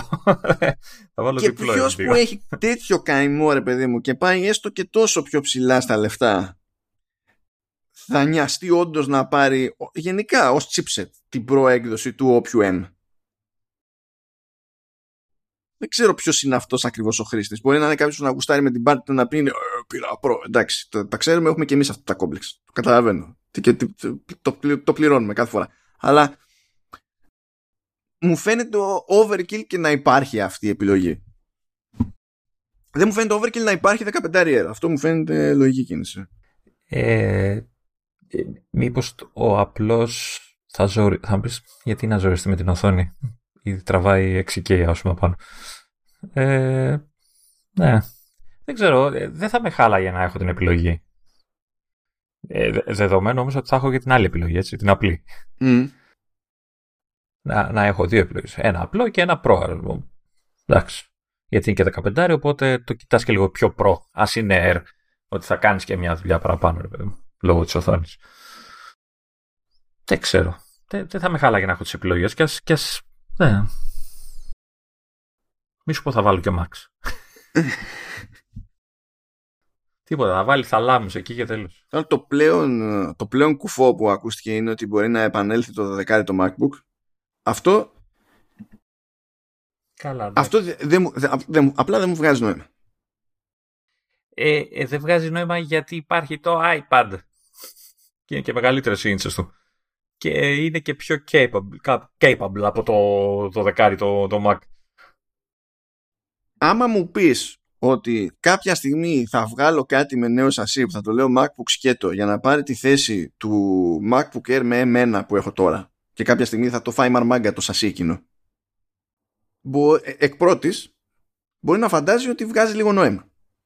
Το θέμα είναι όμως ε, με οικονομίες κλίμακας να φτάσει εκεί πέρα το καινούριο σασί του MacBook Air. Όχι να βγάλουμε κάτι παρόμοιο για να του κόψουμε μία ίντσα και κάτι. Για να... Γιατί δεν είναι αυτό που κοστίζει τόσο στην τελική για να κρατήσουμε κάτι σε εκείνη την τιμή. Και ενώ καταλαβαίνω το μέγεθος ότι μπορεί να είναι χαριτωμένο για διάφορα σενάρια χρήσης, γιατί και το MacBook το, το 12 ήταν σάπιο κατά τα άλλα, αλλά ήταν σούπερ να πεις το κουβαλάω και κάνω... Κουκλί. Είναι, είναι κουκλί αλλά είναι άχρηστο. Δεν μπορεί να ναι, εδώ τώρα με το Apple Silicon δεν θα είναι άχρηστο, αλλά ε, δεν ξέρω πού θα πάει να κολλήσει από άποψη τιμολόγηση πάνω στο line-up. Δεν ξέρω, δεν καταλαβαίνω πού θα πάει αυτό το, το πράγμα. Ρε, α, ε, εμένα με γυρνάει πίσω στα netbook αυτό το, αυτό το μέγεθος, έτσι, δηλαδή. Και βασικά μία που, που ακούστηκε και μία που έξανε και διαφωνίες. Δηλαδή, ο Γιάνγκ που παρακολουθεί τη, το τι παίζει με παραγγελίες οθονών κτλ. λέει, μάλλον δεν το κόβω αυτό. Ο Κούο έχει πει: Έχω ακούσει γι' αυτό, έχω ακούσει γι' αυτό, για το δεκάρι δεν έχω ακούσει τίποτα. Οπότε δεν ξέρω τι να σου πω. Και γενικά ακούγεται λίγο κολομό, ρε παιδί μου. Δεν ξέρω, να, να σου πω κάτι. Ε, επειδή δεν θα είναι φτηνό. Έτσι. Καλά, δεν είναι φτηνό έτσι κι αλλιώς. Κανένα ναι. ποτέ. Αλλά, okay. ε, αν, αν κάποιος σκεφτόταν να το πάρει, εγώ θα πήγαινα σε iPad. Θα πήγαινα σε iPad, πραγματικά. Εντάξει, αν θες να κάνεις κάτι όμως που απλά δεν σε αφήνει να κάνεις το iPad, τέλος. Να σου πω κάτι. Αν είναι να κάνεις κάτι που δεν σε αφήνει το iPad, δεν πας για το δεκάρι Mac, γιατί δεν θα μπορείς να το κάνεις ουσιαστικά ούτε εκεί. Γιατί θα έχεις επεξεργαστή, αλλά δεν θα έχεις οθόνη να βλέπεις τι κάνεις. Ε, οπότε πάρε ένα iPad και μεγαλύτερη οθόνη θα έχει, ή πάρει και το μικρότερο, δεν πειράζει. Ε, και M1 έχει και αυτό και έχει και καλύτερη φάση σε, αυτές, σε, αυτές, σε αυτά τα μεγέθη, νομίζω, η οθόνη που είναι touch και τέτοια. Δεν ξέρω. Ε, όσο σκέφτομαι το software δεν είναι. Αν έχεις κάποια συγκεκριμένη ανάγκη σε software, απλά δεν, θα σε, δεν είναι εναλλακτική. Ξαναλέω. Αν έχεις συγκεκριμένη ανάγκη σε software που απαιτεί Mac, δεν πας στο 12. Δεν πας στο Διαφωνώ. Ε. Γιατί μπορείς να το κάνεις. Μπορείς να κάνεις τη δουλειά σου. Ε, το ότι είναι στριμόκολλα δεν αλλάζει ότι μπορείς να κάνεις τη δουλειά σου. Στο iPad δεν θα μπορέσεις να κάνεις τη δουλειά. Δεν νομίζω, ε, δεν νομίζω ότι αυτοί που θα σκεφτούν το 12 κάνουν κάποια δουλειά που δεν γίνεται σε iPad. έτσι, μπορείς να κάνεις δουλειές με αυτά τα chipsets. Με M2. Μπορείς να κάνεις δουλειές. Παλιότερα δεν μπορούσε να κάνεις δουλειές. Βλέπεις. Μα δεν βλέπεις. Και μην πεις ότι θα το συνδέσω σε οθόνη γιατί τότε πάει όλο το, η λογική του μικρού, έτσι, ότι το έχει φορητό. Ούτε αυτό πάει πέρα, γιατί κάποιος μπορεί, να, ε, μπορεί να θέλει κάτι όσο πιο ελαφρύ να το παίρνει μαζί του ανά πάσα ώρα και στιγμή, αλλά όταν θα πάει στο γραφείο θα το κουμπώνει πάνω και να μην έχει ξεχωρίσει το σύστημα. Δεν ξέρω. Εμένα μου φαίνεται πιο λογικό να κινηθεί σε iPad. Γιατί σου ξαναλέω, αυτοί που θα σκεφτούν το 12 για μένα είναι πολύ δύσκολο να έχουν κάποιο workflow ή κάποια συγκεκριμένη δουλειά που δεν μπορεί να την κάνει. Μα δεν είναι, μπορεί να μην υπάρχει το software να το κάνουν. Υπάρχουν πράγματα που δεν γίνονται σε iPad. Δεν έχει σημασία αν είναι ικανό το iPad ή αν έχει απλά το iPad. Άμα θες να κάνεις ένα πράγμα που απλά είναι ανέφικτο σε iPad, δεν μπορείς να πάρεις iPad.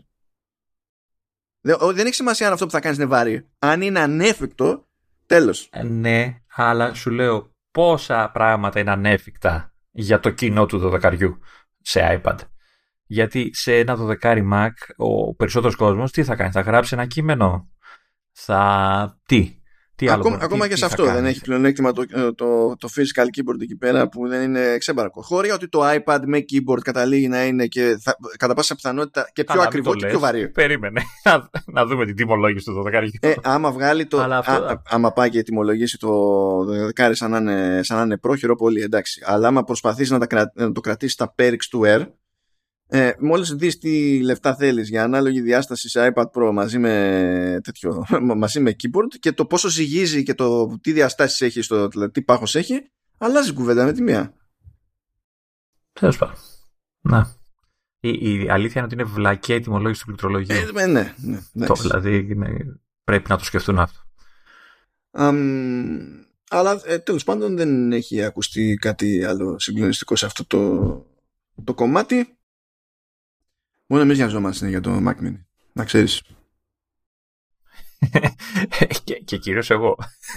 δηλαδή, μα και εγώ που δεν είχα ποτέ Mac Mini και ε, είναι πραγματικά να πάρω Mac Mini όχι επειδή δεν γουστάρω Mac Mini αλλά είτε, είναι απίθανο να πάρω επειδή γενικά είναι απίθανο να πάρω desktop από την άποψη ότι πόσο θα κάνει το οποιοδήποτε desktop τόσο ναι, αλλά στο. Άμα πάρω MacBook και γλιτώσω στο ΦΠΑ, τι σημαίνει αυτό για τα λεφτά που θα δώσω και μετά σφίγγε. Κατάλαβε, είναι κατευθείαν.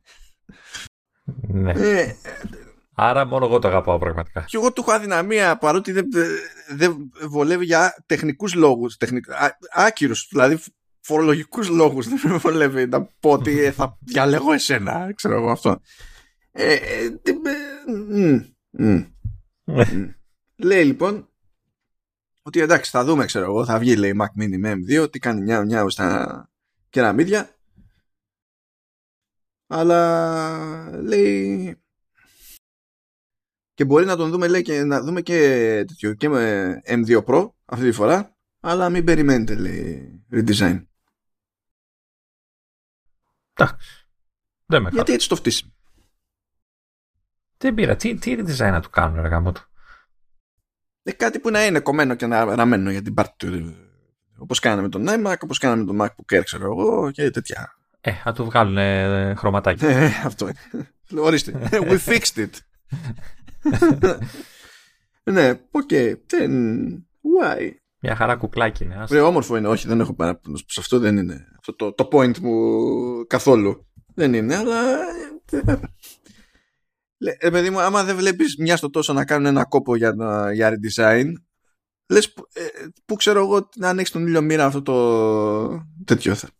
Εντάξει, είχαν κάνει. Δηλαδή, το, το, το, αυτό που έχω εγώ είναι αλλαγμένο σχετικά. Έτσι, θα μου πεις ήταν μόνο το χρώμα. Ε, ναι, ναι, ναι. Σαν, σαν, ποιο ήταν, πιο παλιά είχαν κάνει που ήταν, ήταν γυάλινο, ήταν. ήταν που εκείνο μιλάμε για πολύ πίσω τώρα, που ήταν και λευκό από πάνω. Μπράβο, ναι. Μιλάμε για πολλά χρόνια. Αυτό πρέπει να έχει αυτό το σασί από το 2014, κάτι τέτοιο. Δηλαδή, Νομίζω είναι πιο λεπτό ή πιο φαρδί. Κάτι, κάτι στο, στο μέγεθος έχει αλλάξει, σίγουρα. Ε, έχω εγώ ένα redesign, άμα θες. Το, το, το, λέγαμε πιο πριν για άλλο προϊόν. Και νομίζω θα σε αφήσει απόλυτα ευχαριστημένο. Για πες. Να ενώσουν το Mac Mini με το HomePod. Ναι. Αυτό, αυτό, το, αυτό το redesign το λέμε de-resign. Ναι, αντί να έχει το, το σάπιο τυχιάκι το Mac να έχει ένα HomePod ναι, πάνω. Είναι κατά τον τυριντάχτα. Ναι, ναι. Και μόλις, μόλις παίζεις λίγο μπάσο θα, φεύγουν θα όλα από το πληκτρολόγιο. Είναι... θα φεύγουν όλα από πίσω από την ε, από τις τρύπες. Μα γιατί, μα γιατί; Δεν μπορεί να είναι τόσο δύσκολο. Καλά, ας βγάλουν τώρα το να έχει το καινούριο τους πάει και παραπάνω θύρες και δεν ξέρω τι, τι άλλο μπορεί να βάλουν. Ε, κοίτα, δεν το κόβω γιατί υπάρχει... βλέπει και M2, ας πούμε. Μιλάμε M2 το Vanilla, έτσι. Ε, ένα είναι. Ένα ναι, δεν έχει extra controllers. Απ την, δηλαδή τόσο δεν έχει extra controllers που η Thunderbolt σε, σε Air ε, είναι 3 αντί για 4. Και είναι και ο λόγος βασικά που και, στον, ε, και ο 1 και ο 2 η απλή ε, ο λόγος. Είναι μέσα σε όλα και αυτό παίζει ρόλο το που δεν σηκώνει περισσο... τσαχπινιές περισσότερα monitor ας πούμε. είναι βέβαια θα μου πεις μπορεί για αυτό το λόγο να βγάζει νόημα το να χώσουν έναν M2 Pro μέσα σε ένα Mac Mini. Γιατί εκεί πέρα σηκώνει παραπάνω. Ναι. και Thunderbolt 4 και extra monitor και δεν θυμάμαι, παίρνει και παραπάνω μνήμη; Θα παίρνει παραπάνω. Ναι, το Pro παίρνει, και παραπάνω μνήμη, ναι. Οπότε σε ένα desktop μηχάνημα σου έχει λογική να, να μπορείς να, να, να, να, το φορτώσεις μνήμη. Ναι, νομίζω ο Pro, τουλάχιστον από την προηγούμενη εξόρμηση, πηγαίνει 1632, άμα θες. 64 πηγαίνει ο Max. Ναι, ναι, σωστά. Ε, άρα αυτό θα πηγαίνει 48. Αν υποθέσουμε ότι 24. Αν πούμε ότι κάνει τέτοιου είδους scale, ναι, μπορεί να υπάρχει. Και γενικά αυτό που έχει ακουστεί από Γκέρμαν κυρίως είναι ότι ε, M2 Pro δεν θα έχει το ίδιο core count με M1 Pro. Δηλαδή, άσχετα με το τι αλλαγές θα γίνουν σε επίπεδο αρχιτεκτονικής, αποδοτικότητας κτλ. Ε, αυτό που ακούγεται και για Pro και για Max και κατ' επέκταση Ultra που είναι Max επί 2 ξέρω εγώ είναι ότι δεν θα μείνουν καν, δεν θα μείνει καν σταθερός ο αριθμός των πυρήνων σε CPU ή GPU ότι και, και εκεί θα παιχτεί η stuff Mm. κάπως. Τέλος πάντων. Αλλά ναι εντάξει. Κάντε ένα refresh κάντε δηλαδή το να καθυστερείτε με το Mac Pro λες είναι ολόκληρο πράγμα. Θα το αγοράσουν δυόμισι άνθρωποι. Πέντε εντάξει ειδικά με την ύπαρξη του Mac Studio. Τώρα είναι σαν να έβαλες τρικλοποδία στον εαυτό σου για το Mac Pro. Ε, Mac Mini Ε, εκτός αν σου βγάλουν Mac Studio με πιο πεσμένο επεξεργαστή για πιο έτσι consumer φάση. άμα ήταν έτσι δεν θα είχε ένα νόημα να το είχαν κάνει ήδη. Να λέγανε ότι Mac Studio δεν έχω μόνο Max και Ultra έχω και με Pro ξέρω, και πάρ' το. τι θα ήταν πιο δύσκολο δεν το, δηλαδή δεν, δεν ξέρω. Αυτό Βέβαια, μετά χάνεις το, το μικρότερο μέγεθος ε, κάτι πιο μικρότερο μέγεθος ενώ ότι είναι πιο, φα- πιο ψηλό το studio ρε παιδί μου. Από το, από το απλό. Κοίτα, να σου πω κάτι. Α το βάζανε έτσι χήμα. Και ας ήταν τέτοιο. Α είχε ηχό α, όταν μπαίνεις μέσα και μιλάς. Δεν πειράζει. Θα χάνει τον μπάζο το, το HomePod. Ω, Χριστούλινο. Ναι, οκ. Πάντως το έχουν αργήσει και ξέρω και από γύρω μου κόσμο ότι είναι το μηχάνημα που περιμένουν οι περισσότεροι. Δεν ξέρω για ποιο λόγο. Κάθεται στο μάτι προφανώς. Καλά αυτό το μηχάνημα. Το άλλο που ακούγεται και είναι παρανοϊκό τελείως. Είναι, είναι, δηλαδή, δεν, είναι φάση does not compute. Είναι ότι δεν ακούγεται ότι προβλέπεται σύντομα iMac με M2. Γιατί; Δεν ξέρω. Δηλαδή, ελπίζω να είναι ράδιο αρβίλα αυτό. Στυλ- Ε, Γιατί άμα να καταλήξουμε στο concept, ε, ε, βγάζω Mac Mini με M2 και M2 Pro και συνεχίζω με iMac ένα μοντέλο με εμένα Ε, μι- μιλάμε αυτό με τα, με τα και μετά πάμε Mac χρωματάκια, έτσι. Studio, λες, Μιλάμε για τον 24 τώρα, έτσι, το, τον χρωματιστό. τεχνικός δεν έχει επιβιώσει και κανένας άλλος, οπότε αυτός Μμ. είναι. Κουλό είναι αυτό. Χώρια ότι εξακολουθεί να αφημολογείται η φάση, ξέρεις, για ότι κάποια στιγμή θα δούμε και iMac Pro or whatever, δεν ξέρω αν θα το βαφτίσουν έτσι ή όχι, αλλά τέλος πάντων κάτι πιο τροφαντό σε, Μμ. σε iMac εννοεί ο, ο ποιητής, έτσι. Αλλά α, γενικά για τέτοια πραγματάκια έτσι κι αλλιώς ε, ακούγονται τόσα λίγα που δύσκολο είναι να είναι κοντά, ξέρεις.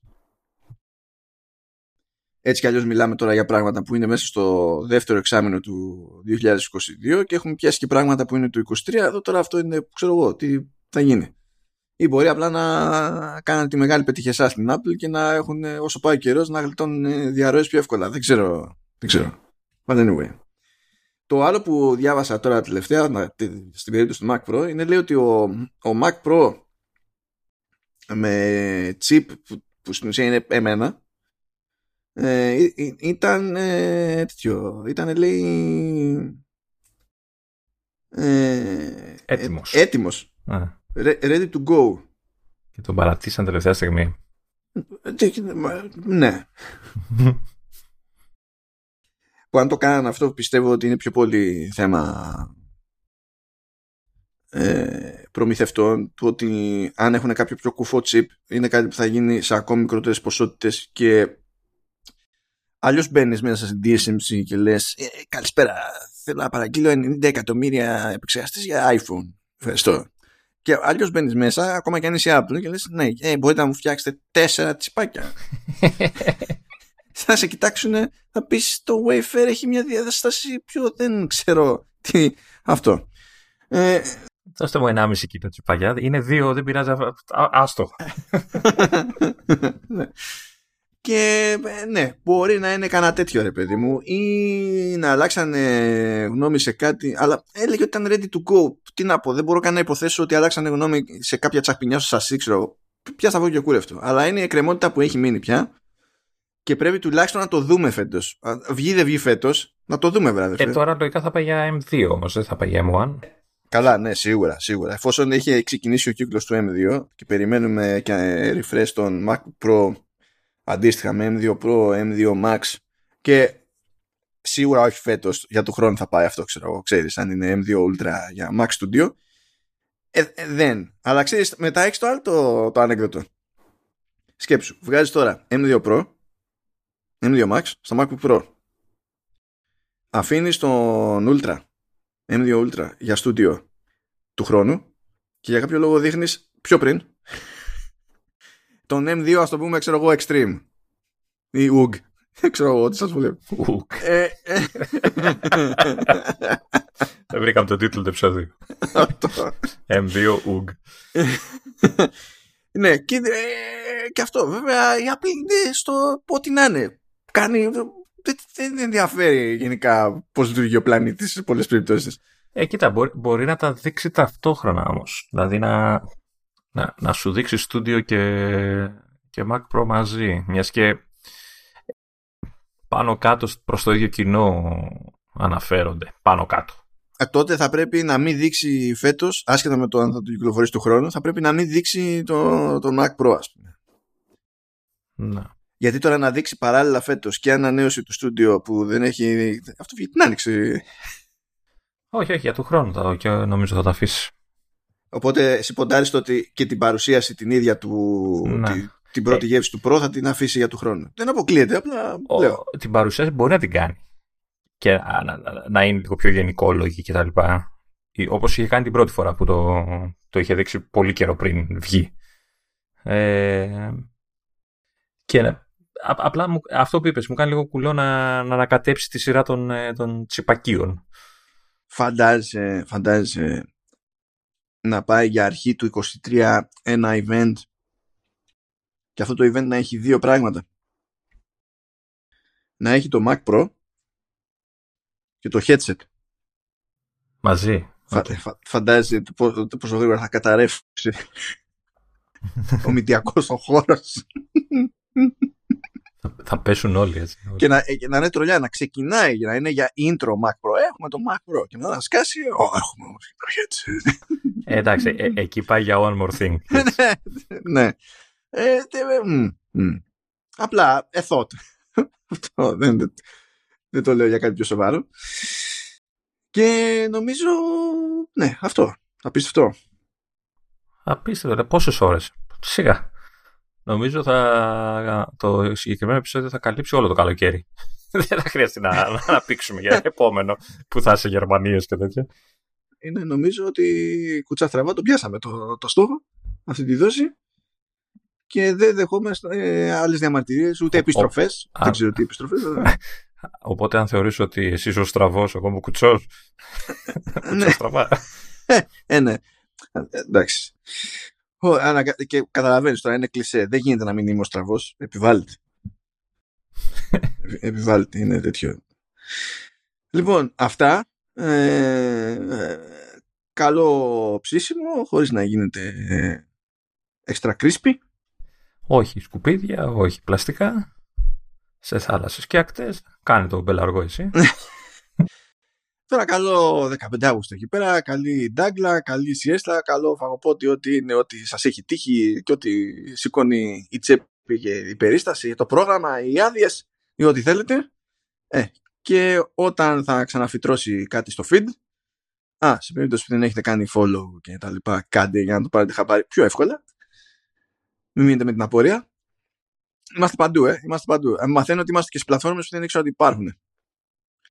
Δηλαδή είμαστε, Όπως- είμαστε Apple Podcast, ξέρω εγώ, Spotify, Google, Google Podcast κτλ.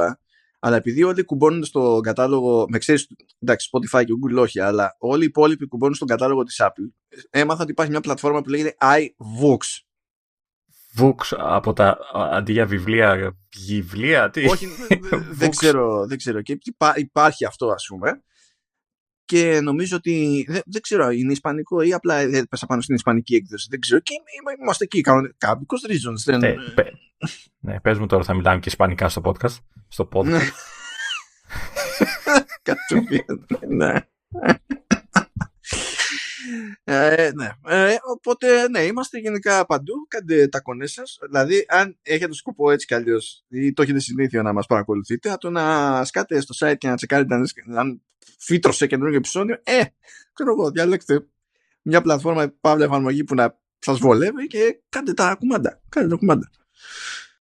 Λοιπόν, ευχαριστούμε για τη ΛΥΠ που ελπίζω να κάνει καλύτερο καλοκαίρι από μένα σίγουρα. Εσύ τουλάχιστον να πας κάπου. Ναι, εντάξει. Θα δουλεύω εκεί που θα πάω, αλλά θα είμαι κάπου. Μα εγώ, θα, εγώ ρίχνω φέση για να ταξιδέψω για να δουλέψω. Ε, εγώ έριξα θέση για να, για να κάτσω λίγες μέρες, αλλά όσο σκέφτομαι ότι αυτό το θέση θα το πληρώνω μετά. Όταν, έκανα, όταν πήγαινα Gamescom την εποχή που έκανα δύο δουλειές παράλληλα, έπαιρνα άδεια από μια δουλειά για να πάω στην Gamescom. Και ήμουνα σπαράλια. Γυρνούσα μετά και μου Άλλη ρε. Λέω, πώς πέρασες. Και λέω, τι να, τι να σου πω τώρα. OK. Okay. Εγώ στη θέση σου πάντως φέτος θα πήγαινα απλά για να πάω, ρε, σαν επισκέπτης. Θα ήμουν πιο Τρελός είσαι. Επισκέπτης, τρελός είσαι. Θα πάω στο, στο consumer μέρος με, με το, τον υπεράπειρο λαό για να θέλω να δοκιμάσω ένα παιχνίδι. Να αναρωτιέμαι τι μπίχλα έχει αυτό το χειριστήριο μετά από την πανδημία και να περιμένω τρία τέταρτα για να παίξω πέντε λεπτά κάτι που θα, θα αποδειχθεί ότι είναι μάπα ως demo. Όχι, όχι. Λυπάμαι, όχι. Μόνο στο business area εγώ φυτρώνω Απ' τα άλλα περνάω μόνο για φωτογραφίες για το εφέ, επειδή είναι ωραία τα booths. Μέχρι εκεί. Ναι. Δεν έχει άλλο. Τα, τα, τα booths, κοιτάς, που είναι ωραία, όχι τα booth babes. Φαίνεται ο άνθρωπος που έχει, έχει ξεφύγει από το, από το άθλημα. Δεν υπάρχουν πλέον αυτά, Λεωνίδα. Είναι κομμένα. Γιατί; Είναι κομμένα αυτά. Γιατί; Γιατί τρώνε κράει οι εταιρείες πλέον. Έχουν κοπεί αυτά. Και γιατί κάνουμε event πια;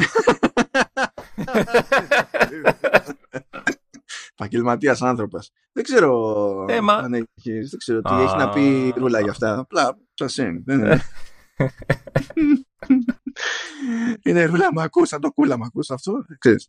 Ο, the end. Ευχαριστούμε τη ΛΥΠ για άλλη μια φορά και θα επανέλθουμε με φωτιά στα μπατζάκια μας. Τσάω σας. Γεια σας, γεια σας.